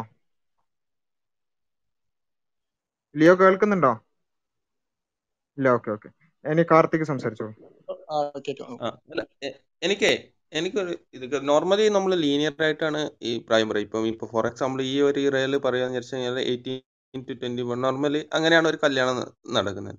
അപ്പൊ ഈ നബിയുടെ കാലത്ത് ഇങ്ങനൊരു നോർമൽ നടന്നത് ഇപ്പോൾ സിക്സ് ഇയേഴ്സിൽ അല്ല നയൻ ഇയേഴ്സിൽ കല്യാണം കഴിച്ചു എന്ന് പറയും. അപ്പോൾ ഈ ഇസ്ലാമിക് ഹിസ്റ്ററിയിൽ ആ സമയത്ത് ഇതുപോലുള്ള കല്യാണങ്ങൾ നടന്നിട്ടുണ്ടോ കാരണം കോമൺലി ഇപ്പൊ നബിയുടെ കല്യാണം തന്നെ എടുത്തു കഴിഞ്ഞാൽ പല വിധത്തിലുള്ള ഏജിലാണ് കല്യാണം. അപ്പൊ ആ ഒരു ഇറയിൽ തന്നെ പല വയസ്സിലുള്ള കല്യാണം നടന്നപ്പോഴും ഇത് ഒരു കോമൺ ആയിരുന്നു എന്നുള്ളതിന് ഇസ്ലാമിക് ഹിസ്റ്ററിയിൽ വേറെ വല്ല തെളിവുകളുണ്ടോ? ഇതൊരു ജസ്റ്റ് ന്യായമായ ചോദ്യമാണ് പരിഹാസമല്ല.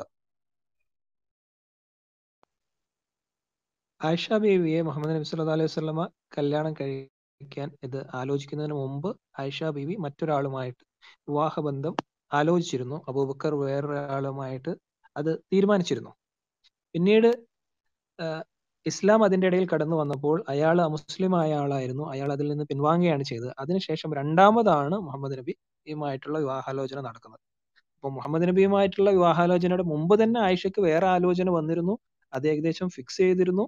പിന്നീട് അയാൾ അതിൽ നിന്ന് ഒഴിയുകയാണ് ഉണ്ടായത്. അപ്പൊ അതിൽ നിന്ന് തന്നെ അന്ന് അത്തരത്തിലുള്ള കല്യാണ ആലോചനകളും കല്യാണങ്ങളും നടന്നിരുന്നു എന്ന് അതിൽ നിന്ന് വ്യക്തമാണ്. അല്ല ചരിത്രത്തിൽ ഇതുപോലുള്ള വേറെ എക്സാമ്പിൾസ് ഉണ്ടോ എന്നുള്ളത് അറിയണത്.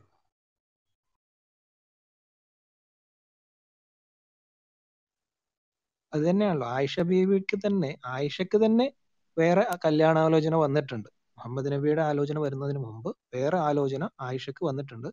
അത് പിന്നീട് ഇസ്ലാം ആയിഷയും അബൂബക്കർ മുസ്ലിം ആണ് എന്നുള്ളതിന്റെ പേരിൽ അവർ അതിൽ നിന്ന് അയാൾ അതിൽ നിന്ന് പിന്മാറുകയാണ് ചെയ്തത്. അയാളുടെ പേര് ഉം,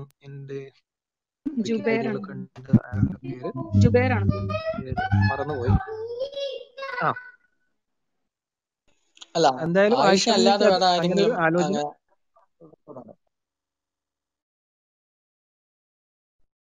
അല്ല. ആയിഷ അല്ലാതെ വേറെ ആരെങ്കിലും കല്യാണം കഴിച്ചായിട്ട് ആ റെക്കോർഡ് ഉണ്ടോ? ഹദീസുകളിലോ? അല്ല അതൊരു സാ സാധാരണ അവരും ആയിഷയുടെ വിവാഹമായാൽ പോലും അതിൽ പ്രത്യേകമായ അള്ളാഹുവിന്റെ തീരുമാനം അതിലുണ്ടായിരുന്നു എന്നുള്ളതാണ് വാസ്തവം. അല്ലാതെ അന്ന് എല്ലാവരും ആ പ്രായത്തിൽ കല്യാണം കഴിക്കുന്ന ഒരു സ്വഭാവം അന്ന് സാധാരണ ഉണ്ടായിരുന്നില്ല. എന്നാൽ അങ്ങനെ നടക്കാറുമുണ്ടായിരുന്നു എന്നുള്ളതാണ്. രണ്ടും ഉണ്ടായിരുന്നു. അത്തരം ഉള്ളത് കൊണ്ടാണല്ലോ അങ്ങനെ ഒരു കല്യാണാലോചന ആദ്യമേ ഉണ്ടായിരുന്നത്. എന്നാൽ വളരെ കോമൺ ആയിട്ട് നടന്നിരുന്ന സംഗതിയും ആയിരുന്നില്ല. ആയിഷാബിയുടെ കല്യാണം അള്ളാഹു പ്രത്യേകമായി തീരുമാനിച്ചതും അതിന്റെ പിന്നിൽ ഒരുപാട് ഹിക്മത്തുകൾ നമുക്ക് മനസ്സിലാക്കാൻ സാധിക്കും. ആയിഷയെ ഒരു വലിയ ഇരയായിട്ട് പലപ്പോഴും നിങ്ങൾ പലപ്പോഴും ഇസ്ലാമിന്റെ വിമർശകർ ഉന്നയിക്കുമെങ്കിലും ആയിഷ ഒരിക്കലും ഇരയായിരുന്നില്ല. ആയിഷ മഹാപണ്ഡിതയായിരുന്നു. ആയിഷ ഇല്ലായിരുന്നുവെങ്കിൽ ഇസ്ലാമിന്റെ ഇന്നത്തെ ശരീരത്തിന്റെ ഒരു മൂന്നിലൊന്നോ നാലിലൊന്നോ മുഴുവൻ ആയിഷയുടെ ഹദീസുകളെ മാത്രം ബേസ് ചെയ്തുകൊണ്ടാണ്. രണ്ടായിരത്തി ഇരുന്നൂറ്റി പത്ത് ഹദീസുകളാണ് ആയിഷ ബീബി റിപ്പോർട്ട് ചെയ്തത്. ആ ഹദീസുകൾ ഇല്ലായിരുന്നുവെങ്കിൽ ഇസ്ലാം ഇന്ന് കാണുന്ന ഇസ്ലാമിന്റെ ഒരു നാലിലൊന്ന് അല്ലെങ്കിൽ മൂന്നിലൊന്ന് ഉണ്ടാകുമായിരുന്നില്ല എന്നുള്ളതാണ് വാസ്തവം. അഥവാ ഇസ്ലാമിന്റെ നിലനിൽപ്പിന് തന്നെ ആയിഷയോട് അത്രമാത്രം മുസ്ലിം സമൂഹം കടപ്പെട്ടിരിക്കുന്നു. അല്ല വേറെ വേറെ ഏതെങ്കിലും ഇതുണ്ടോ? ആയിഷ അല്ലാതെ വേറെ ഏതെങ്കിലും ഇതില്ല എന്നാണോ പറയുന്നത്? വേറെ ഏതെങ്കിലും റെഫറൻസ് ഇല്ല എന്നാണോ പറയുന്നത് ചൈൽഡ് മാരേജിന് ചൈൽഡ് മാരേജ് എന്നുള്ള ഒരു കൺസെപ്റ്റേ അല്ലല്ലോ അത്. ചൈൽഡ് മാരേജ് ആയിരുന്നെങ്കിൽ അന്നത്തെ അല്ല ലിയോയുടെ ഒരു വാദത്തിന് വേണ്ടിയല്ല ഞാൻ പറഞ്ഞത്. ലിയോ മനസ്സിലാക്കി പോലെ എനിക്ക് കാർത്തിക് മ്യൂട്ട് ആയിട്ടുണ്ട്. കാർത്തിക്. ആ പറഞ്ഞോളൂ. അല്ല ഞാൻ ഞാനിപ്പോ ലിയോയുടെ ഒരു ഇത് സാധൂകരിക്കാൻ പറഞ്ഞല്ല ആ കോണ്ടെക്സ്റ്റിൽ എനിക്ക് മനസ്സിലാവും കാര്യങ്ങൾ അത് സ്വാഭാവികമായിട്ടും നടന്നാണ്. പക്ഷെ ഇങ്ങനെ ഈ സംസാരത്തിനിടയ്ക്ക് എനിക്ക് തോന്നിയ ഒരു ഡൗട്ട് കാരണം നോർമലി ആ സമയത്ത് ഇതുപോലെ ഇത് സിക്സ് അല്ല ഒരു ടെൻ ഇയേഴ്സ് അല്ലെങ്കിൽ ഒരു ഫൈവ് ഇയേഴ്സ് ലെവൻ ഇയേഴ്സ് അങ്ങനെയുള്ള സമയത്ത് നടന്നു എന്നുള്ളത് അവിടെ അല്ലെങ്കിൽ ഇപ്പൊ നബിയോ അല്ലെ നബി സഹാബിമാരുള്ളേ അവർ അവരുടെ ഇടയിൽ എന്തെങ്കിലും ഒരു ചരിത്രം ഉണ്ടോ എന്ന് അറിയാൻ വേണ്ടി ചോദിച്ചെന്നുള്ളൂ ഓക്കെ താങ്ക്സ്. ഓക്കെ. ലിയോ. ഒരു ചോദ്യം ചോദിക്കട്ടെ? ഓക്കെ.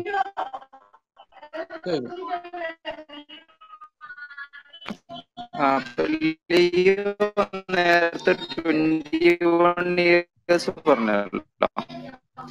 അപ്പൊ ട്വന്റി വൺ ഇയേഴ്സ് ആവാത്ത ഒരാൾ പിന്നെ എങ്ങനെ വിവാഹം ആഗ്രഹിച്ചാൽ അയാളോട് ലിയോ ട്വന്റി വൺ ഇയേഴ്സ് കഴിഞ്ഞിട്ടേ കല്യാണം കഴിക്കാൻ പറ്റുള്ളൂ എന്ന് പറയുന്നത് ഒരു വ്യക്തി സ്വാതന്ത്ര്യത്തിലുള്ള കടന്നുകയറ്റല്ലേ? അല്ല ക്വസ്റ്റ്യൻ കേട്ടില്ല. നെറ്റ്വർക്ക് ലി- ലിയോ നേരത്തെ പറഞ്ഞിരുന്നു. പിന്നെ എംപവർമെന്റ് എന്നൊക്കെ പറഞ്ഞിരുന്നു. വുമൺ എംപവർമെന്റ് ഒക്കെ നടക്കണം.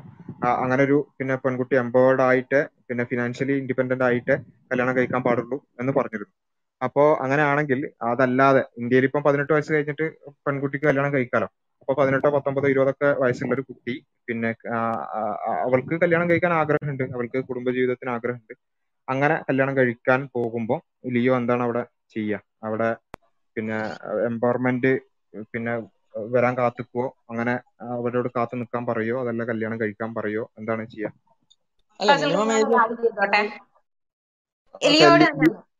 ലിയോ ലിയോ പറഞ്ഞു പറഞ്ഞോട്ടെ. അത് അതൊന്ന് പറഞ്ഞിട്ട് റിസ്വാന് കംപ്ലീറ്റ് ചെയ്തോളൂ. അല്ല എനിക്ക് തോന്നുന്നു പതിനെട്ട് വയസ്സ് കഴിയുകയാണെങ്കിൽ അവർക്ക് അവരുടേതായിട്ടുള്ള ഒരു തീരുമാനം എടുക്കാനുള്ള ഒരു ഇത് വേണം. അത് എന്ത് തീരുമാനം ആയിക്കൊള്ളട്ടെ ഇപ്പൊ ഏത് റിലീജിയനിലോട്ട് കൺവേർട്ട് ചെയ്യാൻ ആയിക്കൊള്ളട്ടെ അത് അവരുടെ തീരുമാനമായിരിക്കണം എന്നുള്ളേ ഉള്ളൂ. അവർക്ക് താങ്കൾ നേരത്തെ പറഞ്ഞൊരു വിഷയമായിരുന്നു ഇരുപത്തൊന്ന് ആവണം എന്നുള്ളത്. ഞങ്ങൾ കൃത്യമായൊരു ഏജ് ചോദിച്ചപ്പോ താങ്കൾ ഇരുപത്തൊന്ന് പറഞ്ഞു. അത് താങ്കളുടെ ചില ന്യായീകരണങ്ങളും പറഞ്ഞു. ഇപ്പം പറഞ്ഞു പതിനെട്ട് പറ്റും എന്നാണ് പറയുന്നത് അല്ല ഇരുപത്തിയൊന്ന് ആവണം എന്നാണ് ഞാൻ പറയുന്നത്. അതൊരു സജഷനാണ്. പക്ഷെ അത് ലൈക് ഞാൻ ഞാൻ പറയുന്നത് ഒരു ആർഗ്യുമെന്റ് എന്ന് വെച്ച് കഴിഞ്ഞാൽ മിനിമം ഒരു ഫിനാൻഷ്യൽ ഇൻഡിപെൻഡൻസ് ആയിട്ട് കല്യാണം കഴിക്കണം എന്നുള്ളതാണ് അത് താങ്കളുടെ അഭിപ്രായം. അത് താങ്കളുടെ അഭിപ്രായം. ഒരു പെൺകുട്ടി പറയുകയാണെങ്കിൽ എനിക്ക് പതിനെട്ട് വയസ്സായി കല്യാണം കഴിക്കണം എന്ന് പറയാണ്. അവൾക്ക് കുടുംബജീവിതമാണ് താല്പര്യം. അവൾ ഒരു ഇൻഡിവിജ്വലിസ്റ്റ് അല്ല. അവൾക്ക് കുടുംബജീവിതത്തിലാണ് താല്പര്യം. അവൾക്ക് കല്യാണം കഴിക്കാൻ ആഗ്രഹമുണ്ട്. താങ്കൾ അതിനെ എന്താണ് പറയാ? അവൾക്ക് പ്രായപൂർത്തിയായെങ്കിൽ അവർക്ക് കല്യാണം കഴിക്കാനുള്ള അവകാശം ഉണ്ടല്ലോ അതിൽ എതിരൊന്നും പറയാൻ പറ്റില്ല. പ്രായപൂർത്തിയായി ആ ഒരു ഏജ് ഓഫ് കൺസെന്റ് ആയി എന്ന് വെച്ച് കഴിഞ്ഞാൽ പതിനെട്ട് വയസ്സിലാണോ ലിയോ? പ്രായപൂർത്തിയാകുന്ന പതിനെട്ട് വയസ്സിലാണോ? പ്രായപൂർത്തിയായി എന്നാണല്ലോ നമ്മൾ പറയാ. ഇവിടെയൊക്കെ അങ്ങനെയാണ് പറയാ. പതിനെട്ട് വയസ്സായാലാണ് പ്രായപൂർത്തി അല്ലെങ്കിൽ അങ്ങനല്ല അത് ഏജ് ഓഫ് മെജോറിറ്റി എന്നാ പറയാ. പ്രായപൂർത്തി എന്ന് പറയുന്നത് ആയിരിക്കും ഇപ്പൊ മീശ വളക്കാനുള്ള പ്രായം പതിനെട്ടിലേ പറ്റുള്ളൂ എന്ന് ഇന്ത്യൻ ഗവൺമെന്റ് നിയമം ഇറക്കാൻ പറ്റുമോ അത് ഓരോരുത്തർക്ക് അനുസരിച്ച് ഓരോരുത്തരുടെ സ്ഥിതി അതേപോലെ തന്നെ ഓരോ കാലഘട്ടത്തിലും അതേപോലെ തന്നെ ഓരോ ദേശത്തിനനുസരിച്ചും മാറിക്കൊണ്ടിരിക്കും. പിന്നെ മെന്റൽ ആയിട്ടുള്ള മെച്ചൂരിറ്റി എന്ന് പറഞ്ഞിട്ടുണ്ടെങ്കിൽ ഇപ്പൊ നമ്മളൊക്കെ എന്റെയൊക്കെ നാട്ടിൽ അടുത്ത് എന്ന് പറഞ്ഞു കഴിഞ്ഞാൽ കുറച്ചൊക്കെ ചെറുപ്പ വളരെ കുറച്ച് പാവപ്പെട്ട കുടുംബത്തിലൊക്കെ ഉള്ള ആളുകൾക്ക് തന്നെ കുറച്ച് മെച്ചൂരിറ്റി കൂടുതലാണ്. കാരണം വെച്ചാൽ അവർ ചെറുപ്പത്തിലെ ജോലിക്ക് മറ്റൊക്കെ ചെയ്യണം.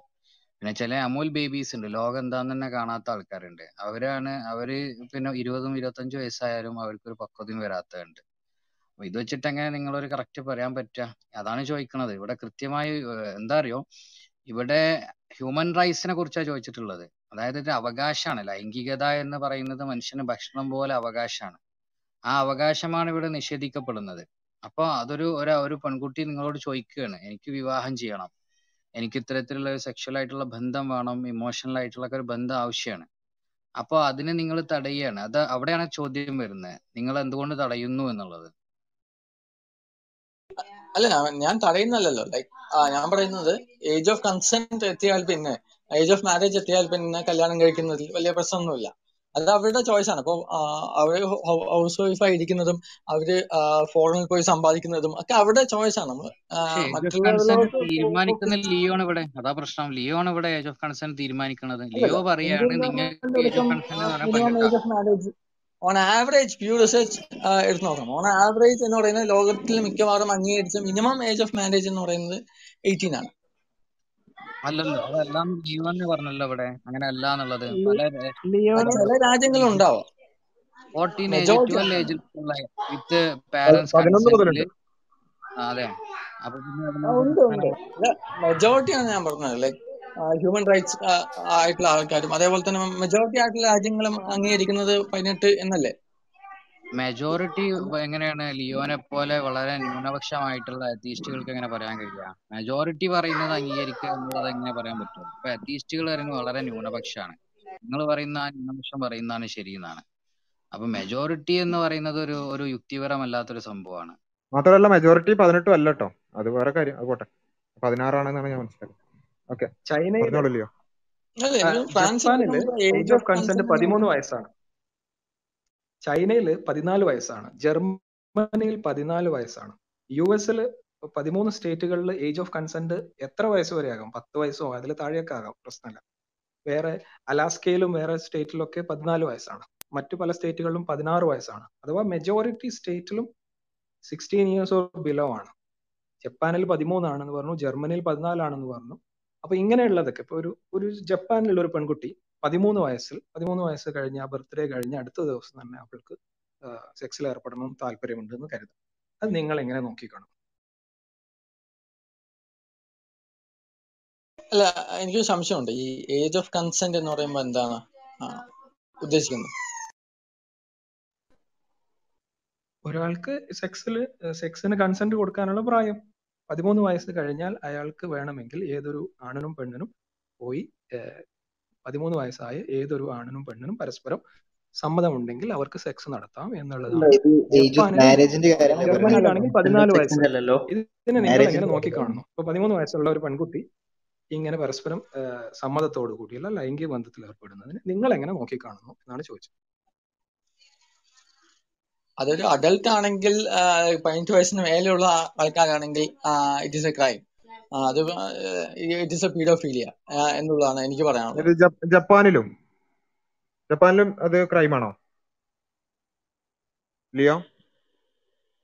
ജപ്പാനിലും അതൊരു ക്രൈമാണോ? ഏജ് ഓഫ് കൺസെന്റ് പതിമൂന്നുള്ള ജപ്പാനിലും അതൊരു ക്രൈമാണെന്നാണ് താങ്കൾ പറയുന്നത്? അതൊരു ക്രൈം ആയിട്ടാണ് ഞാൻ കൺസിഡർ ചെയ്യുന്നത്. അല്ല അവിടെ ലീഗലി വാലിഡ് ആണല്ലോ. അവിടെ ലീഗലി അത് വാലിഡ് ആണ്. കാര്യമാണെങ്കിൽ അവിടെ കേസ് എടുക്കില്ലായിരിക്കും. അവിടെ ആ, പൊതുവെ സെക്സ് ഒന്നും ഇല്ലാത്ത ഒരു സമൂഹമാണ് അവിടെ ഉള്ളത്. ബേസിക്കലി ജപ്പാനിൽ?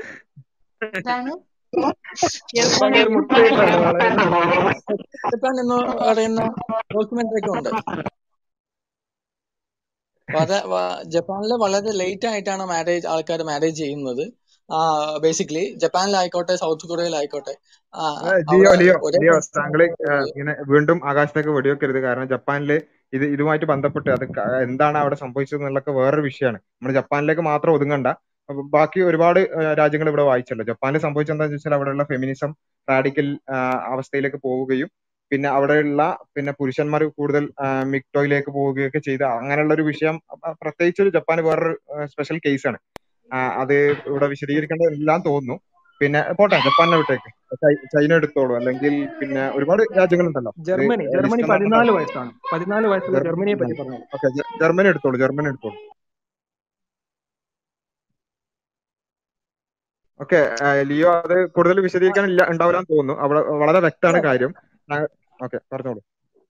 അല്ല അത് ഏജ് ഓഫ് കൺസെന്റ് അല്ല. അല്ലാതെ മാരേജിനുള്ള ഏജ് അല്ലല്ലോ. നാസ്തികരുടെ സ്വപ്ന ഭൂമിയായ ചൈന. ചൈന നാസ്തികരുടെ സ്വപ്നഭൂമി അല്ലല്ലോ. അത് കമ്മ്യൂണിസ്റ്റ് രാജ്യമല്ലേ. ഓക്കെ അതിലേക്ക് നമ്മൾ നാസ്തികതയുടെ അടിസ്ഥാനത്തിലുള്ള ഒന്നാണ്. പതിനാല് വയസ്സാണ് അവിടെയും. Communism is modern religion Leo അതിലേക്ക് ഞങ്ങൾ പോകുന്നില്ല. ലിയോ ഡെൻമാർക്കിനെ കുറിച്ച് എന്താണ്? ഡെൻമാർക്ക് നിങ്ങൾ എന്താ കരുതുന്നത് ഡെൻമാർക്ക് നിങ്ങൾ എപ്പോഴും പറയാറുള്ള രാജ്യം അവിടുത്തെ ഏജ് ഓഫ് കൺസെന്റ് ഞാൻ പറഞ്ഞുതരാം.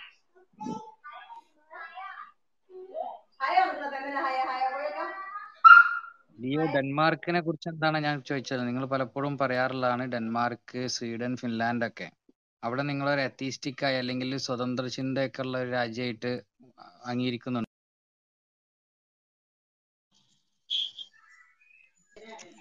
അല്ല ലൈക്ക് രണ്ടും തമ്മിൽ ഡിഫറൻസ് ഉണ്ട്. അത് മനസ്സിലാക്കണം. അതായത് ഏജ് ഓഫ് കൺസെന്റ് എന്ന് പറയുന്നത് നമ്മളെ ഒരിക്കലും മാരേജിനുള്ള ഏജ് അല്ല. അത് അങ്ങനെ ഉള്ള സിറ്റുവേഷൻ ഉണ്ടായാൽ അവർക്ക് കൺസെന്റ് കൊടുക്കാൻ പറ്റും എന്നുള്ള ഒരു അവരുടെ സോഷ്യൽ സാഹചര്യം വെച്ച് അവർ പറയുന്നതാണ്. അത് അത് ഒരിക്കലും മാരേജിനുള്ള ഏജ് ആയിരിക്കില്ല.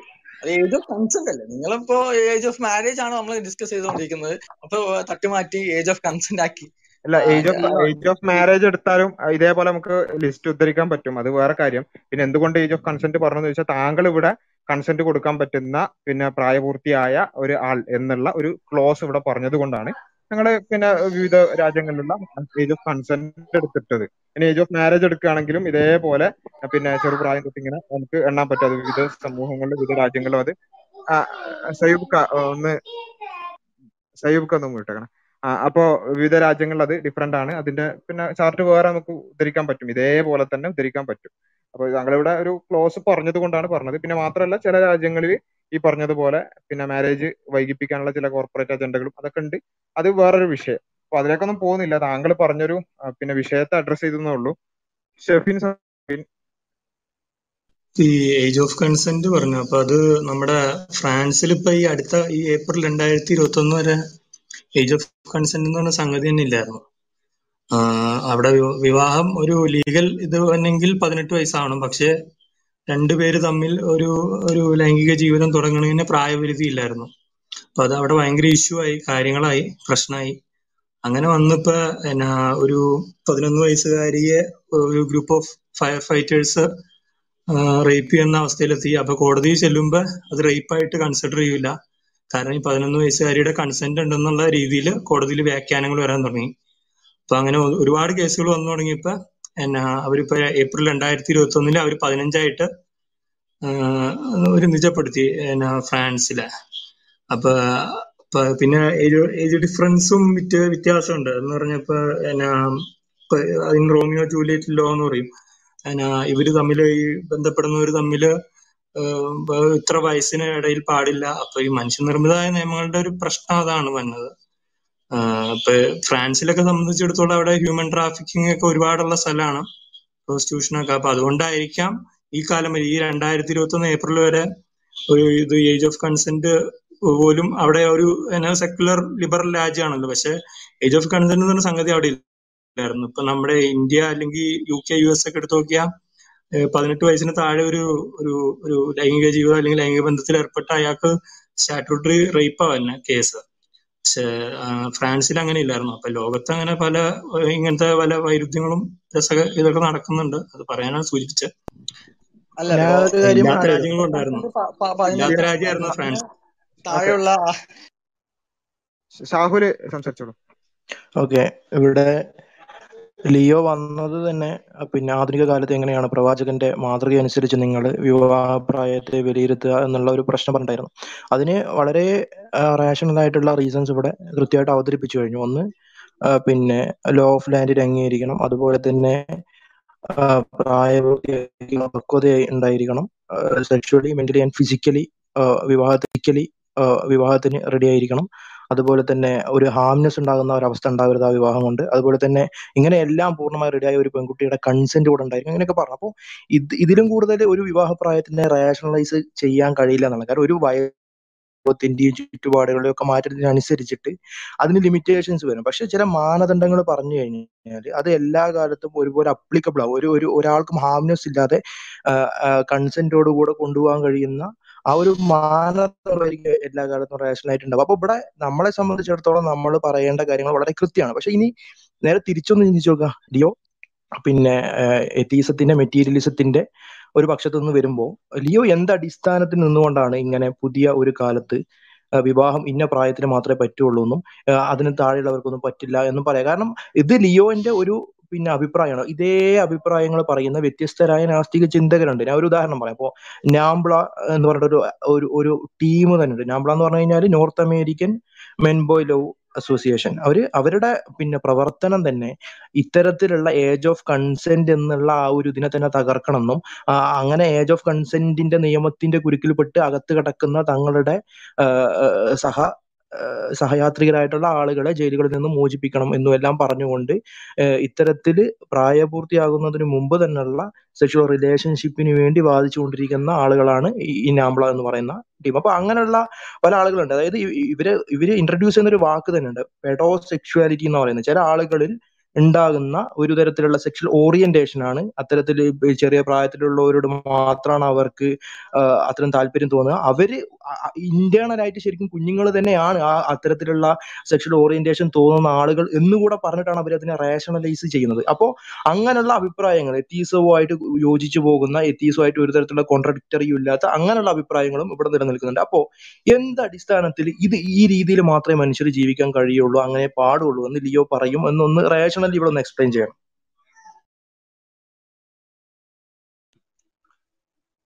സി അതാണ് ഞാൻ നേരത്തെ പറഞ്ഞത്. നമ്മൾ ഇപ്പോ ഒരു ഒബ്ജക്റ്റീവ് ആയിട്ടുള്ള മൊറാലിറ്റി ആണ് വലുത്. നിങ്ങൾ അടിസ്ഥാനമില്ല. അതായത് പുസ്തകത്തിൽ പറയണം എന്നാൽ മാത്രമേ ശരിയുള്ളൂ എന്ന് പറയുന്നത് നിങ്ങൾ ശരിയല്ലാത്തതുകൊണ്ട്. അതായത് ഇപ്പോ ഒരു സ്ഥലത്ത് പറഞ്ഞത് കൊണ്ട് മാത്രം ഞങ്ങൾ അത് ചെയ്യാതിരിക്കുന്നു എന്നുള്ളതല്ലല്ലോ. മൊറാലിറ്റി എന്ന് പറയുന്നത് നമ്മുടെ ഉള്ളിലുള്ള കാര്യമാണ്. നിങ്ങളൊരു സ്ത്രീയെ റേപ്പ് ചെയ്യാതിരിക്കുന്നു അല്ലെങ്കിൽ നിങ്ങൾ പീഡോഫീലിയ ചെയ്യാതിരിക്കുന്നു എന്നുള്ളത് നമ്മുടെ ഉള്ളിലുള്ള ശരി തെറ്റ് ബോധങ്ങളാണ്. അതിന് നമ്മൾ കൃത്യമായിട്ട് ചെയ്യേണ്ട കാര്യം എന്ന് വെച്ച് കഴിഞ്ഞാൽ എന്താണ് കൺസെന്റ് എന്നും സെക്സ് എഡ്യൂക്കേഷൻ എന്നുള്ളത് കൃത്യമായിട്ട് കൊടുക്കുകയാണ് വേണ്ടത്. അല്ല അല്ലാതെ പല തെറ്റായിട്ടുള്ള ഒരു ഡയറക്ഷനിൽ പോകുന്നതുകൊണ്ട് ഇടപെടുന്നതാണ്. ഞാൻ ചോദിച്ച ചോദ്യമായിട്ട് ഒരു ബന്ധമില്ലാത്ത കാര്യങ്ങളാണ് പറഞ്ഞുകൊണ്ടിരിക്കുന്നത്. ഇപ്പോൾ ലിയോ പറയുന്നുണ്ട് നമ്മൾ അങ്ങനെയുള്ള അതിലോട്ടൊന്നും പോകാതെ കുഞ്ഞുങ്ങളെ എഡ്യൂക്കേറ്റ് ചെയ്യാണ് വേണ്ടത് എന്നൊക്കെ വിശദീകരിക്കാൻ ശ്രമിക്കുന്നുണ്ട്. അപ്പോൾ അപ്പോഴും ഒരു അസംഷൻ ഒരു പ്രിസംഷന്റെ പുറത്താണ് പിന്നെ ലിയോ പറയുന്നത്. അതായത് ഈ കാര്യങ്ങളെല്ലാം റോങ് ആണെന്ന്. പക്ഷെ നേരെ മറിച്ച് ലിയോയുടെ ലിയോ ലിയോന്റെ അഭിപ്രായം പറയുന്ന പോലെ തന്നെ മറ്റൊരു ഭാഗത്തു നിന്ന് അവർ പറയുന്നുണ്ട് അത് റേഷണൽ ആണ് അതൊരു തരത്തിലുള്ള ഓറിയന്റേഷൻ ആണ് ആ തരത്തിലുള്ള റിലേഷൻഷിപ്പുകളും ആകാം അത് വേണം എന്ന് പറഞ്ഞ് വാദിക്കുന്ന ആളുകളുണ്ട്. അവരുടെ മുമ്പിൽ ലിയോ പറയുന്നത് അതൊന്നും പാടില്ല. എന്തിനെ ബേസ് ചെയ്തിട്ട്? അത് ചോദിക്കുമ്പോൾ ലിയോ ഇവിടെ അങ്ങനെ കിതാബിൽ പറയേണ്ട ആവശ്യമില്ല.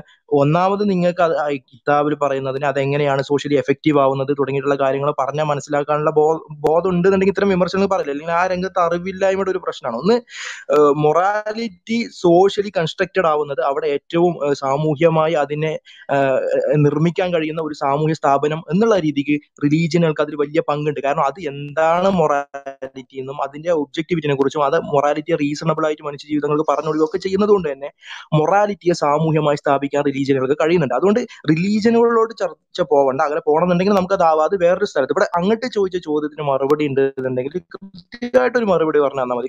ജസ്റ്റ് നിങ്ങളുടെ ഒപ്പീനിയൻ അല്ല വേണ്ടത്. ഒപ്പീനിയനുകൾ ആർക്കും പറയാം. ഇപ്പൊ ഗോവിന്ദചാമി ബലാത്സംഗം ചെയ്യാൻ പോകുന്നതിന്റെ തലേ ദിവസം ഗോവിന്ദചാമിയോട് പോയിട്ട് മിസ്റ്റർ ചാമി പിന്നെ ബലാത്സംഗം റോങ് ആണെന്ന് ചോദിച്ചു കഴിഞ്ഞാൽ അദ്ദേഹവും പറയും അയ്യോ അത് മഹാപാപമാണ് എന്നൊക്കെയുള്ള പ്രസംഗം അടിച്ചുവിടാൻ അയാൾക്കും കഴിയും. അങ്ങനെ ഈ സാഹചര്യത്തിനനുസരിച്ച് പ്രസംഗം പറയല്ല വേണ്ടത്. അതിനെ റേഷണലി സ്ഥാപിക്കാൻ കഴിയാണ് വേണ്ടത്. അങ്ങനെ നമ്മളെ സംബന്ധിച്ചിടത്തോളം ഇവിടെ ആ കാര്യങ്ങളൊക്കെ സ്ഥാപിച്ചു കഴിഞ്ഞു. ഇനി നിങ്ങളുടെ ഭാഗത്ത് നിന്ന് അത് എങ്ങനെ സ്ഥാപിക്കാൻ കഴിയും എന്നുള്ള പ്രശ്നമുണ്ട് അതൊന്ന് പറഞ്ഞിട്ട് പോയാൽ മതി.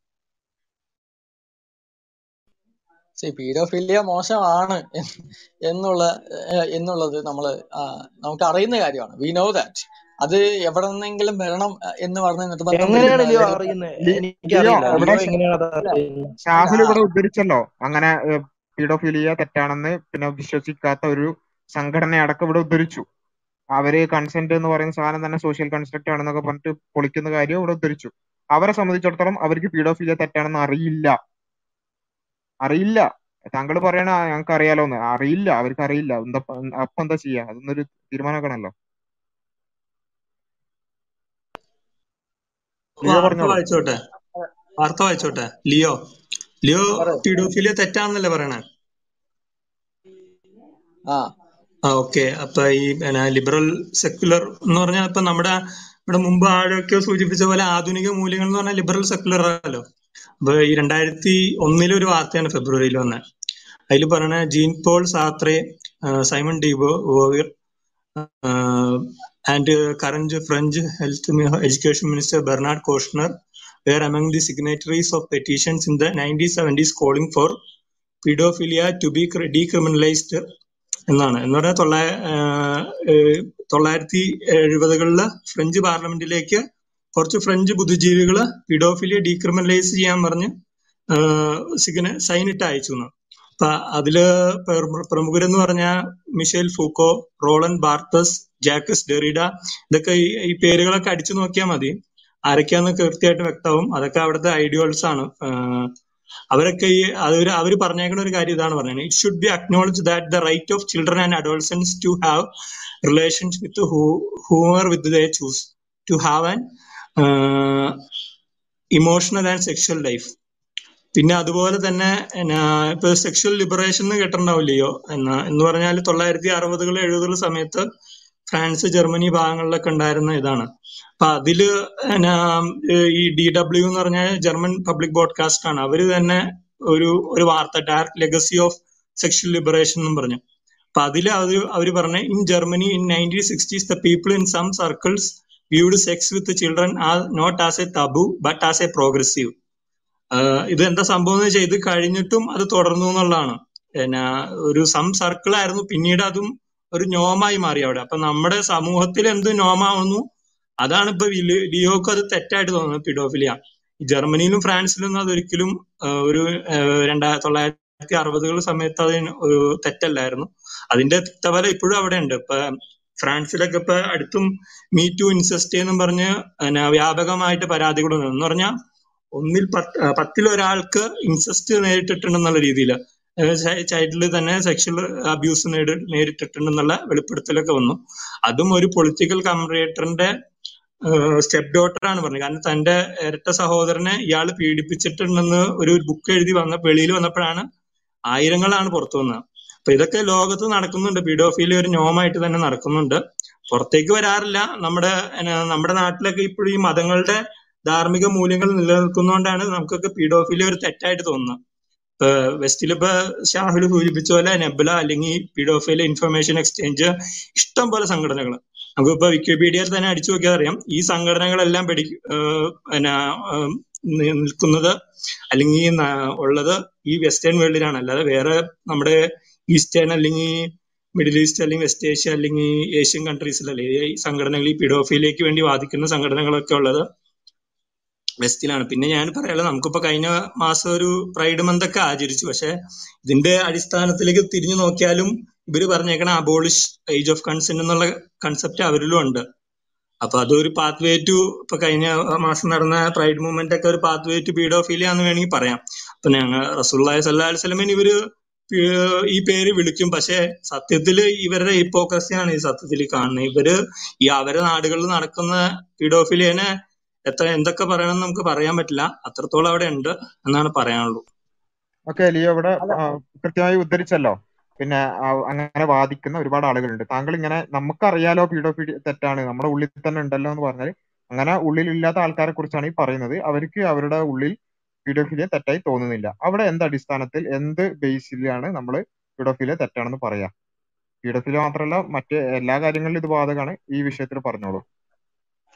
ആ അതായത് ഇപ്പൊ ജർമ്മനിയിലും ഫ്രാൻസിലും നമ്മൾ ധാരാളം ഹോസ്പിറ്റലുകൾ കണ്ടു തുടങ്ങുകയാണ്.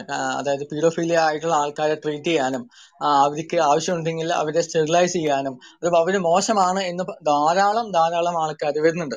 അപ്പോൾ അത് കുറച്ചും കൂടി ലിബറേറ്റ് ചെയ്യാനും അതിന് പരിഹരിക്കാനുമായിട്ടാണ് ജർമ്മനിയിലും ഫ്രാൻസിലൊക്കെ അങ്ങനെ ചെയ്യുന്നത്. അത് ധാരാളം റിസർച്ച് റിപ്പോർട്ടൊക്കെ ഉണ്ട്. എങ്ങനെയാണ് പീഡോഫിലിയ ഉണ്ടാവുന്നത്? അവർക്ക് അട്രാക്ഷൻ തോന്നുന്നു. അത് ഭയങ്കര മോശമാണ് എന്ന് പറയുന്ന ധാരാളം പീഡോഫീലിയ ആയിട്ടുള്ള നടന്ന മൂവ്മെന്റ്സിനെ പറ്റിയാണ് ലിയോ ഇവിടെ പറഞ്ഞത്. അതൊരു സെക്ഷൽ റൈറ്റ് ആയിട്ട് ഹിസ്റ്റോറിക്കലി നമുക്ക് കാണാൻ പറ്റും ഈ സ്ഥലങ്ങളിലൊക്കെ. അപ്പം അതിനെപ്പറ്റി എന്താണ് ലിയോക്ക് പറയാനുള്ളതെന്നാണ് ചോദിച്ചത്. ഞാൻ ഒരു അവിടെ മിനിറ്റ് ഷാമിൽ ഒരു മിനിറ്റ് പിന്നെ അവിടെ ഹോസ്പിറ്റലിൽ കാരണം അവർ പറയുന്നത് പീഡോഫിലക്കാർ പറയുന്നത് എന്താണെന്ന് ചോദിച്ചാൽ ഞങ്ങളെ പിന്നെ പാത്തോളജൈസ് ചെയ്യാണ്. ഞങ്ങൾക്ക് ഞങ്ങളുടെ പിന്നെ ഇൻഹറന്റ്ലി ഞങ്ങൾക്ക് ഇതാണ് ഞങ്ങളുടെ സെക്ഷൽ ഓറിയന്റേഷൻ അതിനെ പാത്തോളജൈസ് ചെയ്യരുത്. ഞങ്ങളെ നോർമലൈസ് ചെയ്യണം. ഞങ്ങളെയും നോർമലായി കാണണം. ഞങ്ങളുടെ ഓറിയന്റേഷനെയും നോർമലായി കാണണം. പിന്നെ നിങ്ങളുടെ പിന്നെ സെക്ഷൽ ഫാന്റസിക്ക് അനുസരിച്ച് ഞങ്ങളും അതേപോലെ ചിന്തിക്കണം എന്ന് പറയരുത്. നിങ്ങളുടെ പിന്നെ നോർമേറ്റിവിറ്റി ഞങ്ങളിലേക്ക് അടിച്ചേൽപ്പിക്കരുത് എന്നെല്ലാം പറഞ്ഞുകൊണ്ട് പി പീഡിഎഫിലേക്കാര് കൃത്യമായി കൊണ്ട് അതിനെ എതിർക്കുന്നുണ്ട്. ആരെങ്കിലും പിന്നെ അത് ഇപ്പൊ ഹോമോസെക്ഷാലിറ്റിന്റെ വിഷയത്തിലും അതൊക്കെ സംഭവിച്ചു. അപ്പൊ അത് അല്ല ഇവിടെ പറയേണ്ടത്. ആരെങ്കിലും എതിർക്കുന്നുണ്ടോ എന്നല്ല ചോദിച്ചത്. താങ്കൾ പറഞ്ഞു ഉള്ളിൽ തന്നെ ഉണ്ട് പീഡോഫീലിയ തെറ്റാണ് എന്നുള്ളത്. നമുക്ക് എല്ലാവർക്കും പീഡോഫീലിയ തെറ്റാന്നുള്ള കാര്യത്തിൽ സംശയമൊന്നുമില്ല. പക്ഷേ ഇവിടെ കുറെ മൂവ്മെന്റുകൾ നടക്കുന്നുണ്ട്. ഇത് സോഷ്യൽ കൺസ്ട്രക്റ്റ് ആണെന്നും ഇതാണ് ഞങ്ങളുടെ ഓറിയന്റേഷൻ എന്നും ഇത് ഞങ്ങൾക്ക് ഞങ്ങളുടെ അവകാശമാണെന്നൊക്കെ പറഞ്ഞിട്ട് കുറെ മൂവ്മെന്റുകൾ ഉണ്ട് അവരുടെ ഉള്ളിൽ ലിയോ പറഞ്ഞതുപോലെ പീഡോഫീലിയ തെറ്റാണെന്നില്ല. അവിടെ എന്ത് അടിസ്ഥാനത്തിൽ? ഞങ്ങളെ സംബന്ധിച്ചിടത്തോളം കൃത്യമായ അടിസ്ഥാനം ഉണ്ട് അത് തെറ്റാണെന്ന് പറയാനുള്ള അടിസ്ഥാനം ഉണ്ട് നിങ്ങളെ സംബന്ധിച്ചിടത്തോളം എന്താണ് അടിസ്ഥാനം? അത് പറയും. ഓക്കെ ലിയോ സംസാരിക്കുന്ന ഒരു ചെറിയൊരു കാര്യം.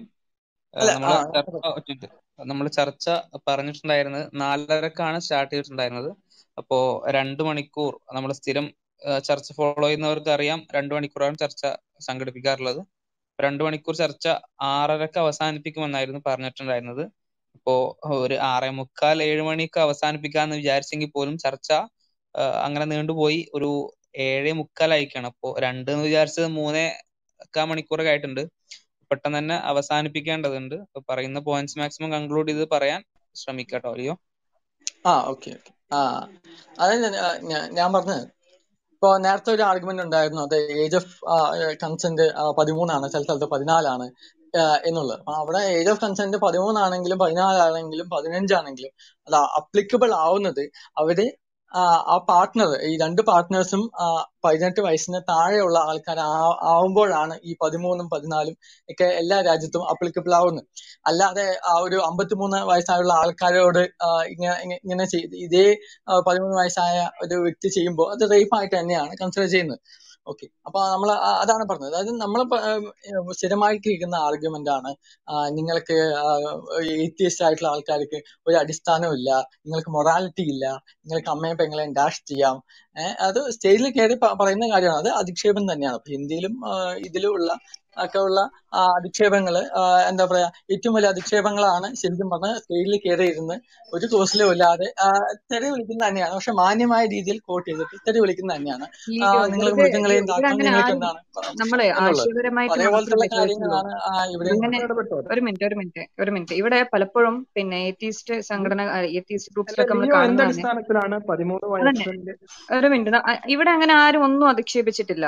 ആരും ഇങ്ങനെ ഇൻസെസ്റ്റ് സ്പ്രെഡ് ചെയ്യുന്നോ അല്ലെങ്കിൽ നമ്മൾ ആകെ ഇവിടെ ചോദിച്ചത് ആശയപരമായിട്ട്. അതായത് പീഡോഫീലിയ നമുക്കൊക്കെ അറിയാം അത് തെറ്റാണെന്ന് ലിയോ പറയണ്ടായി. അപ്പം പക്ഷെ അത് അങ്ങനെയല്ല എന്നും വെസ്റ്റിൽ പല കൺട്രീസിലും ഇത് ഒരു സെക്ഷുവൽ റൈറ്റ് ആയിട്ട് പുഷ് ചെയ്തുകൊണ്ടുള്ള കുറെ മൂവ്മെന്റ്സ് ഉണ്ടായെന്ന് നമ്മൾ ഇവിടെ പറഞ്ഞു. അപ്പം അതിനെപ്പറ്റി ലിയോക്ക് എന്താണ് പറയാനുള്ളത്? ലിയോ വെറുതെ അതും ഇതും പറഞ്ഞ് ഇങ്ങനെ ഡൈവേർട്ട് ചെയ്യാതെ നമുക്ക് പെട്ടെന്ന് ഫർഹാന ഈ വെസ്റ്റിലേക്കൊക്കെ പോകുന്നതിന് മുമ്പ് നമ്മുടെ നാട്ടിലത്തെ പീഡോഫൈൽസിനെ കൂടി ഒന്ന് ഇതിൽ ഇൻക്ലൂഡ് ചെയ്തൂടെ ഈ ടോപ്പിക്കിൽ ഇൻഫ്ലുവൻസ് ഉണ്ട് വെസ്റ്റിന്റെ ഇൻഫ്ലുവൻസ് ഇവിടെ ഉണ്ട്. അത് അല്ല അതിലേക്ക് ഒന്നല്ല അതെ സർ മതധാർമ്മികത പടർത്തുന്ന ഉസ്താദ്മാർ ഒരുപാട് നമ്മൾ ഡെയിലി കാണുന്നതാണല്ലോ. അപ്പോ ഫോളോ ചെയ്യുന്ന അല്ലെങ്കിൽ പഠിപ്പിക്കുന്ന ആൾക്കാർക്ക് ഇതിലൊരു അതെ അതെ. ഷാമിൽ പറഞ്ഞത് വളരെ കൃത്യമാണ്. മത മതധാർമ്മികത പഠിപ്പിക്കേണ്ട ആളുകൾ പോലും മതധാർമ്മികതക്ക് വിരുദ്ധമായി ഇത്തരം ഇൻഫ്ലുവൻസിൽ പെട്ടിട്ട് അത്തരം കാര്യങ്ങൾ ചെയ്യുന്നതിന് തീർച്ചയായും തീർച്ചയായും എതിർക്കേണ്ടതുണ്ട് എതിർക്കുന്നുണ്ട്. പിന്നെ മഹല്ലുകളിൽ നിന്ന് അവരെ പുറത്താക്കുന്നുണ്ട്. പക്ഷെ അതിന് മതത്തിന് കൃത്യമായ ഒരു ബേസ് ഉണ്ട്. ഇത് തെറ്റാണെന്ന് പറയാന്. ഒരു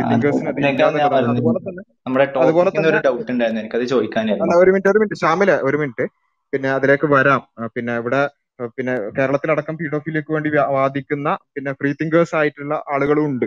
അപ്പൊ അത് അതിനൊക്കെ നമ്മൾ അഡ്രസ്സ് ചെയ്യേണ്ടതുണ്ട്. കാരണം അഡ്രസ്സ് ചെയ്യണമെങ്കിൽ ബേസ് വേണം. പിന്നെ ഫ്രീ തിങ്കേഴ്സിന് അത് അഡ്രസ്സ് ചെയ്യാൻ പറ്റൂല. അതാണ് ഒരു വിഷയം. ഞങ്ങളെ സംബന്ധിച്ചിടത്തോളം കൃത്യമായ ഒരു ഒബ്ജക്റ്റീവ് ബേസ് ഉണ്ട്. അത് വെച്ചിട്ട് ഞങ്ങൾ പിന്നെ ലിയോ പിന്നെ അവിടെ ഇവിടെ നമ്മളൊരു പ്ലീസ് നമ്മൾ ഒരാൾ സംസാരിക്കും മറ്റൊരാൾ സംസാരിക്കരുത് ദയവേത് പിന്നെ ഇവിടെ ഓക്കെ ഓക്കെ. ഇവിടെ ഇലീഗൽ ഏജിന് താഴെ ആയിരിക്കണം രണ്ടുപേർ എന്നുള്ളത്. അത് ആ രാജ്യത്തിലുള്ള ഒരു പ്രത്യേകമായ നിയമമാണ്.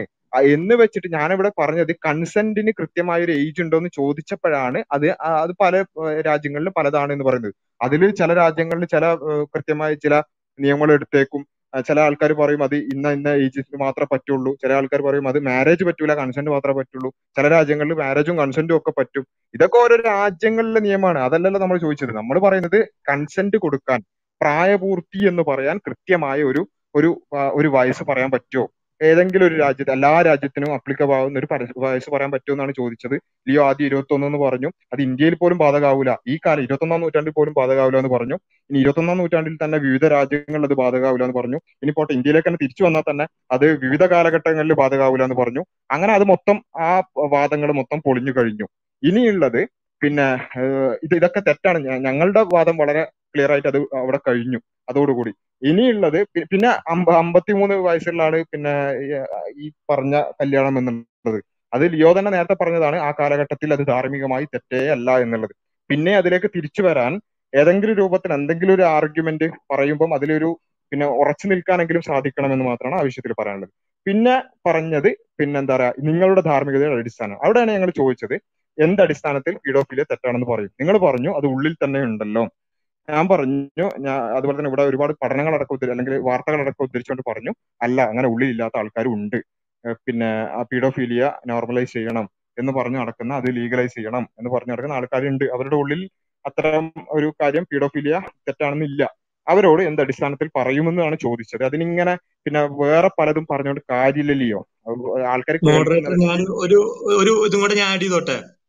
ഇപ്പൊ ഇത് ഒരു കുറച്ച് ആളുകൾ എന്നെ ഇത് ചെയ്തതല്ല. ഇപ്പൊ ഞാൻ ഒരു ഒരു ഇതും കൂടെ വായിക്കാം. എന്നാ Berlin authorities placed children with paedophiles for thirty years the Kentler project in West Berlin റിട്ടേൺലി placed homeless children with paedophile men assuming they would make ideal foster parents a study has found the practice went on for decades എന്ന് പറഞ്ഞാൽ state മുൻകൈ എടുത്ത് പിഡോഫിയിലേക്ക് നേതൃത്വം കൊടുത്തു എന്നാണ് ഈ പറയണത് ഇത് ജൂൺ പതിനാറിന് ജൂൺ പതിനഞ്ചിന് രണ്ടായിരത്തി ഇരുപതിൽ വന്നാണ് ഡി ഡബ്ല്യുവിൽ അടിച്ചു നോക്കിയാൽ മതി. Berlin authorities placed children with paedophiles for thirteen years അപ്പൊ ഇത് അവിടെ വ്യാപകമായിട്ട് സ്റ്റേറ്റ് സ്പോൺസേർഡോട് കൂടി നടന്നിട്ടുണ്ട്. അപ്പൊ അവിടെ അതൊരു നോമായിരുന്നു എന്നാണ് ഞാൻ പറഞ്ഞു വന്നത് അപ്പൊ ഇത് നമ്മുടെ ഈ കേരളത്തിൽ നിന്ന് ഇത് എങ്ങനെ തെറ്റാന്ന് പറയും? ഓക്കെ ലിയോ പറഞ്ഞോളൂ. അതിന് ഒബ്ജക്റ്റീവ് ആയിട്ടുള്ള ബേസ് ഉണ്ട് പറഞ്ഞോളൂ. അല്ലെങ്കിൽ നമുക്ക് കൂടുതൽ ആ വിഷയത്തിൽ പറയാനില്ല. നമുക്ക് ചർച്ച നിർത്താം. കാരണം താങ്കൾ ഇതുവരെ ടോപ്പിക്കിന്റെ പൂർണ അഡ്രസ് ചെയ്യുന്നില്ല. എന്തൊക്കെയോ പറയാണ്. പലതും പറയാണ്. അതിലേക്ക് പറയാൻ ഉണ്ടെങ്കിൽ പറഞ്ഞോളൂ.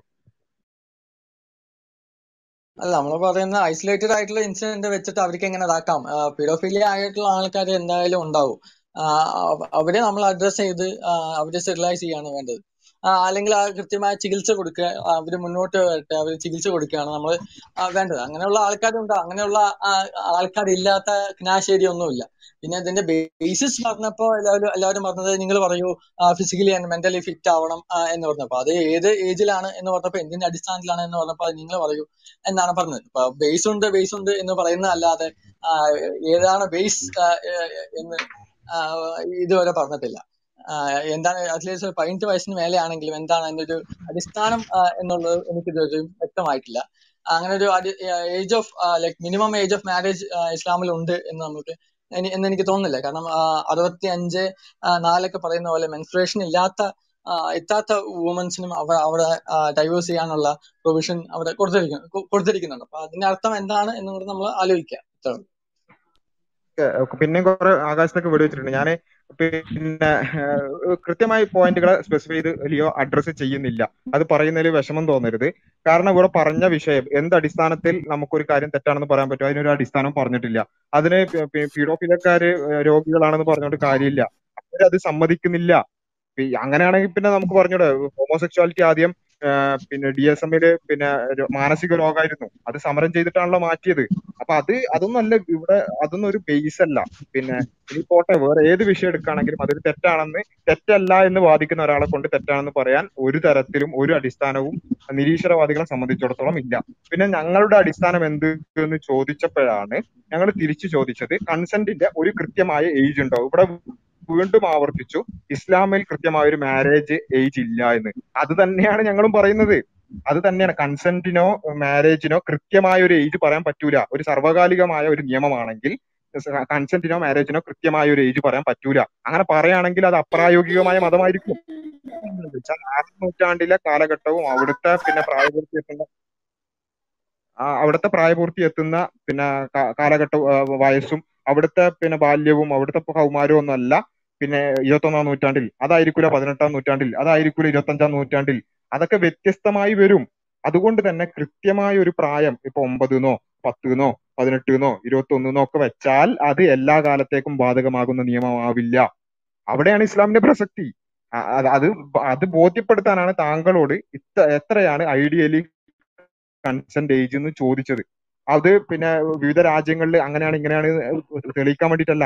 അത് പല സ്ഥലങ്ങളിൽ ഈ ഒരേ സമയത്ത് പോലും പല സ്ഥലങ്ങളിൽ ഡിഫറെന്റ് ആവും. പല കാലഘട്ടങ്ങളിൽ ഡിഫറെന്റ് ആകും എന്ന് താങ്കളെ ബോധ്യപ്പെടുത്താൻ വേണ്ടിയിട്ടാണ്. അത് മോഡേൺ ലോകത്ത് പോലും അതിനൊരു കൃത്യമായ ഒരു ഏജ് ഇല്ല. ഒരു ഏജ് പറയാൻ പറ്റൂല. ഒരു വയസ്സ് ഇന്ന വയസ്സ് എന്ന് കൃത്യമായി പറയാൻ സാധിക്കില്ല. കാരണം അത് വിവിധ ഫാക്ടേഴ്സ് കൊണ്ട് ഇൻഫ്ലുവൻസ്ഡ് ആണ്. അവിടുത്തെ സൊസൈറ്റി അവിടുത്തെ വളർന്നു വരുന്ന സാഹചര്യം അവിടുത്തെ ന്യൂട്രീഷൻ അതുപോലെ തന്നെ അങ്ങനെ പലതും ഇൻഫ്ലുവൻസ്ഡ് ആണ്. ഒരു ഒരാൾ ശാരീരികവും മാനസികവുമായ പക്വത എത്തുന്ന ഏജ് എന്ന് പറയുന്നത്. അതുകൊണ്ട് തന്നെയാണ് ഇത് ചോദിക്കുന്നത്. അപ്പോ അതിൽ എന്തെങ്കിലും പറഞ്ഞ് വീണ്ടും ഏതെങ്കിലും തരത്തിലുള്ള ആർഗ്യുമെന്റുകൾ മുന്നോട്ട് വെച്ചുകൊണ്ട് കാര്യമില്ല. അതാണ് ലിയോട് പറയാനുള്ളത്. താങ്കൾ ഒരു പേജ് പറഞ്ഞിട്ടില്ല. അത് പറയാൻ സാധിക്കില്ല നമ്മൾ മുമ്പ് ചോദിച്ച ബലാത്സംഗം. വരെ ചോദിച്ചിരുന്നു. ബലാത്സംഗം പോലും എങ്ങനെ പറയുന്നു ചോദിച്ചിരുന്നു. അതിന് താങ്കൾ ഉത്തരം പറഞ്ഞിട്ടൊന്നുമില്ല. അപ്പൊ ഇത് ഫ്രീ തിങ്കേഴ്സിന്റെ ഒരു പിന്നെ ഒരു പ്രശ്നമായി മനസ്സിലാക്കുക എന്ന് മാത്രമാണ് ആ വിഷയത്തിൽ പറയാനുള്ളത്. അതൊക്കെ നമ്മൾ അൺമാസ്കിംഗ് എത്തിയസം യൂട്യൂബ് ചാനലിൽ ആ ഡിസ്കഷൻസ് പൂർണമായിട്ട് അപ്ലോഡ് ചെയ്യപ്പെട്ടിട്ടുണ്ട്. ഷാഹുലി സംസാരിച്ചോളൂ. നമുക്ക് കൺക്ലൂഡ് ചെയ്യാൻ തോന്നുന്നു. കാര്യമായ പോയിന്റുകൾ റേസ് ചെയ്യപ്പെട്ടിട്ടില്ല. ഓക്കെ അതെ പിന്നെ എന്റെ ചാർജ് ഏകദേശം തീരാറായി. കാരണം നമ്മൾ കുറെ നേരമായിരുന്നു അത് തുടങ്ങിയിട്ട്. അപ്പൊ ഇവിടെ കാര്യം വളരെ കൃത്യ കൃത്യമാണ് ലിയോ. അതായത് ഇവിടെ നമ്മുടെ ഇസ്ലാമിൽ വിവാഹപ്രായമായി ബന്ധപ്പെട്ടിട്ടുള്ള സംശയത്തിൽ നിന്നാണ് ലിയോ തുടങ്ങിയത്. അതായത് ലിയോ ഫസ്റ്റ് തന്നെ അംഗീകരിച്ചു. പ്രവാചകൻ അങ്ങനെ ഒരു വിവാഹം കഴിച്ചാൽ ഒരു തെറ്റില്ല. അത് ലിയോ ആവർത്തിച്ച് ആവർത്തിച്ച് ഇവിടെ പറഞ്ഞു. പിന്നെ അത് ഫോളോ ചെയ്യുന്നതിൽ ചില ഇഷ്യൂസ് ഇല്ലേ എന്ന് പറഞ്ഞു. അപ്പൊ ഫോളോ ചെയ്യേണ്ടത് എങ്ങനെയാണെന്നും ഏത് രീതിയിലാണ് ഫോളോ ചെയ്യൽ മനസ്സിലാക്കുന്നത് മുസ്ലിം ലോകം എന്നുള്ളതുമായി ബന്ധപ്പെട്ട് ഇവിടെ വിശദീകരിച്ചു. അതുകൊണ്ട് തന്നെ ആ ഭാഗങ്ങളും ക്ലിയർ ആയി. ഇനി പുതിയ കാലത്ത് എങ്ങനെയാണ് പിന്നെ ഇസ്ലാമിക ലോക വീക്ഷണം അനുസരിച്ചിട്ട് ഒരു വിവാഹ വിവാഹ പ്രായത്തിന് നിശ്ചയിക്കേണ്ടത് എന്നുള്ളതുമായി ബന്ധപ്പെട്ട് അത് കുറെ മാനദണ്ഡങ്ങളാണെന്ന് പറഞ്ഞു കഴിഞ്ഞു. വിവാഹത്തിനുള്ള ഒരു പൂർണ പക്വത എത്തിയ ഒരു പെൺകുട്ടി പെൺകുട്ടിയാണെങ്കിൽ പെൺകുട്ടി പുരുഷനാണെങ്കിൽ പുരുഷൻ. അവരുടെ കൺസെന്റ് ഉണ്ടായിരിക്കണം വിവാഹത്തിന് എന്നുള്ളതാണ് അപ്പോൾ അങ്ങനെ പൂർണമായിട്ടുള്ള കൺസെന്റോട് കൂടി ഒരു പെൺകുട്ടി വിവാഹം കഴിക്കുന്നതിൽ പിന്നെ മറ്റൊരാൾക്ക് പരാതി പറയാനുള്ള എന്തെങ്കിലും ഒരു അവകാശം ഉണ്ടെന്ന് പോലും ഞാൻ കരുതുന്നില്ല. ഇനി ഇത് അങ്ങനെയല്ല. ഇനി വിവാഹം കഴിഞ്ഞു എന്ന് കരുതുക. വിവാഹം കഴിഞ്ഞിട്ട് ആ പെൺകുട്ടിക്ക് ആ വിവാഹം തുടർന്ന് പോവാൻ ആ ബന്ധത്തിൽ തുടർന്ന് പോവാൻ ഒരു താല്പര്യം ഇല്ല എന്നുണ്ടെങ്കിൽ അവർക്ക് ഏകപക്ഷീയമായിട്ട് തന്നെ വിവാഹമോചനം തേടാനുള്ള വിവിധങ്ങളായിട്ടുള്ള പിന്നെ ഡൈവേഴ്സ് മെത്തേഡ്സ് ഇസ്ലാം ഇൻട്രൊഡ്യൂസ് ചെയ്തിട്ടുണ്ട്. അതനുസരിച്ചിട്ട് അവർക്ക് വിവാഹമോചനം തേടാവുന്നതാണ്. അപ്പോൾ ഇവിടെ ഒന്നും ഇൻജസ്റ്റിസ് എന്ന് പറയാവുന്ന ഒന്നിനും ഒരു തരിമ്പ് സാധ്യത പോലും അവശേഷിക്കുന്നില്ല എന്നുള്ളത് വളരെ വ്യക്തമാണ്. ഇനിയും ഇത് ആവർത്തിച്ച് ആവർത്തിച്ച് വ്യക്തമാക്കേണ്ടതുണ്ടെന്ന് തോന്നുന്നില്ല. അപ്പൊ ഈ ഒരു ലെവലിൽ എത്തിയപ്പോഴാണ് നമ്മൾ തിരിച്ചു ചോദിച്ചത്. പിന്നെ സാധാരണ നമ്മൾ എത്തിസ്റ്റ് ഗ്രൂപ്പുകളിലൊക്കെ കയറി കഴിഞ്ഞാൽ മൂന്ന് വീതം നാല് നേരം എന്നുള്ള രീതിയിലാണ് ഈ ഒരു ആയിഷ വിവാഹക്കാരി ഇവരിങ്ങനെ പറഞ്ഞുകൊണ്ടിരിക്കുന്നത്. ഞാനൊക്കെ ഫ്രീ തിങ്കേഴ്സ് വന്നു തുടങ്ങിയ കാലം മുതൽ തന്നെ ദിവസേന ഒരു കമന്റ് രൂപത്തിലെങ്കിലും ഈ വിഷയം വന്നിട്ടുണ്ടാവും. അപ്പൊ അങ്ങനെയുള്ള ഒരു വിഷയം ഇത്രത്തോളം കൃത്യമായ സ്ഥിതിക്ക് ഇനി ഈ വിഷയത്തിൽ നിങ്ങൾക്ക് നിങ്ങളുടേതായിട്ടുള്ള ഒരു സ്റ്റാൻഡ് ഉണ്ടാവില്ലേ? അതായത് ഒരു ഒരു പ്രത്യയശാസ്ത്രത്തിന്റെ ഏറ്റവും അടിസ്ഥാനമായി വേണ്ട ഒരു മാനദണ്ഡമാണ് അവരുടെ ലോകവീക്ഷണം അനുസരിച്ചിട്ട് റേഷണലി സ്ഥാപിക്കാൻ കഴിയുക എന്നുള്ളത്. ആ സ്ഥാപിക്കാൻ കഴിയാൻ ഏറ്റവും ബേസിക് ആയിട്ടുള്ള ഒരു വിഷയത്തിൽ ചോദിച്ചപ്പോൾ പോലും നിങ്ങൾ ഇവിടെ എത്രത്തോളം ഉരുണ്ടു എന്നുള്ളത് ഒന്ന് ആലോചിച്ച് നോക്കുക. കാരണം വിവാഹപ്രായത്തിനെ സംബന്ധിച്ച് എത്തീസ്റ്റ് ലോകവീക്ഷണത്തിൽ നിന്നുകൊണ്ട് ഏതാണ് ചുരുങ്ങിയ വിവാഹപ്രായമായിട്ട് നിങ്ങൾക്ക് മനസ്സിലാക്കാൻ കഴിയുക? അങ്ങനെ മനസ്സിലാക്കുന്ന വിവിധങ്ങളായ മനസ്സിലാക്കലുകളായിട്ട് ഉൾക്കൊള്ളുന്ന വിവിധങ്ങളായിട്ടുള്ള ആൾക്കാർ ഇവിടെ ഉണ്ട്. അവിടെയാണ് നമ്മളെ NAMBLA North American man boy law association. അവർ പറയുന്നത് അങ്ങനെ ഏജ് ഓഫ് കൺസെന്റ് എന്നൊക്കെ പറയുന്നത് ഒരു പ്രാകൃതമായിട്ടുള്ള നിയമമാണ്. ഇവിടെ വ്യക്തികൾക്ക് അവരുടേതായിട്ടുള്ള പിന്നെ സെക്ഷൽ ഓറിയന്റേഷൻസ് ഉണ്ടാകും അവരുടേതായിട്ടുള്ള ഫീലിങ്സുകൾ ഉണ്ടാകും. അത് ഒരിക്കലും നിങ്ങളുടെ ഇതിന് സമമായിരിക്കില്ല അവിടെയാണ് അവർ പറയുന്നത് പെഡോ സെക്ഷുവാലിറ്റി എന്ന് പറഞ്ഞിട്ടുള്ള ഒരുതരം സെക്ഷൽ ഓറിയന്റേഷൻ ഉൾക്കൊള്ളുന്ന ആളുകളുണ്ട്. അവർക്ക് ഇങ്ങനെ വളരെ ചെറിയ പ്രായത്തിലുള്ള ആളുകളുമായിട്ട് മാത്രമാണ് ലൈംഗിക ബന്ധത്തിനും അതുപോലെ തന്നെ പ്രണയബന്ധങ്ങൾക്കും ഒക്കെ താല്പര്യം തോന്നുന്നുള്ളൂ. അത് അവരുടെ വികാരമാണ് പ്രകൃതമാണ് നേച്ചറാണ് അതല്ലാതെ മറ്റൊരു ബന്ധത്തിൽ ഏർപ്പെടാൻ അവർക്ക് കഴിയൂല അങ്ങനെ ഒരു അവസ്ഥയിൽ അത് അതാണ് ശരി എന്ന് വാദിച്ചുകൊണ്ടിരിക്കുന്ന ഇവിടെയുള്ള ആളുകൾ അവർ അത് റേഷണലൈസ് ചെയ്യുന്നുണ്ട്. അപ്പൊ എന്തിനെ അടിസ്ഥാനമാക്കിയിട്ട് നിങ്ങൾ അത് തെറ്റാണ്?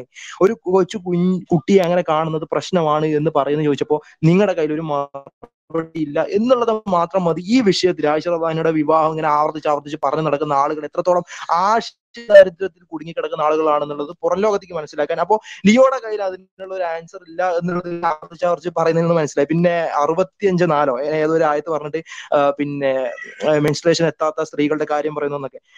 ലിയോ അത് പിന്നെ ചെറിയ കൊച്ചു കുട്ടികളുടെ കാര്യമാണെന്നുള്ളത് മനസ്സിലായത്.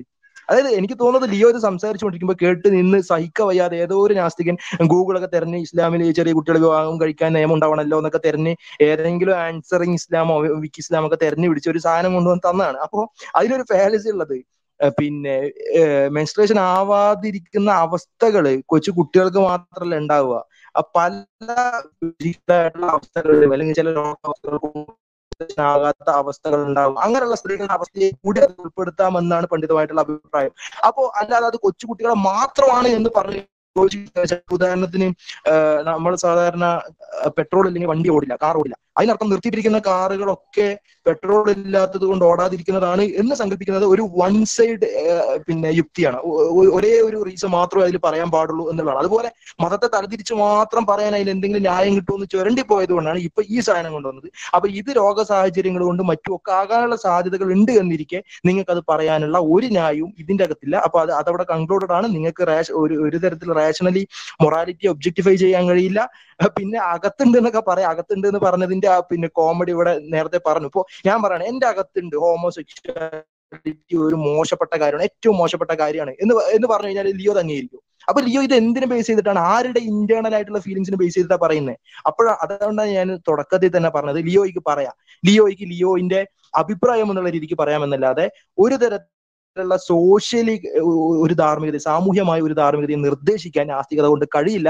അതുകൊണ്ട് തന്നെ അതൊരു സാമൂഹ്യ പ്രശ്നം കൂടിയാണ്. നാംബ്ല പോലുള്ള കൊച്ചു കുഞ്ഞുങ്ങളെ ലൈംഗികമായി എങ്ങനെ ദുരുപയോഗിക്കാം എന്ന് കരുതിയിരിക്കുന്ന ആളുകൾക്ക് പോലും കുഞ്ഞുങ്ങളെ ദുരുപയോഗിക്കാനുള്ള സാഹചര്യം ഇത്തരം എത്തീസ്റ്റ് റേഷണാലിറ്റിക്ക്അകത്ത് ഉണ്ട് എന്നുള്ളത് ഒരു യാഥാർത്ഥ്യമാണ്. അതുകൊണ്ട് തന്നെ അതൊരു സാമൂഹ്യ പ്രശ്നമാണ്. അത് മനസ്സിലാക്കുക നിങ്ങൾക്ക് ഇത് ഇതിന്റെ അകത്ത് നിന്നുകൊണ്ട് ഈ ഒരു ഒരു വിമർശനം ഉന്നയിക്കാനുള്ള നിലവാരം പോലും ഇല്ല. മറിച്ച് നിങ്ങൾ ഈ പ്രശ്നത്തിൽ വിമർശന വിധേയരാകേണ്ടവരാണ് എന്ന് സ്വയം മനസ്സിലാക്കുക. എന്നിട്ട് അത് ഉൾക്കൊള്ളുക എന്ന് പറഞ്ഞുകൊണ്ട് നിർത്തുന്നു. ഓക്കെ. ഓക്കെ. ലിയോ പിന്നെ കൂടുതൽ ഇവരിങ്ങനെ ഖുർആാനിലെ കാര്യങ്ങളൊക്കെ ഇവർക്ക് ആർക്ക് അയച്ചു കൊടുക്കുന്നുണ്ട്. അപ്പൊ കൂടുതൽ സമയം കൊടുക്കേണ്ടതുണ്ട്. അപ്പോ അടുത്തൊരു പരിപാടിയിലേക്ക് ലിയോ കൂടുതൽ റെഫർ ചെയ്ത് വരിക. നമുക്ക് വേണമെങ്കിൽ ഈ വിഷയത്തിൽ തന്നെ ഇനിയും പരിപാടികൾ നടത്താവുന്നതാണ്. ശ്യാമിൽ സംസാരിച്ചോളൂ. നമുക്ക് കൺക്ലൂഡ് ചെയ്യേണ്ട സമയമായിട്ടുണ്ട്. എങ്കിലും സ്പീക്കേഴ്സ് ലിസ്റ്റിൽ വന്നിട്ട് കുറച്ച് കുറച്ച് നേരമായി വെയിറ്റ് ചെയ്യുന്നുണ്ട്. ശ്യാമിൽ സംസാരിച്ചോളൂ. കാര്യം ചോദിക്കാണ്ടായിരുന്നു ചോദിച്ചോട്ടെ. എന്നിട്ട് അവൻ ഉത്തരം പറയുകയാണെങ്കിൽ? ആ ആയിക്കോട്ടെ ആയിക്കോട്ടെ. ഇവിടെ പറഞ്ഞിരുന്നു ഈ ഉസ്താദുമാരുടെ ഈ പിന്നെ ഇതുമായി ബന്ധപ്പെട്ട് പറഞ്ഞിട്ടുണ്ടായിരുന്നു. അപ്പൊ നമ്മളിവിടെ മനസ്സിലാക്കേണ്ട ഒരു കാര്യം എന്ന് വെച്ചാൽ ഉസ്താദുമാർ ചെയ്യുന്ന കാര്യം തെറ്റാണ് എന്നുള്ളത് ഇസ്ലാം കൃത്യമായി പറയുന്നുണ്ട്. ഇവിടെ ജബ്ബാർ മാഷ് വലിയൊരു സൂചന ഇതുമായി ബന്ധപ്പെട്ട് നമുക്ക് നൽകിയിട്ടുണ്ടായിരുന്നു. ഒരുപാട് മദ്രസകളിൽ യുക്തിവാദികളായ ആളുകൾ പഠിപ്പിക്കുന്നുണ്ട് എന്നുള്ളത്. അപ്പൊ യുക്തിവാദികളാണ് പലപ്പോഴും ഹോമോസെക്ഷുവാലിറ്റി അഡ്വക്കേറ്റ് ചെയ്യുന്നത്. പിന്നെ പെഡറാസ്റ്റി അഡ്വക്കേറ്റ് ചെയ്യുന്നവരും അവരുടെ കൂട്ടത്തിലുണ്ട്. നമ്മുടെ നാട്ടിലുള്ള ഗ്രൂപ്പ് വാട്സപ്പ് ഗ്രൂപ്പുകളിലടക്കം ഒരു കാലത്ത് നാസ്തികരുമായി ബന്ധപ്പെട്ടുകൊണ്ട് വാട്സപ്പ് ഗ്രൂപ്പുകളിൽ പെഡറാസ്റ്റി അതായത് ചെറിയ ആൺകുട്ടികളുമായിട്ടുള്ള ലൈംഗിക ബന്ധം അനുവദിക്കണം എന്ന് പറഞ്ഞുകൊണ്ടുള്ള പിന്നെ ഇതുണ്ടായിരുന്നു. പക്ഷെ അത് കേരള പോലീസൊക്കെ വളരെ ചെക്ക് ചെയ്യുകയും ചെയ്തപ്പോൾ അത് പിൻവലിക്കുകയാണ് ചെയ്തിട്ടുള്ളത്.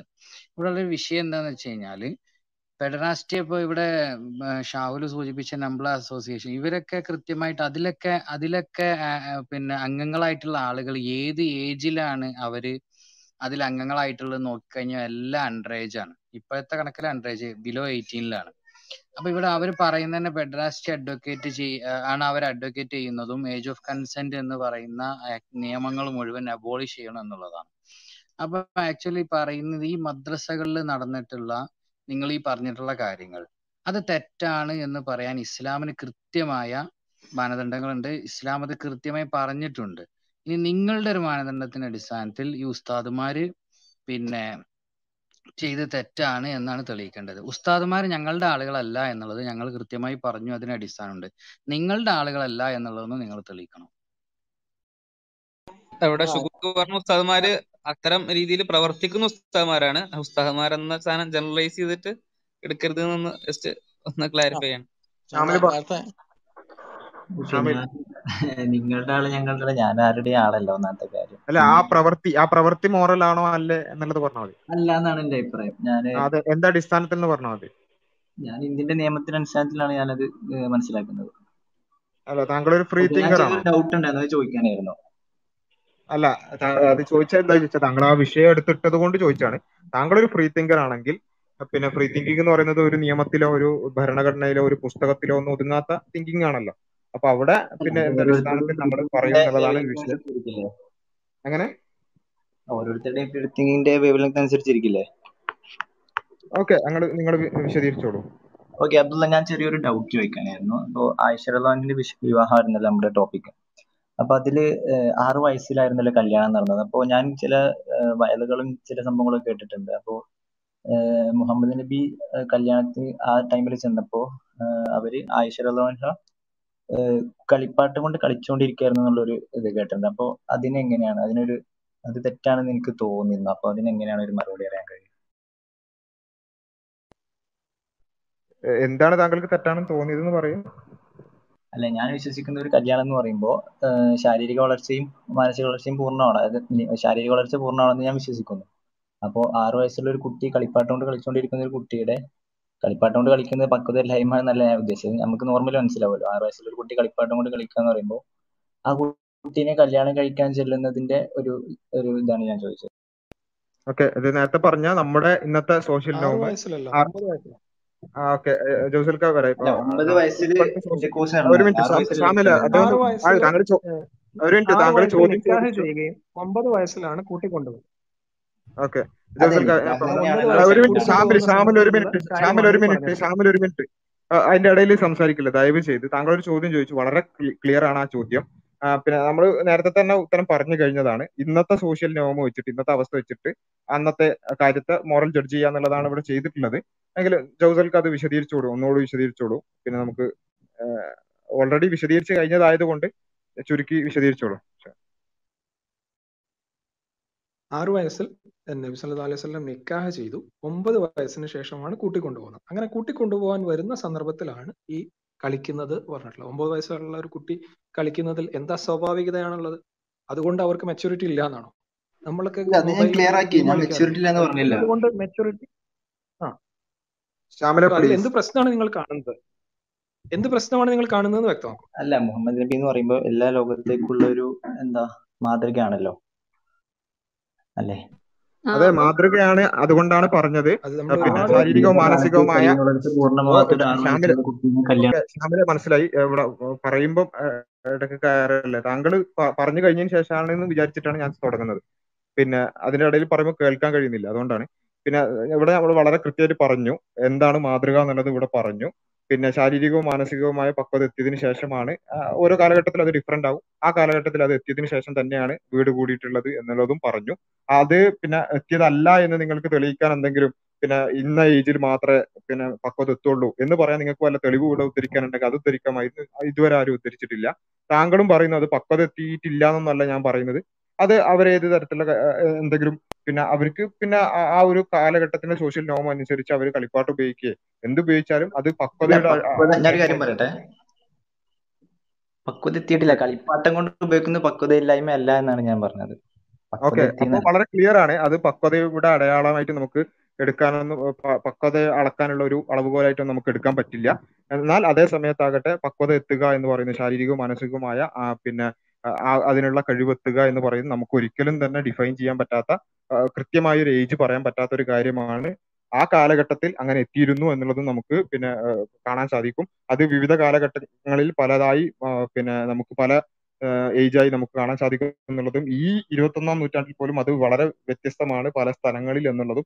അതിനെ പല ഫാക്ടേഴ്സ് ഇൻഫ്ലുവൻസ് ചെയ്യും എന്നുള്ളതും ന്യൂട്രീഷൻ ആകട്ടെ വളർന്നു വരുന്ന സാഹചര്യങ്ങളാകട്ടെ പിന്നെ സംസ്കാരങ്ങളാകട്ടെ ദേശമാകട്ടെ പിന്നെ ആ ടെമ്പറേച്ചർ പോലും ഈവൻ ടെമ്പറേച്ചർ പോലും അതിന്റെ ഫാക്ടറായിട്ട് നമുക്ക് അതുമായി അതുമായിട്ട് ബന്ധപ്പെട്ടുള്ള പഠനങ്ങളിൽ കാണാൻ സാധിക്കും. അങ്ങനെ പലതും ഇൻഫ്ലുവൻസ് ചെയ്യുന്നുള്ളതും ആ കാലഘട്ടത്തിൽ അതൊരു ഒമ്പതാം വയസ്സിൽ അത് എത്തിയിരുന്നു എന്നുള്ളതും അത് അനുസരിച്ച് ആ ഒരു വിവാഹം മോറലി തെറ്റല്ല എന്ന് ഇവിടെ പിന്നെ നാസ്തിക പക്ഷത്തുള്ള ആളുകൾ പോലും സമ്മതിച്ച ഒരു കാര്യമാണ്. അപ്പൊ പിന്നെ അതിൽ വേറെ എന്താണ് ഒരു വിഷയം ഉള്ളത് എന്നുള്ളത് മനസ്സിലാകുന്നില്ല പുതിയ വല്ല പോയിന്റ് ഉണ്ടെങ്കിൽ അല്ല ഞാൻ പറയാൻ ഉദ്ദേശിച്ചത് ഏഹ് അന്നത്തെ കാലത്ത് തെറ്റാണെന്ന് ഞാൻ പറയുന്നില്ല. അത് അന്നത്തെ കാലത്തിൽ ചിലപ്പോൾ പലപ്പോഴും അങ്ങനെ അങ്ങനത്തെ വിവാഹങ്ങൾ ഉണ്ടായിരിക്കാം. പക്ഷെ ഇന്നത്തെ കാലത്ത് വെച്ച് നമുക്ക് നോക്കുമ്പോൾ ഒരു ഒമ്പത് വയസ്സുള്ള കുട്ടി അല്ലെങ്കിൽ പത്ത് വയസ്സുള്ള കുട്ടീനെ ഒരു അമ്പത്തിമൂന്ന് വയസ്സുള്ള ഒരാൾ ഞാൻ ശ്യാമിൽ കട്ടായിട്ടുണ്ട്. പക്ഷെ ഇത് ഏഹ് നൂറ് വട്ടം ഇവിടെ വിശദീകരിച്ച് കഴിഞ്ഞ കാര്യമാണ്. എങ്ങനെയാണ് ഇന്നത്തെ കാലഘട്ടത്തിലും മാതൃകയാകുന്നത് എന്നുള്ളത് വളരെ വ്യക്തമായി വിശദീകരിച്ചതാണ്. പിന്നെ ഒരു ഏജ് എന്നുള്ളതല്ല കൃത്യമായ ഒരു ഏജ് എന്നുള്ളതല്ല മാതൃ മാതൃക എന്നുള്ളതും അത് പ്രവാചകൻ പഠിപ്പിച്ചിട്ടില്ല എന്നുള്ളതും പിന്നെ ഒമ്പതാം വയസ്സിൽ കല്യാണം കഴിക്കണം കഴിക്കണമെന്ന് പ്രവാചകൻ പറഞ്ഞിട്ടില്ല അല്ലെങ്കിൽ ഏതെങ്കിലും ഒരു കൃത്യമായ ഒരു ഏജ് എന്നുള്ളതല്ല ഇവിടെ മാതൃക എന്നുള്ളതും എന്താണ് മാതൃക എന്നുള്ളതൊക്കെ ഒരു രണ്ടു മൂന്ന് പ്രാവശ്യം ഈ പ്രോഗ്രാമിൽ തന്നെ വിശദീകരിച്ച് കഴിഞ്ഞതാണ്. ഷാമിലിനോട് ഒരു ജോസഫ് കാര്യം ചോദിക്കട്ടെ? ലിയോനോട് ചോദിക്കാൻ വെച്ചതാണ്. ഇന്ന് ജപ്പാനിൽ അൻപത്തിമൂന്ന് വയസ്സുള്ള ഒരാൾ പതിമൂന്ന് വയസ്സുള്ള ഒരു പെൺകുട്ടിയുമായിട്ട് അല്ല ചോദ്യം ചോദിക്കുന്നതിന് മുമ്പ് മുമ്പേ ഞാനിവിടെ വന്നത് ജസ്റ്റ് ഈ കാര്യത്തിൽ ഡൗട്ട് വെക്കാനാണ്. അല്ലാതെ ജപ്പാനിൽ അമ്പത്തിമൂന്ന് വയസ്സുള്ള എന്ത് ചെയ്യുന്നു എന്നുള്ളത് എനിക്കറിയില്ല. കാരണം നിങ്ങളോട് ഒരു ടോപ്പിക് തുടങ്ങി വെച്ചിട്ടുണ്ട്. സ്വാഗതം എന്നൊക്കെ പറഞ്ഞിട്ടുണ്ട്. അപ്പൊ ഞാനൊരു ഡൗട്ട് ക്ലിയർ ചെയ്യാൻ വേണ്ടി വന്നതാണ്. ഇപ്പൊ ജപ്പാനിലെ ഷാമിൽ എങ്ങനെ? എന്റെ പ്രൊഫൈൽ പിക്ചർ ഒന്ന് നോക്കിയിട്ട് വായിക്കാമോ? ആരുടെ? പ്രൊഫൈൽ ക്ലിക്ക് ചെയ്തിട്ട്. മുഹമ്മദ് അതിൽ ഇമേജ് മാറിയിട്ടില്ല ഷെഫിൻ പിന്നെ അല്ല അപ്പോ ഏതായാലും ആ, ഒരു ഡൗട്ട് അല്ല ഷാമിലിന് ചോദിക്കാനുള്ളൂ. അത് വളരെ കൃത്യമായി ഇവിടെ പിന്നെ നാലോ മൂന്നോളം പ്രാവശ്യം ആവർത്തിച്ചതാണ്. എന്താണ് പിന്നെ ഈ കാലഘട്ടത്തിലും ഉള്ള മാതൃക എന്നുള്ളത് നമ്മൾ വളരെ കൃത്യമായി പറഞ്ഞു. പ്രവാചകൻ ഒമ്പത് വയസ്സിൽ ഒരു കല്യാണം കഴി ഒരു ഒരു സ്ത്രീയെ കല്യാണം കഴിച്ചു എങ്കിൽ അവിടെ ആ ഒമ്പത് വയസ്സ് എന്നുള്ളതിനല്ല ഒരു വയസ്സിന്റെ ഒരു എണ്ണത്തെ അല്ല പിന്നെ ആൾ മുസ്ലിങ്ങൾ മാതൃകയായി കാണുന്നത്. മറിച്ച് അത് നമ്മൾ വളരെ കൃത്യമായിട്ട് പറഞ്ഞല്ലോ. പ്രവാചകൻ ഇരുപത്തഞ്ചാം വയസ്സിലാണ് കല്യാണം കഴിച്ചത്. അത് കഴിക്കുന്നതാകട്ടെ നാൽപ്പത് വയസ്സുള്ള ഖദീജ ബിവിയാണ് അപ്പൊ ഇരുപത്തഞ്ചാം വയസ്സിൽ കല്യാണം കഴിക്കണം എന്നുള്ള ഒരു ഏജ് അവിടെ ആളുകൾ മനസ്സിലാക്കുന്നില്ല. നാൽപ്പത് വയസ്സുള്ള ഒരു സ്ത്രീ ആയിരിക്കണം ആദ്യം കല്യാണം കഴിക്കേണ്ടത് എന്ന് ആളുകൾ മനസ്സിലാക്കുന്നില്ല. പതിനഞ്ച് വയസ്സ് ഏജ് ഗ്യാപ്പ് വേണം എന്ന് ആളുകൾ മാതൃകയായി മനസ്സിലാക്കുന്നില്ല. പ്രവാചകൻ സല്ലല്ലാഹു അലൈഹി വസല്ലം ഒട്ടകപ്പുറത്താണ് യാത്ര ചെയ്തത്. അവിടെ പിന്നെ നമ്മൾ യാത്ര ചെയ്യണമെങ്കിൽ ഒട്ടകപ്പുറത്ത് തന്നെ സഞ്ചരിക്കണം എന്നൊരാൾ മാതൃകയായി മനസ്സിലാക്കുന്നില്ല. അപ്പൊ അവിടെ മാതൃക എന്താണ് എന്നുള്ളത് വളരെ വ്യക്തമാണ്. ആ കാലഘട്ടത്തിനെ സംബന്ധിച്ചിടത്തോളം ആ കാലഘട്ടത്തിലെ വിവാഹപ്രായത്തിൽ പ്രവാചകൻ പിന്നെ അവിടെ ഒരു പ്രശ്നമല്ലാത്ത ഒരു കാര്യം പ്രവാചകൻ സല്ലല്ലാഹു അലൈഹി വസല്ലം ചെയ്യുന്നു. ശാരീരികവും മാനസികവുമായ പക്വത എത്തുന്നതോടുകൂടി വീട് കൂടുന്നു. അത് നമുക്ക് മാതൃകയാണ്. ഇന്ന് നമ്മൾ കല്യാണം കഴിക്കുകയാണെങ്കിൽ ഇനിയിപ്പോ ഇന്ത്യൻ നിയമം മാറ്റിയിട്ട് ഒരു പിന്നെ ഒരു ഒരു മിനിറ്റ് സംസാരിക്കുന്നതിന്റെ ഇടയിൽ ദയവ് ചെയ്ത് ഇടപെടരുത്. പിന്നെ ഇന്ത്യൻ നിയമം അനുസരിച്ച് ഇപ്പൊ ഇവിടെ ഒരു ഹിന്ദു രാഷ്ട്രം വന്നു എന്ന് വിചാരിക്കുക. എന്നിട്ട് അല്ലെങ്കിൽ അത് ഭയങ്കര റിഗ്രസീവ് ആയി പോയി ഇവിടെ പിന്നെ മാരേജ് ഏജ് ഒരു പന്ത്രണ്ടാക്കി എന്ന് വിചാരിക്കുക. ഫോർ എക്സാമ്പിൾ അപ്പോ ലോ ഓഫ് ദ ലാൻഡ് പന്ത്രണ്ടാണ്. എന്ന് വെച്ചിട്ട് ഫ്രീ തിങ്കേഴ്സ് ഒക്കെ പോയിട്ട് പന്ത്രണ്ട് വയസ്സ് കല്യാണം കഴിക്കുമായിരിക്കും. പക്ഷെ പിന്നെ മുസ്ലിങ്ങളെ സംബന്ധിച്ചിടത്തോളം കല്യാണം നിക്കാഹ് പന്ത്രണ്ട് വയസ്സിൽ കഴിഞ്ഞാൽ പോലും അവരെ സംബന്ധിച്ചിടത്തോളം വീട് കൂടുന്നതിന് അല്ലെങ്കിൽ ലൈംഗിക ബന്ധത്തിൽ ഏർപ്പെടുന്നതിന് ശാരീരികവും മാനസികവുമായ കഴിവെത്തിയിരിക്കണം. അത് അതൊരു മാതൃകയാണ്. റസൂലുള്ളാഹി സ്വല്ലല്ലാഹു അലൈഹി വസല്ലമയെ ആയിഷ ബീവിയെ കല്യാണം കഴിച്ചതിൽ എന്താണ് മാതൃക എന്ന് ചോദിച്ചാൽ ഇങ്ങനെയുള്ള ഒരു ഒരു രാജ്യത്താണെന്ന് വിചാരിക്കുക. ഒരു റിഗ്രസീവായ പിന്നെ ഒമ്പതോ പത്തോ പന്ത്രണ്ടോ വയസ്സാണ് മാരേജ് ഏജ് ആയിട്ട് നിശ്ചയിച്ചിട്ടുള്ള ഒരു ഒരു രാജ്യമാണെന്ന് വിചാരിക്കുക. ആ രാജ്യത്താകട്ടെ പിന്നെ പ്യൂബർട്ടി എത്തുന്നതും അല്ലെങ്കിൽ പക്വത എത്തുന്നതും ശാരീരികവും മാനസികമായ ക്ഷമത എത്തുന്നതും ചിലപ്പോൾ പതിനഞ്ചിലാണെന്ന് വിചാരിക്കുക. പക്ഷെ അതിനെ കൺസിഡർ ചെയ്യാതെ അവിടുത്തെ നിയമം പന്ത്രണ്ടാക്കി എന്ന് വിചാരിക്കുക. ചിലപ്പോൾ നിക്കാഹൊക്കെ പന്ത്രണ്ടിൽ അവിടുത്തെ നിയമം അനുസരിച്ച് നടത്തിയേക്കാം. പക്ഷെ വീട് കൂടുന്നതും അല്ലെങ്കിൽ ലൈംഗിക ബന്ധത്തിൽ ഏർപ്പെടുന്നതും അവിടെ പതിനഞ്ചിലേ പറ്റുള്ളൂ. ഇസ്ലാമിക നിയമം അനുസരിച്ച് ഞങ്ങൾക്ക് അതേ പറ്റുള്ളൂ. പക്ഷെ ഫ്രീ തിങ്കേഴ്സിനെ സംബന്ധിച്ചിടത്തോളം അവർ ലോക്കൽ ആൻഡ് എന്ന് പറഞ്ഞിട്ട് പന്ത്രണ്ടാം വയസ്സിൽ തന്നെ പോയിട്ട് കല്യാണം കഴിച്ചേക്കും. അതിന് അവർ വേറെ കാര്യങ്ങളെല്ലാം ചെയ്തേക്കും. പക്ഷെ ഞങ്ങളെ സംബന്ധിച്ചിടത്തോളം പ്രവാചകന്റെ ഉത്തമമായ മാതൃകയുണ്ട്.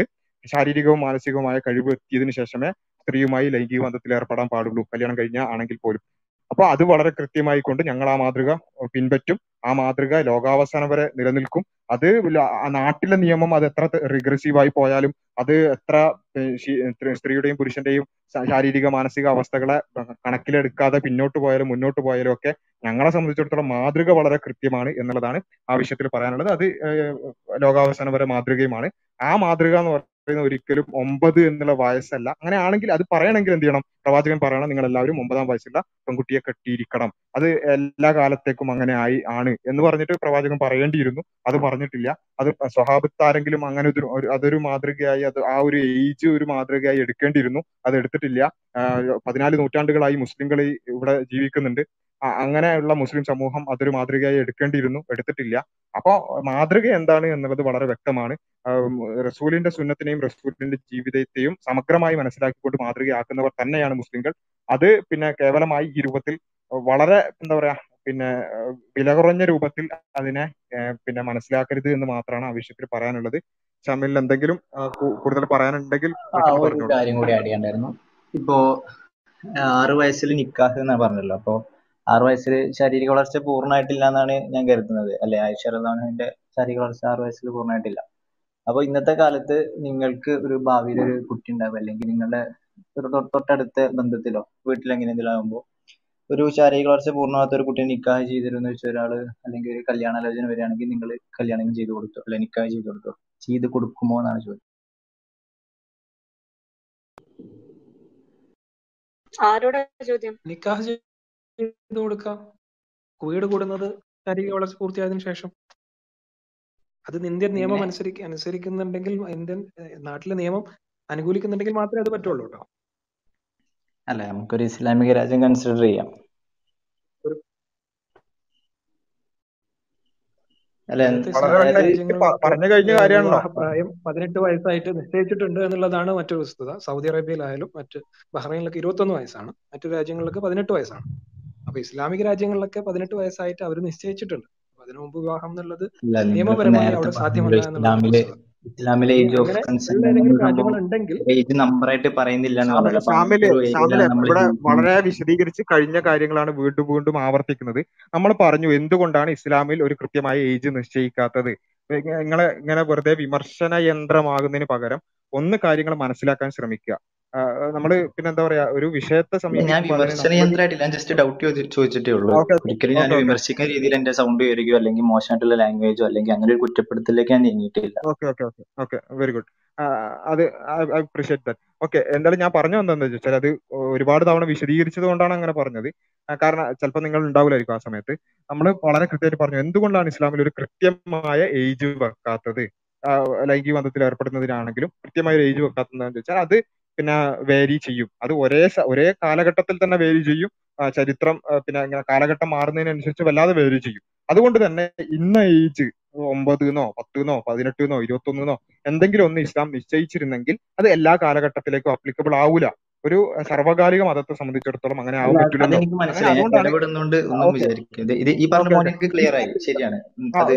നിക്കാഹിന്റെ നിക്കാഹിന്റെ കാര്യമായിരിക്കും പറയുന്നത്. ശരീര വളർച്ച പൂർണമാവാത്ത ഒരു കുട്ടീനെ നിക്കാഹ് ചെയ്ത് കൊടുക്കും എന്നുള്ളതാണ് ചോദ്യം. ഓക്കെ നിക്കാഹിന്റെ കാര്യം പിന്നെ ഇസ്ലാമിൽ പിന്നെ ഈ പറഞ്ഞ രൂപത്തിൽ എന്താ പറയാ ഇതിനെത്തുന്നതിന് മുമ്പ് തന്നെ ഇപ്പൊ ആയിഷ ബീവിക്കാണെങ്കിൽ ഒമ്പത് വയസ്സ്. പക്ഷെ നിക്കാഹ് ആറാം വയസ്സിൽ കഴിഞ്ഞു. അത് അങ്ങനെ ആ രൂപത്തിൽ അതിന് മുമ്പേ തന്നെ നിക്കാഹ് ചെയ്ത് കൊടുക്കുന്നത്. പിന്നെ പണ്ഡിതന്മാർ അതിൽ പറഞ്ഞിട്ടുള്ളത് പ്രിഫറബിളി പിന്നെ എന്താണ് പെണ്ണിന്റെ പിന്നെ എല്ലാ തരത്തിലുള്ള മാനസികവും ശാരീരികവുമായ പക്വത എത്തുക എന്നുള്ളതാണ്.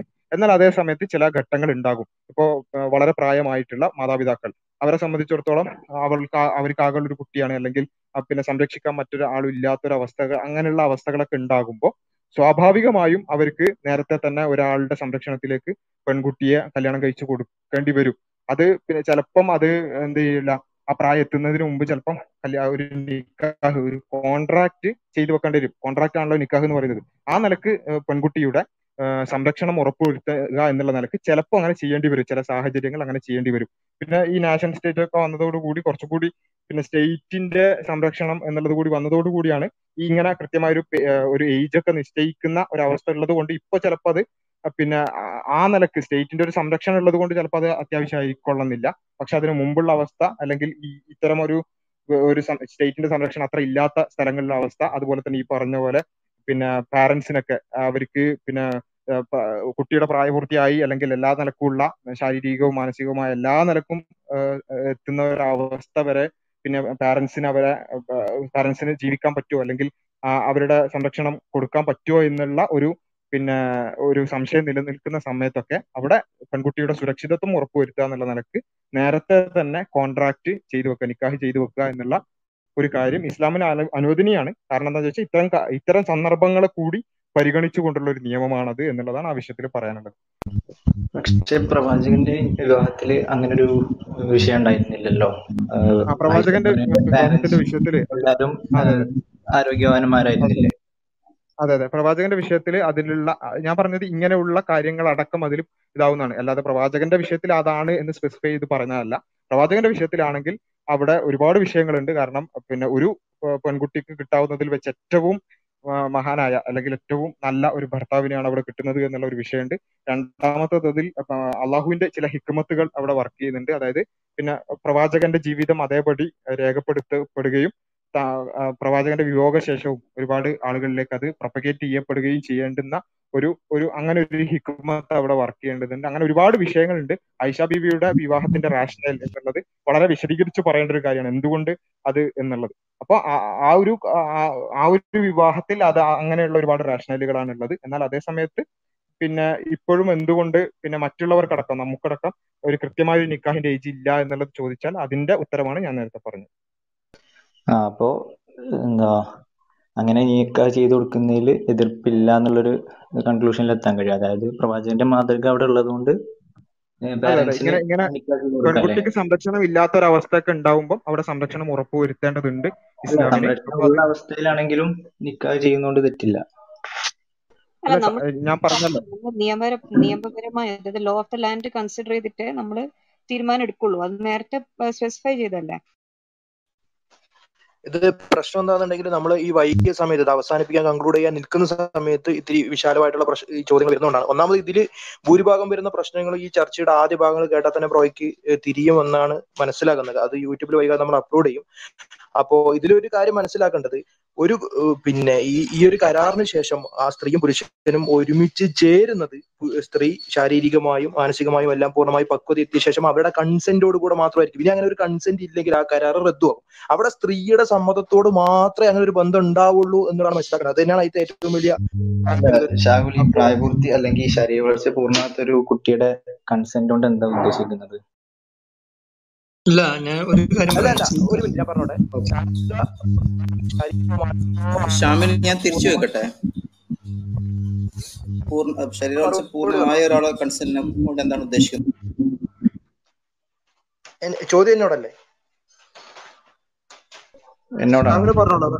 എനിക്ക് എനിക്ക് തോന്നുന്നത് ഓൾറെഡി ഇത് വിശദീകരിച്ച് കഴിഞ്ഞതാണ്. പക്ഷെ ഒരാൾ ചോദിക്കുമ്പോൾ അത് അഡ്രസ് ചെയ്യാതെ പോകരുത് എന്നുള്ളത് കൊണ്ട് മാത്രമാണ്. ശാരീരികവും മാനസികവുമായ പക്വത എന്ന് പറഞ്ഞത് ആ ആ പെൺകുട്ടി വീട് കൂടുന്ന സമയത്താണ് പറഞ്ഞത്. അതല്ലാതെ ആ കരാർ നടക്കുന്ന സമയത്തല്ല പറഞ്ഞത്. ഉദാഹരണത്തിന് ആയിഷ റഹ്ലാനയുടെ കാര്യത്തിൽ തന്നെ ആറ് വയസ്സിൽ കരാർ എഴുതപ്പെടുകയും അതിന് മൂന്ന് വർഷങ്ങൾക്ക് ശേഷമാണ് പ്രവാചകനുമായി വീട് കൂടുന്നത് പോലും. അപ്പൊ ആ മൂന്ന് വർഷത്തെ ഇടവേള അവർക്കുണ്ട്. അതിനുശേഷം ഒമ്പതാമത്തെ വയസ്സിൽ ആയിഷ റഹ്ലാനയുടെ തന്നെ അഭിപ്രായത്തിൽ അവർ പൂർണമായ ഒരു സ്ത്രീയായി കഴിഞ്ഞു. ആ അവസ്ഥയിൽ അവരുടെ കൺസെന്റോടുകൂടെ ആ അവസ്ഥയിലുള്ള അവരുടെ കൺസെന്റോട് കൂടെയാണ് ആ ബന്ധം ഉണ്ടായിട്ടുള്ളത്. അപ്പോൾ ആ ആ ഒരു പിന്നെ വീട് കൂടുന്നത് അവരുടെ കൺസെന്റോടുകൂടെ അനുമതിയോടുകൂടെ അവരുടെ ഇഷ്ടത്തോടുകൂടെ മാത്രം സംഭവിക്കുന്ന ഒന്നായിരിക്കും എന്നാണ് പറഞ്ഞത്. ഓക്കെ ഷാമിൽ ഇനി കാര്യമായി ഉണ്ടോ നാല് മണിക്കൂർ ആവാൻ പോവാണ്. പിന്നെ ഡൗട്ട് തന്നെയായിരുന്നു. ഉണ്ടായത് ഞാൻ ക്ലിയർ ആയി വിചാരിക്കുന്നു. Thanks okay. Thank you thank you എനിക്ക് തോന്നുന്നത് പിന്നെ നമുക്ക് കൺക്ലൂഡ് ചെയ്യാൻ തോന്നുന്നു. നമ്മൾ സാധാരണ ഇത്ര ഇത്രയും നീണ്ട് വേറെ ഡിസ്കഷൻസ് പോയിട്ടുണ്ടാവില്ല. പക്ഷെ അത് വളരെ വാലിഡ് ആയ പിന്നെ വളരെ പിന്നെ അറിയണമെന്ന് ആഗ്രഹിക്കുന്ന ചോദ്യങ്ങൾ ആയതുകൊണ്ടാണ് നമ്മൾ പിന്നെ സമയത്തെ കൺസിഡർ ചെയ്യാതെ കുറച്ച് നീട്ടിയത്. ഓഡിയൻസിനോട് ആ നിലയ്ക്ക് നമ്മൾ രണ്ട് മണിക്കൂർ എന്ന് പറഞ്ഞ് നാല് മണിക്കൂർ ആയതിൽ ഒരു സോറി പറയാണ്. പിന്നെ ഇവിടെ വളരെ വ്യക്തമായി കൊണ്ട് തന്നെ ഈ വിഷയങ്ങൾ നമ്മളിവിടെ കൈകാര്യം ചെയ്തു. അതിന്റെ വിവിധ തലങ്ങളിലേക്ക് പിന്നെ അതിന്റെ വിവിധ തരത്തിലുള്ള വിമർശനങ്ങളിലേക്കൊക്കെ നമ്മൾ പോയി. അവിടെയൊക്കെ നമുക്ക് മനസ്സിലാകുന്നത് ഇസ്ലാം വിമർശകർ അതിൽ പിന്നെ ഈ വളരെ വ്യാപകമായി ഏത് തരത്തിലുള്ള ഇസ്ലാമുമായി ബന്ധപ്പെട്ടുകൊണ്ടുള്ള എന്ത് വിഷയം പറയുമ്പോഴും അല്ലെങ്കിൽ നമ്മൾ നിരീശ്വരവാദവുമായിട്ട് ബന്ധപ്പെട്ടുകൊണ്ട് എന്ത് പറയുമ്പോഴും അവിടെയൊക്കെ ഈ ആയിഷ കല്യാണം ആയിഷ വിവാഹം എന്നൊക്കെ പറഞ്ഞുകൊണ്ട് വരുന്ന ആളുകൾ അവരോടാണ് നമ്മൾ അവരുടെ മുമ്പിലാണ് വളരെ തുറന്ന ചർച്ചക്ക് നമ്മൾ വെച്ചിട്ടുള്ളത്. നിങ്ങൾ നിരന്തരം പിന്നെ ഇരുപത്തിനാല് മണിക്കൂറും ആഴ്ചയിൽ ഏത് ദിവസവും മാസത്തിൽ മുപ്പത് ദിവസവും പറഞ്ഞുകൊണ്ടിരിക്കുന്ന അതേ വിഷയം ഞങ്ങൾ ഇതാ തുറന്ന ചർച്ചക്ക് വെച്ചിരിക്കുന്നു. നിങ്ങൾക്ക് എന്താണ് നിങ്ങൾക്ക് പ്രൂവ് ചെയ്യാനുള്ളത് നിങ്ങൾക്ക് എന്താണ് വിമർശിക്കാനുള്ളത് ഞങ്ങൾ തുറന്ന അവസരം ഒരുക്കാൻ റെഡിയാണ് എന്ന് പറഞ്ഞുകൊണ്ട് ഇത്തരത്തിലൊരു ചർച്ച നമ്മൾ ഇവിടെ വെച്ചത്. അവിടെ വളരെ വ്യക്തമായി കൊണ്ട് തന്നെ എന്തായിരുന്നു ആ ഒരു കല്യാണം എന്നുള്ളതും എങ്ങനെയാണ് അത് പ്രസക്തമാകുന്നത് എന്നുള്ളതും അതുപോലെ തന്നെ പിന്നെ ഈ വിമർശകരായ ആളുകൾ ചരിത്രത്തെ തലതിരിഞ്ഞു വായിക്കുന്നതും കാര്യങ്ങളെ തലതിരിഞ്ഞു മാത്രം മനസ്സിലാക്കുന്നതും എത്രത്തോളം വികലമായിട്ടാണ് എന്നുള്ളതും നമ്മൾ മനസ്സിലാക്കി ഒരു കാര്യത്തെ ഒരു വിഷയത്തെ അത് ചരിത്രപരമായി മനസ്സിലാക്കുമ്പോൾ ആ കാലഘട്ടത്തെ അടക്കം പരിഗണിക്കണം എന്നുള്ള അടിസ്ഥാനപരമായിട്ടുള്ള ഒരു കാര്യം പോലും പരിഗണിക്കാതെ വിമർശകരായ ആളുകൾ അവർ ഇന്നത്തെ പിന്നെ നോംസ് വെച്ചിട്ടും ഇന്നത്തെ കാലഘട്ടം വെച്ചിട്ടും ആറാം നൂറ്റാണ്ട് എന്ന് പറയുന്ന പതിനാല് നൂറ്റാണ്ട് മുമ്പുള്ള ഒരു അവസ്ഥയിലേക്ക് മോറൽ ജഡ്ജ്മെന്റുകൾ നടത്തുന്നതിന്റെ പിന്നെ ഒരു ഒരു പരിഹാസ്യത നമ്മളിവിടെ വിശദീകരിക്കുകയുണ്ടായി. അതുപോലെ തന്നെ നമ്മൾ പറഞ്ഞു എന്നാൽ അതേ സമയത്ത് പ്രവാചകൻ ഇവിടെയുള്ള ഇവിടെ വന്ന നാസ്തികരായ ആളുകൾ പോലും ഫ്രീ തിങ്കേഴ്സ് ആയിട്ടുള്ള ആളുകൾ പോലും അവസാനം അവർ പറഞ്ഞു പിന്നെ റസൂൽ ചെയ്ത പ്രവാചകൻ ചെയ്ത ആ ഒരു കാര്യം അന്നത്തെ മൊറാലിറ്റി അന്നത്തെ കാലഘട്ടത്തിൽ ആ ഒരു കാര്യം ചെയ്തത് ഒരിക്കലും തന്നെ തെറ്റാണെന്ന് പറയുന്നില്ല. അതായത് മോറലി പ്രവാചകൻ ഒരു തെറ്റും ചെയ്തിട്ടില്ല എന്ന് പറഞ്ഞു. പിന്നെ ഉള്ള ആകെയുള്ള ഒരു വിഷയം എങ്കിൽ പിന്നെ എങ്കിലും പിന്നെ പ്രവാചകൻ എല്ലാ കാലഘട്ടത്തിലേക്കുള്ള ഒരു മാതൃകയാണല്ലോ. അങ്ങനെ ഉള്ള പ്രവാചകൻ പിന്നെ ആറു വയസ്സിലുള്ള കല്യാ ഒമ്പത് വയസ്സുള്ള ഒരു സ്ത്രീയുമായി വീട് കൂടി എന്ന് പറയുന്നത് എങ്ങനെയാണ് എന്നുള്ളത് ഇവിടെ പിന്നെ ആദ്യഘട്ടത്തിലും നമ്മൾ വിശദീകരിച്ചിരുന്നു അവസാനവും നമ്മൾ വിശദീകരിച്ചു. എന്താണ് മാതൃക എന്നുള്ളത്? അതൊരിക്കലും ഒരു കൃത്യമായൊരു പ്രായം എന്നുള്ളതല്ല ഒരു ഒരു ഒരു അക്കം എന്നുള്ളതല്ല മാതൃക. അങ്ങനെയാണെങ്കിൽ നമ്മൾ പലതും പറയേണ്ടി വരും. കാരണം നമ്മളിവിടെ ഒരു ഒരുപാട് തവണ വിശദീകരിച്ചു. മാതൃകയാകുന്നത് ഒരു ഒരിക്കലും അക്കം എന്നുള്ളത് വെച്ചിട്ടല്ല. മറിച്ച് ആ ജീവിതമാണ് ആ വൈവാഹിക ജീവിതമാണ് ആ കല്യാണമാണ്.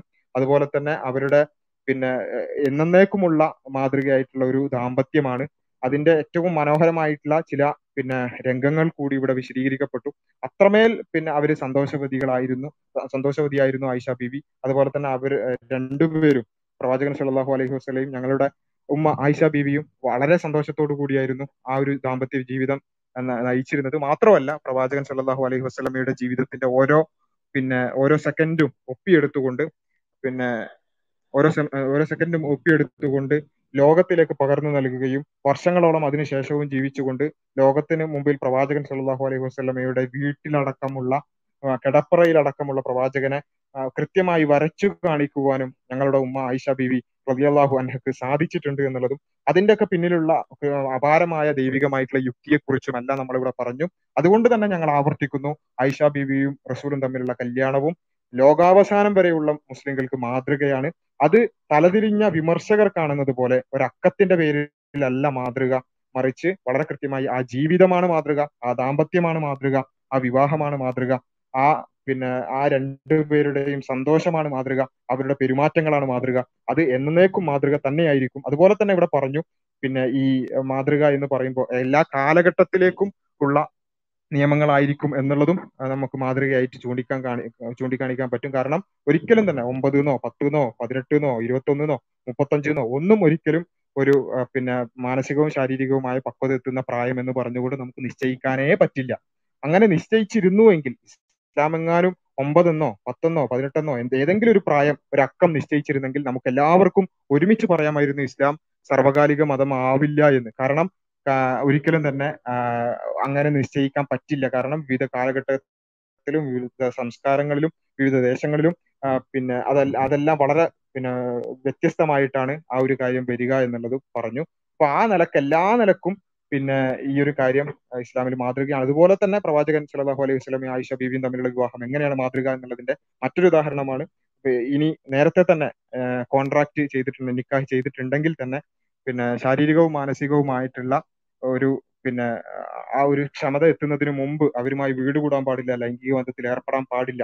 ഇനി ഏതെങ്കിലും ഒരു രാജ്യത്ത് അത്തരത്തിൽ ഒരു താഴ്ന്ന പ്രായത്തിൽ കല്യാണം കഴിയുന്നുണ്ടെങ്കിൽ തന്നെ അങ്ങനെ ഒരു കോൺട്രാക്ട് നടക്കുകയാണെങ്കിൽ തന്നെ ശാരീരികവും മാനസികവുമായ ക്ഷമതക്ക് മുമ്പ് അങ്ങനെ ഒരു സംഭവം പാടില്ല. അതായത് വീട് കൂടാൻ പാടില്ല എന്നുള്ളതിന്റെ ഒരു മാതൃക കൂടിയാണ് ആയിഷ ബീവിയും പ്രവാചകൻ സല്ലല്ലാഹു അലൈഹി വസല്ലമയും തമ്മിലുള്ള വിവാഹം. അങ്ങനെ എല്ലാ നിലക്കും എല്ലാ കാലഘട്ടത്തിലേക്കുമുള്ള ആളുകൾക്കുള്ള മാതൃക തന്നെയാണ് ഈ വിവാഹം. അത് കേവലം ഒരു അക്കത്തിലേക്ക് ചുരുക്കുന്നത് നാസ്തികരായ ആളുകളുടെ വിമർശകരായ ആളുകളുടെ അല്പത്തരം മാത്രമാണ് എന്നുള്ളതാണ് ആ വിഷയത്തിൽ പറയാനുള്ളത്. നിങ്ങൾ പറയുന്നത് പോലെ തന്നെ ഞങ്ങൾ പിന്നെ ഈ വിഷയങ്ങളെല്ലാം നിങ്ങൾ പലപ്പോഴായി പറഞ്ഞത് ഞങ്ങൾക്ക് കണ്ടിൻജൻസി പറയാൻ അറിയില്ല. ഞങ്ങൾ ഫിലോസഫി പറയാൻ അറിയില്ല. സയൻസ് പറയാൻ അറിയില്ല. നിങ്ങൾ നിങ്ങളുടെ വിഷയങ്ങൾ നിങ്ങളുടെ പ്രമാണങ്ങളിലുള്ള വിഷയങ്ങൾ ചർച്ചക്ക് വെക്കൂ. അവിടെ ഞങ്ങൾ കാണിച്ചു തരാം എന്നെല്ലാം പല ആളുകളും പറഞ്ഞിരുന്നു. അത് കേട്ടിട്ട് എന്തൊക്കെയോ നിങ്ങളുടെ കയ്യിൽ ഉണ്ടാകും എന്ന് ഞങ്ങൾ കരുതി ഞങ്ങൾ വളരെ തുറന്ന ചർച്ച അടിമത്ത വിഷയത്തിൽ നടത്തി അതിന്റെ റെക്കോർഡിംഗ് ഇപ്പോൾ തന്നെ യൂട്യൂബിൽ ഒരുപാട് ആളുകൾ കണ്ടു കഴിഞ്ഞു. വളരെ നല്ല ഫീഡ്ബാക്കുകൾ അതിന് ലഭിച്ചു കഴിഞ്ഞു. അതുപോലെ തന്നെ ആയിഷ ബീവി എന്ന് പറയുമായി ബന്ധപ്പെട്ടുകൊണ്ടുള്ള നിങ്ങളുടെ വിമർശനം അതും തുറന്ന ചർച്ചകൾക്ക് ഞങ്ങൾ ഞങ്ങൾ വിധേയമാക്കി. അവിടെയും നിങ്ങൾക്ക് കാര്യമായി ഒന്നും കൊണ്ടുവരാൻ സാധിച്ചിട്ടില്ല എന്നുള്ളതാണ് വിമർശകരായ ആളുകളോട് പറയാനുള്ളത്. ഇവിടെ വിമർശകരായ ആളുകളല്ലാത്ത സാധാരണക്കാരായി ഇതിലൊക്കെ എന്തൊക്കെയോ സംഭവം ഉണ്ട്.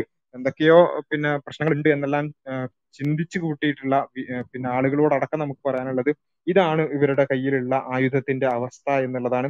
ഇവർ ഒറ്റയ്ക്ക് കിട്ടുമ്പോൾ അല്ലെങ്കിൽ യൂട്യൂബിലോ ഫേസ്ബുക്കിലോ ഒക്കെ റേഡിയോ പോലെ പറയുമ്പം പല കാര്യങ്ങളും പറയും. ആ വിഷയങ്ങൾ തന്നെയാണ് ഞങ്ങൾ ഇവിടെ ചർച്ചക്ക് പിന്നെ തുറന്ന ചർച്ചക്ക് എടുത്തിട്ടുള്ളത്. പക്ഷെ അവിടെ പോലും കാര്യമായി ഒന്നും ഉന്നയിക്കുവാൻ ഏതെങ്കിലും ഒരു ഡാറ്റ മുന്നോട്ട് വെക്കാൻ എന്തെങ്കിലും ഒരു തെളിവ് മുന്നോട്ട് വെക്കുവാൻ വിമർശകരായ ആളുകൾക്ക് സാധിച്ചിട്ടില്ല ഇനി സാധിക്കുകയുമില്ല. അവിടെയാണ് ഞങ്ങൾ പറയുന്നത്. ഈ ഇസ്ലാം എന്ന് പറയുന്നത് പ്രവാചകൻ സല്ലല്ലാഹു അലൈഹി വസല്ലമയുടെ ജീവിതം എന്ന് പറയുന്നത്. അത് ലോകാവസാനം വരെയുള്ള മുഴുവൻ ആളുകൾക്കും മാതൃകയാണ്. ആ ജീവിതം അത് പഠിക്കാൻ ശ്രമിക്കുക അത് അറിയാൻ ശ്രമിക്കുക. മഹദി ഞങ്ങളുടെ ഉമ്മയായ ആയിഷ ബിവി ആ മഹദിയുടെ ജീവിതം അത് പിന്നെ ലോകത്ത് മുഴുവനുമുള്ള ഒരു മാതൃകയാണ്.